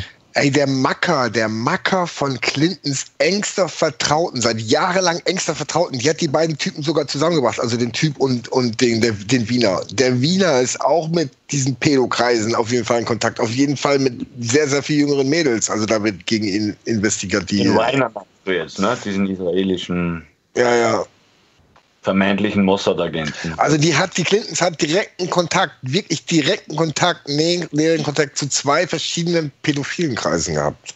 Scheinbar. Oder zu verschiedenen pädophilen Personen. Also zu einem pädophilen Kreis auf jeden Fall. Oder Netzwerk und zu einem pädophilen, wenn man das so sagen kann, bei 15-Jährigen als 40-jährigen Mann. Und die stellen das unheimlich geschickt an die Burschen. Die machen das nicht so, dass unter Umständen da jemand unbedingt äh, selbst kompromittiert sein muss und halt eben mit den Zwölfjährigen ins Bett steigt, sondern das reicht ja, du wirst auf irgendeine Party eingeladen. Bei irgendeinem Party-High oder Hengst oder äh, bekannten Typen aus Hollywood, da sagt man, da muss man hin. Wenn man da nicht gewesen ist, dann war man nicht auf der besten Party der Welt. Und dann gehst du hin und auf einmal verändert sich die Party oder was ich in einem Hinterzimmer wird halt eben gerade ein kleines Mädchen geschändelt, da geht jemand hin und nimmt das auf und äh, geht dann praktisch durch die Türe wieder raus und fotografiert fotografiert dann auf einmal die ganzen Prominenten, die auf der Party sind, davon aber nichts mitbekommen. So kann man das machen. Und Trump ist angesprochen worden, genau auf diese Clique da um, wie hieß der Typ nochmal? Mit der eigenen Insel? Jeffrey Epstein. Genau, der ist nämlich auch eingeladen gewesen, hat man ihn darauf angesprochen gehabt. Und äh, da hat Trump gesagt, ja, er war da, ist hingegangen und ist keine zehn Minuten geblieben, weil es ihm alles sehr seltsam dort vorgekommen sei. Ja, und früher hat er mal gesagt, ah, als er noch nicht so war, hat er mal gesagt, ja, aus dem Top so irgendwie in, in, in einer Nachfrage von irgendeinem Journalisten oder sowas oder in irgendeinem Statement. Aber mehr war halt nicht. Und bei Clinton ist halt nachweislich, dass er 26 Mal dahin gejettet ist. Es reicht ja alleine schon, da müssen wir jetzt gar nicht über Pizzagate reden, dass äh, diejenigen, die da bezüglich Haiti und der Clinton Foundation recherchiert haben, da jetzt den Sommer, glaube ich, sind ja auch vier oder fünf Leute einfach mal so. Äh, mehr, mehr, mehr, weitaus mehr. Na, nur diesen Sommer. Ich rede jetzt nur vom Ja, ja, doch, auf jeden Fall mehr noch. Echt, das war mehr. Ähm, es ist ja auch. Ähm, wenn wir das bei äh, Dutro, um das nochmal aufzugreifen, sehen, äh, da sind, wie viel, 26, 27 Zeugen sind äh, verstorben worden. Wie auch immer. Jedenfalls, da ging es nachweislich bis in höchste Kreise. Und da auf einmal starben die Leute wie die Fliegen. Also, dass die Politiker massiv mit pädophilen Dingen zu tun haben oder in, in Ringen sind oder wie auch immer, das ist Fakt, das ist Fakt. Und, ja, ja. Da, äh, und, überlegt euch mal das, was ans Tageslicht kommt. Das ist äh, ein Promille vielleicht. Überlegt mal, was da oben los ist. Mhm. Ja, da gibt es ja auch Zahlen, dass ja irrsinnig viele Flüchtlingskinder verschwunden sein sollen, ja, in Griechenland, in, über den Kosovo angeblich. Ähm, Deutschland ja. sind zweieinhalbtausend Kinder verschollen. Allein ja. die nach Deutschland kommen sind, haben selbst einen Artikel, also vor einem halben Jahr einen Artikel geschrieben, sind registriert, aber keiner weiß, wo sie sind. 2200 oder so. Insgesamt 50 oder 500.000 jährlich in den USA oder weltweit, ich weiß gar nicht, wer es war. Aber auf jeden Fall eine Menge, Menge, Menge, Menge Kinder aus USA jetzt vor allem mit Zahlen vorliegen, dass speziell um die Halloween-Zeit, ja, da äh, irrsinnig viele Kinder verschwinden. vor allem in Virginia, ja, gerade im, wo Washington DC ist, ja, 392 Kinder, New Jersey 59, äh, Michigan 92, North Carolina 68 Kinder, Georgia 92, Ohio 122, Pennsylvania 112, Illinois 135, New York 203, Florida 355, Texas 327 und in Kalifornien 592 Kinder. Ja? Ein Kollege schreibt gerade noch, in Haiti nach dem Erdbeben halt auch, ne? Und da war äh, Clinton ja auch komisch irgendwie unterwegs. Ich glaube, das war aber nie anders. Ich glaube, uns fällt es nur eher das erste Mal auf, weil wir mal draufschauen und den auf die Finger schauen, was da abgeht. Ja, und dieses Pizzagate-Ding, also das ist ja wirklich, das wird crowd investigated. Ne? Also die Leute gehen da richtig krass ab und nachdem dieser Typ da jetzt aufgelaufen ist, in Pizza, äh, machen sie es dann klar wieder runter. Aber äh, wir können davon ausgehen, dass da noch massiv, massiv Desinfo gestreut wird, um das so möglichst weit wie möglich zu verbessern. Obwohl da an diesen äh, Podesta-Dingen so die Bilder passen, das ist alles offiziell. Wenn jetzt wirklich rauskommt, dass sie da das Haus gemietet haben, ich, also da, da muss wer in, da muss da wer eingreifen und mehr, also das geht da nicht mehr. Das wird nicht klappen, das da unter den Tisch zu spülen, weil das echt halb Amerika ist auf den Socken. Das ist ja auch so eine Idee, die ich habe oder wir, wir haben, dass wir so eine Funktion haben auf der Plattform, wo man als crowdmäßig das ganze Internet kann an, an einem Thema recherchieren und dass man das zusammenträgt. So aller Reddit und CA24 und diesen Dingen. Das, weil im Endeffekt es gibt keine größere investigative Macht wie das, wie das ganze Internet, wie das Kollektiv. Wenn du schaffst, diese Leute irgendwie zu kanalisieren, dass die an einer Story arbeiten, dann ja, ja, und auch, sehr schnell. Und auch diese Kunst, ja, also wie ich habe dann letztens bin ich dann auf so ein Video gestoßen, äh, wo die dann irgendwelche äh, Typen, also dann machen sie, äh, also formen sie halt aus irgendeinem Kuchen oder weiß ich was auch immer, formen sie den menschlichen Körper, ja, und dann sitzt da halt so ein Schauspieler und der guckt nur dem Kopf raus, das sieht dann so aus, als wenn das sein Körper ist und die Leute schneiden dann praktisch äh, dem äh, sozusagen an, an seinem Körper sich die Kuchenteile ab und dann schreit er dabei ganz laut, so, weißt du? Und die Leute amüsieren sich da auch noch dabei. Ich verstehe das nicht, also wie krank kann man sein? Also das, was, ist, was hat das mit, mit, mit Kultur und Kunst zu tun? Also so ein Dünnschiss. Ja? Habt ihr das mal gesehen? Ja, ja. Naja, da kommen wir halt dann, da kommen wir halt dann zu dem, zu dem Kunstbegriff, der ja auch so von der Frankfurter Schule halt gepredigt wurde. Und ähm, äh, dementsprechend darf, darf Kunst nicht mehr schön sein. Ne? Und ähm, ja, ich meine, früher, wenn du so guckst, was, was Kunst bedeutet hat, ähm, äh, wegen, äh, wenn du sie anguckst, so, so in der Renaissance, bis Leute wie Michelangelo oder, oder Raphael, so, die auch ihre Connections hatten und, und so weiter, so. Aber welche, welche haben eine Schönheit, die geschaffen haben und, und, und was halt so der Gegenentwurf ist, äh, wo, wo halt das, das, das Leben als was Hässliches dargestellt wird. Ja. Ist auch eine Ideologie. Ich habe jetzt hier gerade noch mal einen Link bekommen, ähm, kommt vom 25.11. Äh, die Meldung. Äh, Im ZDF, Pädophilie-Skandal in England. Äh, ein Skandal erschüttert Englands Fußballwelt. Vier Fußballer, darunter zwei ehemalige Nationalspieler, haben öffentlich erklärt, in ihrer Jugend von ihrem Trainer vergewaltigt worden zu sein. Und so weiter und so fort. Äh, davon habe ich noch gar nichts mitbekommen. Hat das einer von euch mitbekommen? Ja, habe ich mitbekommen. Ja, das war letzte Woche, glaube ich. Hing da auch irgendwie was mit der ganzen Savile-Ära äh, zusammen, oder? Nein, eher nicht. Ah. Ähm, aber sie haben, sie haben mehrere Ringe jetzt ausgekommen, in Dänemark ja auch so einen großen. Also es, es häuft sich, es dürfte auf jeden Fall im Hintergrund brodeln. War da nicht in Norwegen oder Schweden jetzt auch gerade was? Oder war es Norwegen? Was habe ich gerade gesagt? War, Norwegen. Mal, das, das, das mit Seville, das passt aber schon, ey, so alt wie die sind. Das passt in die Zeit. Also bei Norwegen ist es auf jeden Fall, äh, da waren, äh, wie soll ich sagen, Juristen dabei, äh, da waren Journalisten dabei, da waren Politiker, Politiker auch. Politiker, also man, die greifen sich natürlich äh, für meine Begriffe, diese Netzwerke greifen sich bewusst Leute, die äh, in, in gewissen Höhen der Amt und Würdigkeit halt stehen, damit sie halt eben durch Blackmailing, durch Erpressung halt die Leute äh, gebrauchen können. Und äh, deswegen stecken halt eben da auch immer Logen, also schwarzmagische Logen oder Geheimdienste mit drin, die versuchen das halt eben für sich zu nutzen. Also bestes Beispiel ist ähm, dieser äh, Ring, der vor längerer Zeit, also schon ein paar Jahre her, äh, in Nordwales aufgeflogen ist. Ähm, da hatte der englische Inlandsgeheimdienst MI5 äh, das englische Königshaus und Politiker durchgeschleust und hat sie mit kleinen Kindern zusammengebracht, damit die halt eben äh, vernünftig poppen können und haben sie dabei aufgenommen um sie dann erpressen zu können. Beim Fall Dutroux war es halt eine ähnliche Geschichte gewesen, da hingen auch die Geheimdienste natürlich mit drin. Und da hat der Geheimdienstkoordinator der Bundesregierung äh, im Jahr 2001 halt äh, selbst gesagt, dass die Stasi äh, Aufnahmen und Dokumente über den Fall Dutroux hätte, äh, die nie in die Öffentlichkeit gekommen sind. Äh, die aber, das hat er nicht gesagt, aber dem ist so, die Amerikaner inzwischen hatten, weil die ja die äh, Rosenholz-Akten äh, abgegriffen hatten, wo die Stasi ihre ganzen Westkontakte und Westsachen halt eben abgelagert hatte. Und damit konnten die Amerikaner ab 1990 letztendlich Westeuropa oder vor allen Dingen Westdeutschland erpressen bis zum geht nicht mehr. Und damit erklärt sich natürlich auch, warum dann halt eben ehemals linke Blätter wie der Spiegel oder konkret, die ja wirklich super links sind, also konkreter weit linker als der Spiegel. Und der Spiegel hat auch in den 80er, 70er, 60er Jahren äh, selten gutes Haar in Amerika gelassen. Das war aber dann 1990 mit einem Schlag vorbei. Warum? Ganz klar, dann haben die Herrschaften halt eben in den Redaktionsstuben einen Anruf bekommen aus Washington DC und da hat es geheißen, ab jetzt arbeitet ihr für uns. Und dann haben die gesagt, ja, wieso denn das? Und dann haben die gesagt, ja klar, wir haben hier ein paar Dokumente von der Stasi, halt ähm, Kindersex und ähnliches. Wollen Sie, dass das in, in, die Öffentlichkeit kommt? Da verlieren Sie Ihren Job, da verlieren Sie Ihr Gesicht, da verlieren Sie Ihre Familie, da verlieren Sie Ihre Rentenansprüche, Sie gehen in den Knast.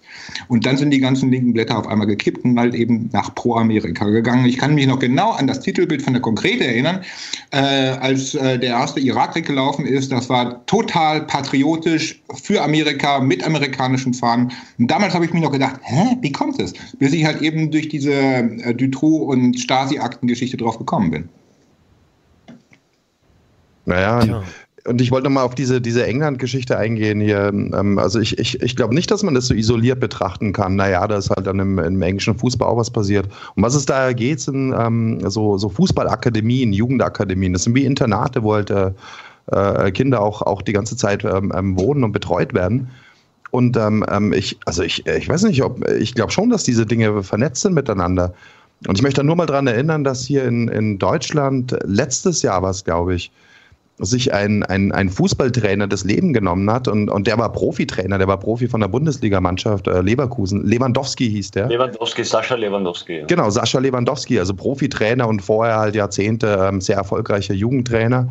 Und der hat sich das letztes Jahr das Leben genommen ähm, weil, weil er, er mitbekommen hat, dass ähm, gegen ihn ermittelt wird äh, wegen, wegen Pädophilie und, und dass es auch, auch wohl dann alles ans Licht kommt. Und bevor es halt ans Licht kommt, hat er sich selber umgebracht.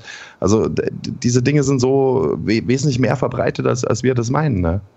Vor allem schon seit längerer Zeit. Also ähm, es gab vor zwei Wochen auf ORF im, im Sportbereich auch einen Artikel, dass sich ein äh, Ex-Chelsea-Spieler äh, äh, dazu gemeldet hätte, dass schon das seit den 70er Jahren läuft, ja, mit ähm, Missbrauch im Internaten im Nachwuchsfußball. Ja. Oh Mann, wie krank ja, ja. die Welt doch ist. Mhm.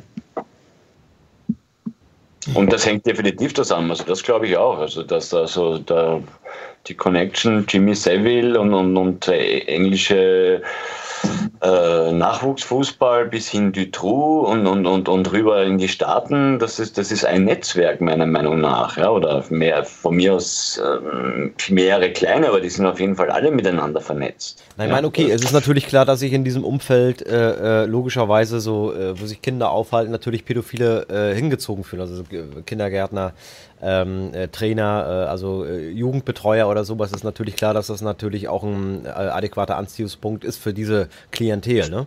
Ähm, das ist auch klar. Ähm, sagt man im Chat wurde nochmal Kini West angesprochen, ähm, äh, der ja auch in der Clubse jetzt ist. Habt ihr davon einiges mitbekommen? Ja, das habe ich sogar kurz was drüber geschrieben gehabt. Erzähl doch mal, Tom. Ja, er hat er hat irgendwie auf, einer, auf einem Konzert von ihm, hat er plötzlich das Konzert irgendwie abgebrochen und hat wirklich begonnen, 15 Minuten lang auf der Bühne äh, zu sprechen und auszuhauen gegen die Medien und gegen Facebook und wie Facebook alle manipuliert und gegen Beyoncé und äh, richtig orgen Scheiß. Gibt es das auf Video? Ja, es gibt, es findest überall auf Video. Nur suchen, Kern West. Kannst du da konkreter werden? Hat er, was hat er irgendwie was gesagt hier? Äh, Beyoncé, die, die, äh, was ich, äh, Marionette oder irgendwas? Oder naja, ihm ging es, glaube ich, darum, dass Beyoncé bei den Music Awards irgendwie nicht auftreten ist, wenn sie nicht gewonnen hätte oder irgendwie so halt. Er hat auf mich einen Eindruck gehabt, dass er irgendwie persönlich sich angegriffen gefühlt hat und hat er halt alles losgelassen und hat er so viel so viel abgelassen über, über Beyoncé und Clinton und dass Trump super ist und so weiter, dass das, also arg, es passt überhaupt nicht in seine Rolle rein. Und was doch interessant ist, ist ja, dass auch äh, seine Freundin oder Frau, die Kardashian oder wie die heißt, ja auch überfallen worden ist am Flughafen oder mehrmals überfallen worden ist, ja, auch glaube ich zu Hause. Also da dürften einige Bewegungen da auch gegen dieses Paar auch sein. Er hat auch irgendwie gemeint, dass sie Aliens sind, wobei Aliens die Übersetzung heißt eigentlich nicht wirklich Außerirdische, sondern irgendwie Fremde oder nicht dazugehörige keine Ahnung, wie er das gemeint hat, aber es, sie haben ihn auf jeden Fall dann abgeführt, in Handschellen und zwangseingewiesen. und ich weiß nicht, ob er jetzt draußen ist seitdem. Ich habe keine, ich habe jetzt nichts mehr davon gehört. Ja, bekommt er sein Reprogramming und dann läuft die Maschine wieder. ja, ich, ich finde es interessant, was passiert ist, wenn die Leute begreifen, für was sie diese Kinder verwenden, im den rituellen Sektor oder was, was glaubst du, in welche Richtung das geht? Was ich finde es interessant, erst vor zwei Wochen ist eine Studie jetzt rausgekommen, die belegen, dass junges Blut, wenn du junges Blut zu dir nimmst, sie haben das an Mäusen jetzt getestet und bestätigt, dass, dein, dass du verjüngerst oder dass du halt nicht sehr stark alterst. Das sagt ja auch die Marina Abramovic, dass sie sich. Ja, eben. Ähm, und jetzt haben sie das wissenschaftlich belegt. An Mäusen haben ja. sie nämlich getestet. Ne? Und das ja. Geile ist ja auch in den E-Mails wird ja auch öfters ein Pool geschrieben, von wegen, ja, die Kinder werden in dem Pool sein. Das ist ziemlich krass, weil was ist da, es dürfte wirklich ein Pool sein, aber ein ausgelassener Pool, weil den kann man sehr leicht reinigen. Ja. Ihr kennt doch, ihr kennt doch bestimmt den, den Film Fear and Loathing in Las Vegas, oder? Ja, ja. Ja, da, da, da gibt es auch eine Buchvorlage. Das Buch hat äh, Hunter Thompson geschrieben, den Film hat äh, Terry Gilliam gemacht. Und in diesem Film wird eine, eine Droge beschrieben. Die nennt sich äh, Adrenochrom. Adrenochrom. Und in dem Film wird es, glaube ich, auch so, so erwähnt, dass, dass diese Droge, äh, die soll gewonnen werden aus der, ähm, aus der Nebenniere von einem, einem le le lebenden Menschen. Ah, ja, und ich meine, das, ist das, was er sich da reinpfeift. So. Ich meine, weißt du, wenn, wenn jetzt in diesem, in diesem ganzen Zusammenhang, den wir hier, hier, hier manchmal haben mit Organhandel, Menschenhandel, ich meine, das ist vielleicht auch ein Aspekt, über den wir noch gar nicht gesprochen haben, äh, ähm, dass auch auf, auf irgendeine eine schwarzmagische Art und Weise dort ähm, ähm, Substanzen gewonnen werden, an denen man sich auch berauschen kann. Ne? Also gewisse Substanzen können dort vielleicht auch, auch ähm, gewisse Drogenzustände auslösen. Ähm, und, und dieses, dieses ähm, Adrenochrom, das, das gibt es wirklich, ja. Also das gibt es tatsächlich. Hat einen eigenen Wikipedia-Eintrag und äh, da steht drin, dass das in den 50er Jahren wurde das mal nur relativ kurz ähm, erforscht. Mir fällt jetzt gar nicht mehr ein, der Typ, der das erforscht hat, aber derselbe Typ, der, der, der diese Experimente gemacht hat mit äh, Probanden, die, die man diese Droge verpasst hat, ähm, der, der, derselbe Typ ist ein ganz berüchtigter Name rund um diese MK-Ultra-Geschichten. Und angeblich hat man da nur, nur ganz kurz geforscht an nur 15 Experimente und, und danach nie mehr wieder. Aber das ist auch die Frage. Ich meine, ähm, vielleicht äh, ist es halt eine, eine exklusive Droge für ähm, der, diese, diese okkulten Kreise. Schau dir mal den Spirit Cooking Menüplan an. Es gibt im Netz das PDF, wo die ganzen anderen Sachen draufstehen. Also das ja, es ist so wie Gargamel bei den Schlümpfen, weißt du noch? So der Kochtopf und da hauen wir das rein und das rein. Ja, das ist richtig ekelhaft, ja, also Wahnsinn. Also so Tierkadaver bis hin zu, ähm, ja, kann man jetzt seine, seiner Fantasie freien Lauf lassen, was die da alles rein. Und ich glaube natürlich, dass die sich auf, in diesen äh, rituellen oder äh, Ritualen an sich natürlich schon berauschen auf, auf verschiedenste Weisen. Ja? Und wenn du dann natürlich noch ähm, jetzt gehen wir mal vom Worst Case aus, kind, Kinderblut trinkst, ja, damit du äh, dich verjüngerst, ja, äh, dann, dann, dann, dann, um das überhaupt zu tun, da musst du ja schon weggetreten sein, ja, weil ich glaube kaum, dass du das als äh, nüchtern unter Anführungszeichen einfach so durchziehst, ja. Ich habe euch einmal den Link reinpostet, da habt ihr den ganzen Menüplan von ihnen. Also, also, da steht zum Beispiel, on top of a volcano, open your mouth, wait until your tongue becomes flame, close your mouth, take a deep breath. Das sind teilweise wirklich rituelle Anleitungen. Genauso was, an, was in den Bildern ja vorkommen ist, ähm, von wegen bei Vulkan, äh, bei Erd, an Erdbebennächten und so weiter. Ne? Dieses Bild, was da ja auch durch, durchs Netz gegangen ist. Das sind richtige Anleitungen für irgendwelche Rituale.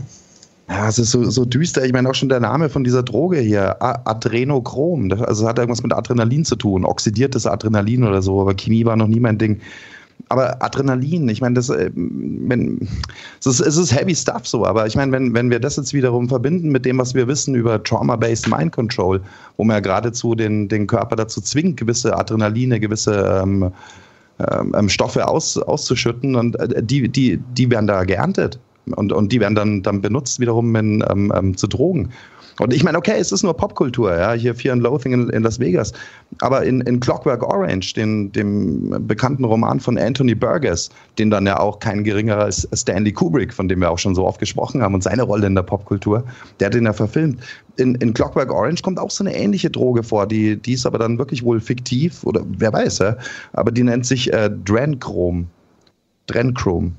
Ja, ich mhm. meine, das ist. Äh, ich, Was war noch mal wir haben es ja schon so oft gehabt, dass in solchen Filmen so Andeutungen gefallen mhm. lassen werden. Ne? Was war nochmal der letzte Film, den äh, Kubrick äh, gedreht hat und äh, Ice White Shut. Was für ein Zufall auch, ne? Ja.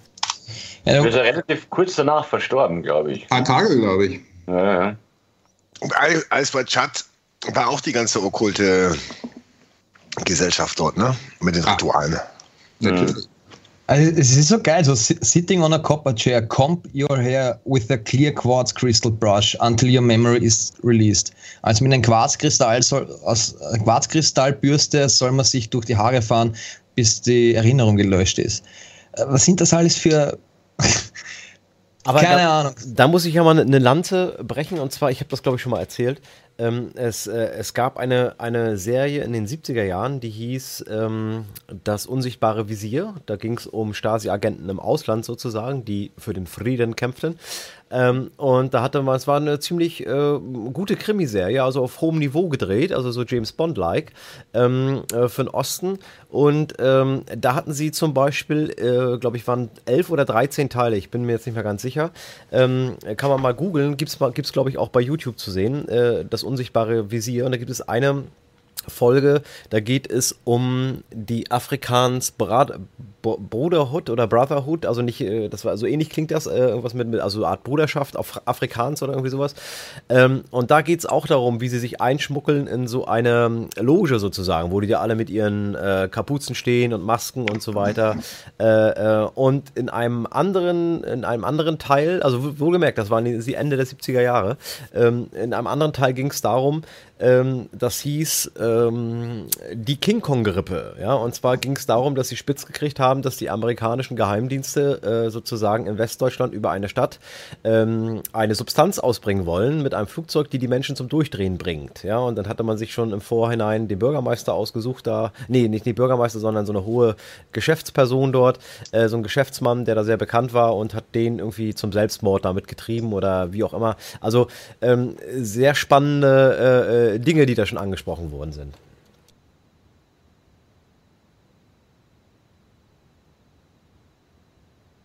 Hat keiner gesehen von euch. Nee, leider. Kann ja. dazu gar nichts sagen. Ja, gut. Habt ihr noch was auf dem Plan? Ansonsten können wir auch zum, langsam zum Feierabend kommen. Gibt es im Chat noch irgendwelche Fragen? Input? Äh, der Link soll wohl down sein, Tom, vom, ähm, von diesem Abramovic-Ding. No, bei mir funktioniert es. Noch irgendwie ja, lang. Ich auch, sehe ich auch, ja. Äh, okay. Ja, gut, okay, dann, ja, dann würde ich sagen, dann kommen wir langsam zum Schluss. Dann erstmal vielen, vielen Dank ähm, an alle Zuhörer, vielen, vielen Dank an Oki Talk und vielleicht jeder noch ein Schlussstatement. Äh, Tom, willst du gleich weitermachen? Ein Schlussstatement vielleicht zu heute noch? Ich, was mir persönlich wichtig ist, dass egal wer, wer das hört oder Einfach weitermachen, nicht in, nicht in der Angst bleiben. Ich glaube, dass die Zeiten der Apokalypse wirklich da sind, was bedeutet, dass wirklich der Schleier fällt. Und ich glaube, dass wir auf sehr viele Dinge draufkommen, die unser aller Glaubenskonstrukt, das wir bis jetzt hatten, erschüttern wird. Und ich glaube, das geht auch bei uns allen so in der Runde. Aber da nicht den Kopf ins Hand stecken, keine Aggressivität entwickeln, die sie dann wieder gegen uns verwenden können, sondern einfach im Sinne von, wir wollen alle dasselbe, wir wollen Frieden, wir wollen alle geliebt werden und in dem Sinne sollten wir uns alle feinen. Und das Wer hat am meisten Recht endlich außen vor lassen. Okay, super, danke. Äh, ja, dann bleiben wir in Österreich. Äh, der Manuel? Ja, ich bin gespannt, was uns das Jahr 2017 bringen wird. Äh, eben die Trump- äh, Präsidentschaft als auch die Wahlen in Deutschland, Holland äh, etc. pp, wie der Wolfgang immer so schön zu sagen pflegt. Und ja, ich hoffe, dass wir das Format äh, Fake News wirklich verwirklichen können. Und äh, an die Zuhörer, großes Dankeschön. Und jeder soll bohren, also jeder, jeder soll für sich seine eigenen Hausaufgaben machen. Ja, also wenn er dem nicht glaubt, dass, äh, und er soll uns auch gar nicht alles geglaubt werden. Ja, soll einfach jeder äh, selber sich auf sein Bauchgefühl verlassen äh, und, und selbst recherchieren, glaube ich. Ja, ja und seinen eigenen Weg. Ja, alles klar, Manu. Vielen auch Dank, dass du heute äh, eingesprungen bist, auch für unseren Alex, damit wir auch ein großes Team zusammen hatten. Ähm, heute, ähm, ja, ja, Frankie, ähm, ein Schlussstatement von dir und natürlich auch der Hinweis, morgen wieder Amok, Alex und Frank Stoner Show. Was habt ihr für Themen am Start? Ja, morgen sind wir wieder am Start. Ich möchte gar nicht so viel drüber reden, einfach einschalten ab äh, 20 Uhr Radio Emergency. Aber ähm, boah, äh, möchte mich einfach äh, bedanken und, und, und hier meine Freude ausdrücken, in dieser Runde dabei gewesen zu sein. Es ist wie immer so, wir, wir diskutieren unter Gentlemen. Ne? Ich meine, es gefällt mir sehr gut. Wir haben nicht bei allen Dingen den gleichen Standpunkt, aber ähm, die Art, dass, dass man respektvoll miteinander umgeht, Respekt auch vor der, vor der Arbeit von dem anderen hat, das ist ganz wichtig. Und äh, das ist äh, äh wirklich auch der, der Spirit, den wir heutzutage brauchen ähm, ähm, dass, dass wir als Volk ähm, ähm, zu unseren Gemeinsamkeiten finden und, und hier die, die äh, Macht der Herrschenden vielleicht äh, brechen können. Ne? Okay, super, danke. Ja, ähm, dann Boris. Der Boris? Ja, ich, ich habe gerade gekaut, Entschuldigung. Ähm, ja, ähm, wie Tom gerade schon sagte, nicht in der Angst bleiben und in der Angst verfallen, denkt, die Angst ist deren größte Waffe. Und was kann Schlimmeres passieren, als dass wir sterben? Gar nichts. Den Tod gibt es nicht, also ist eigentlich alles gut. Ähm, das in der Angst sein hat meiner Erfahrung nach einen riesigen Impact. Bist du in der Angst, bist du krank, bist du in der Angst, bist du handlungsunfähig und das kann jeder an sich überprüfen, wie handlungsfähig unfähig man ist, wenn man in der Angst ist, wenn man vor irgendwas Schiss hat. Wie äh, motiviert man es, irgendwelche Dinge zu tun. So. Das ist deren Waffe, das dürft ihr nicht vergessen. Und deshalb schaut nicht auf die ganzen negativen Nachrichten. Nur aufs Negative schauen bringt halt nichts. So, das war schon immer da, das war schon da, wo ihr geboren wurdet. Und sucht einfach Lösungen. Sucht Lösungen, schafft Lösungen, zeigt anderen diese Lösungen. Und so kann es vorangehen, denke ich mal. okay. Ja, und Wolfgang, äh, hier wurde gefragt, äh, wie sieht's aus? Gibt es bald ein neues Buch von dir? Wurde gefragt im Chat. Ich frage dich, wie sieht's mit deiner äh, mit deiner Dorfgemeinde aus? Oder gibt es vielleicht zumindest eine Kneipe, die du aufmachst? Ähm, Buch kommt auf jeden Fall nicht mehr, weil ich äh, mit, äh, wie soll ich sagen, journalistischer Arbeit mit mehr als drei Seiten fertig bin. Ähm, ich denke auch, dass das wenig Möglichkeiten bietet, noch irgendwie was zu wenden, weil äh, Bücher, wenn sie zu lang sind, dann äh, geben sie den Leuten zwar Input, aber die reißen ihnen den Hintern nicht hoch. Also so Breitbart, solche Sachen bringen für meine Begriffe mehr und noch mehr bringen halt eben dann Vorträge wie von äh, Milo Yiannopoulos. Muss man sich angucken, man lacht dabei, man hat Freude. Äh, positiv sein äh, hilft natürlich unheimlich, wenn man es mit so einem dunklen Thema zu tun hat. Äh, da sollte man sich eigentlich äh, nach orientieren. Äh, der Stoner Frank tut das mit Sicherheit. Ich kenne die anderen noch nicht so genau, aber den Stoner kenne ich. Und äh, Stoner Rock zum Beispiel hilft auch unheimlich halt eben. Dann die Luftgitarre auspacken und so ein bisschen nach Queens of the Stone Age tanzen, das hilft unheimlich halt eben, um wieder ins Leben zu kommen. Äh, mit der Insel, äh, wo ich hin wollte, der Insel der Seligen, das hat sich ein bisschen jetzt äh, ausgenudelt insofern, als dass ich da einen relativ großen Trupp zusammen hatte. Das waren über 200 Interessierte, die aussteigen wollten äh, nach diesem Konzept, was ich dort vorgestellt hatte. Allerdings, äh, das Problem war da, ähm, dass ähm, relativ früh die Stuhlkreisigkeit Einzug gehalten hat, vor der ich eh schon Angst hatte weil ich gemeint hatte, es wäre besser, wenn man halt eben sich auf ein Konzept wirklich auch ganz früh festlegt und äh, wenn da ein fertiges ist, sollte man es machen. Äh, wenn dann allerdings halt eben an jedem fünften Paragraphen dann äh, 50 Tage lang diskutiert wird, dann kommt nichts voran und so war es denn leider auch. Ich weiß nicht, wir haben uns in mehrere Gruppen aufgeteilt gehabt hinterher, das war ganz vernünftig, weil dann jeder halt eben sein Gebiet hatte. Der eine wollte nach Österreich, der nächste wollte in die Schweiz, der dritte wollte halt eben nach Madeira und ähm, da hat sich eine Gruppe halt eben recht gut aufgebaut, die wollte nach Uruguay. Ich weiß nicht, ob die jetzt schon da sind, ob die schon unterwegs sind. Würde mich selber interessieren. Ah, okay. Ja, dann bedanke ich mich auch nochmal, wie gesagt, in, in, für diese tolle Runde. Schön, dass es mit dir geklappt hat, wieder, wieder Wolfgang. Ähm, wir sind ja immer so in sporadischen Kontakt äh, und tauschen uns mal aus. Ähm, ja, vielen Dank an alle Zuhörer, vielen Dank an Okitalk nochmal, vielen Dank an alle Unterstützer. Unterstützt natürlich Tom Who Knows, unterstützt The False Flag, unterstützt das Kulturstudio und unterstützt natürlich Radio Emergency, Amok Alex und Frank Stoner, ähm, so ihr das könnt und nicht vielleicht schon auch schon macht. Vielen, vielen Dank, wie gesagt, für eure Unterstützung, ähm, denn ihr, äh, äh, die ihr uns unterstützt, macht natürlich auch sozusagen das Programm hier möglich, dass wir äh, mehr Zeit investieren können, mehr Recherche investieren können und so weiter. Zum Beispiel haben wir für euch äh, dieses Jahr noch ein Highlight, ähm, das können wir ja schon mal ankündigen. Und zwar wird es einen Jahresrückblick geben, dieses Jahr von uns. Äh, und den wird es aber dann nicht on, äh, so in dieser Online-Konferenz geben, sondern die wird es dann äh, in einem Live-Gespräch geben. Das heißt, äh, Frank, Alex, äh, Boris, meine Wenigkeit und noch ein Überraschungsgast ähm, äh, wird dabei sein, hier bei mir live im Studio. Wir werden das Ganze hier unter anderen Bedingungen mal abdrehen. Wir werden das mal probieren. Da freue ich mich schon ganz besonders drauf. Ähm, das Ganze wird dann zum Jahresende äh, zu sehen sein. Am 27. werden wir aufzeichnen und ich denke mal so, dass wir vielleicht am 29., äh, vielleicht 30. mit dem Schnitt fertig sind, ähm, da es dann doch schon ein bisschen aufwendiger ist. Ähm, äh, dass wir das dann online stellen können. Also darauf könnt ihr euch freuen. Das machen auch eure Spenden möglich, ähm, äh, dass wir da ein bisschen flexibler sind. Ja, und äh, ansonsten morgen natürlich äh, äh, Amok Alex Frank Stoner Show einschalten auf Radio Emergency. Ähm, und am Donnerstag sind wir mit Klartext äh, wieder am Start. Und unser Gast ist Guido Brandt und wir haben dort auch natürlich wieder spannende Themen am Start. Bis dann allen eine gute Nacht und ja, bis zur nächsten NASA im nächsten Jahr. Macht's gut. Tschüss. Ciao. Danke. Ciao. Grüßt Tschüss. euch.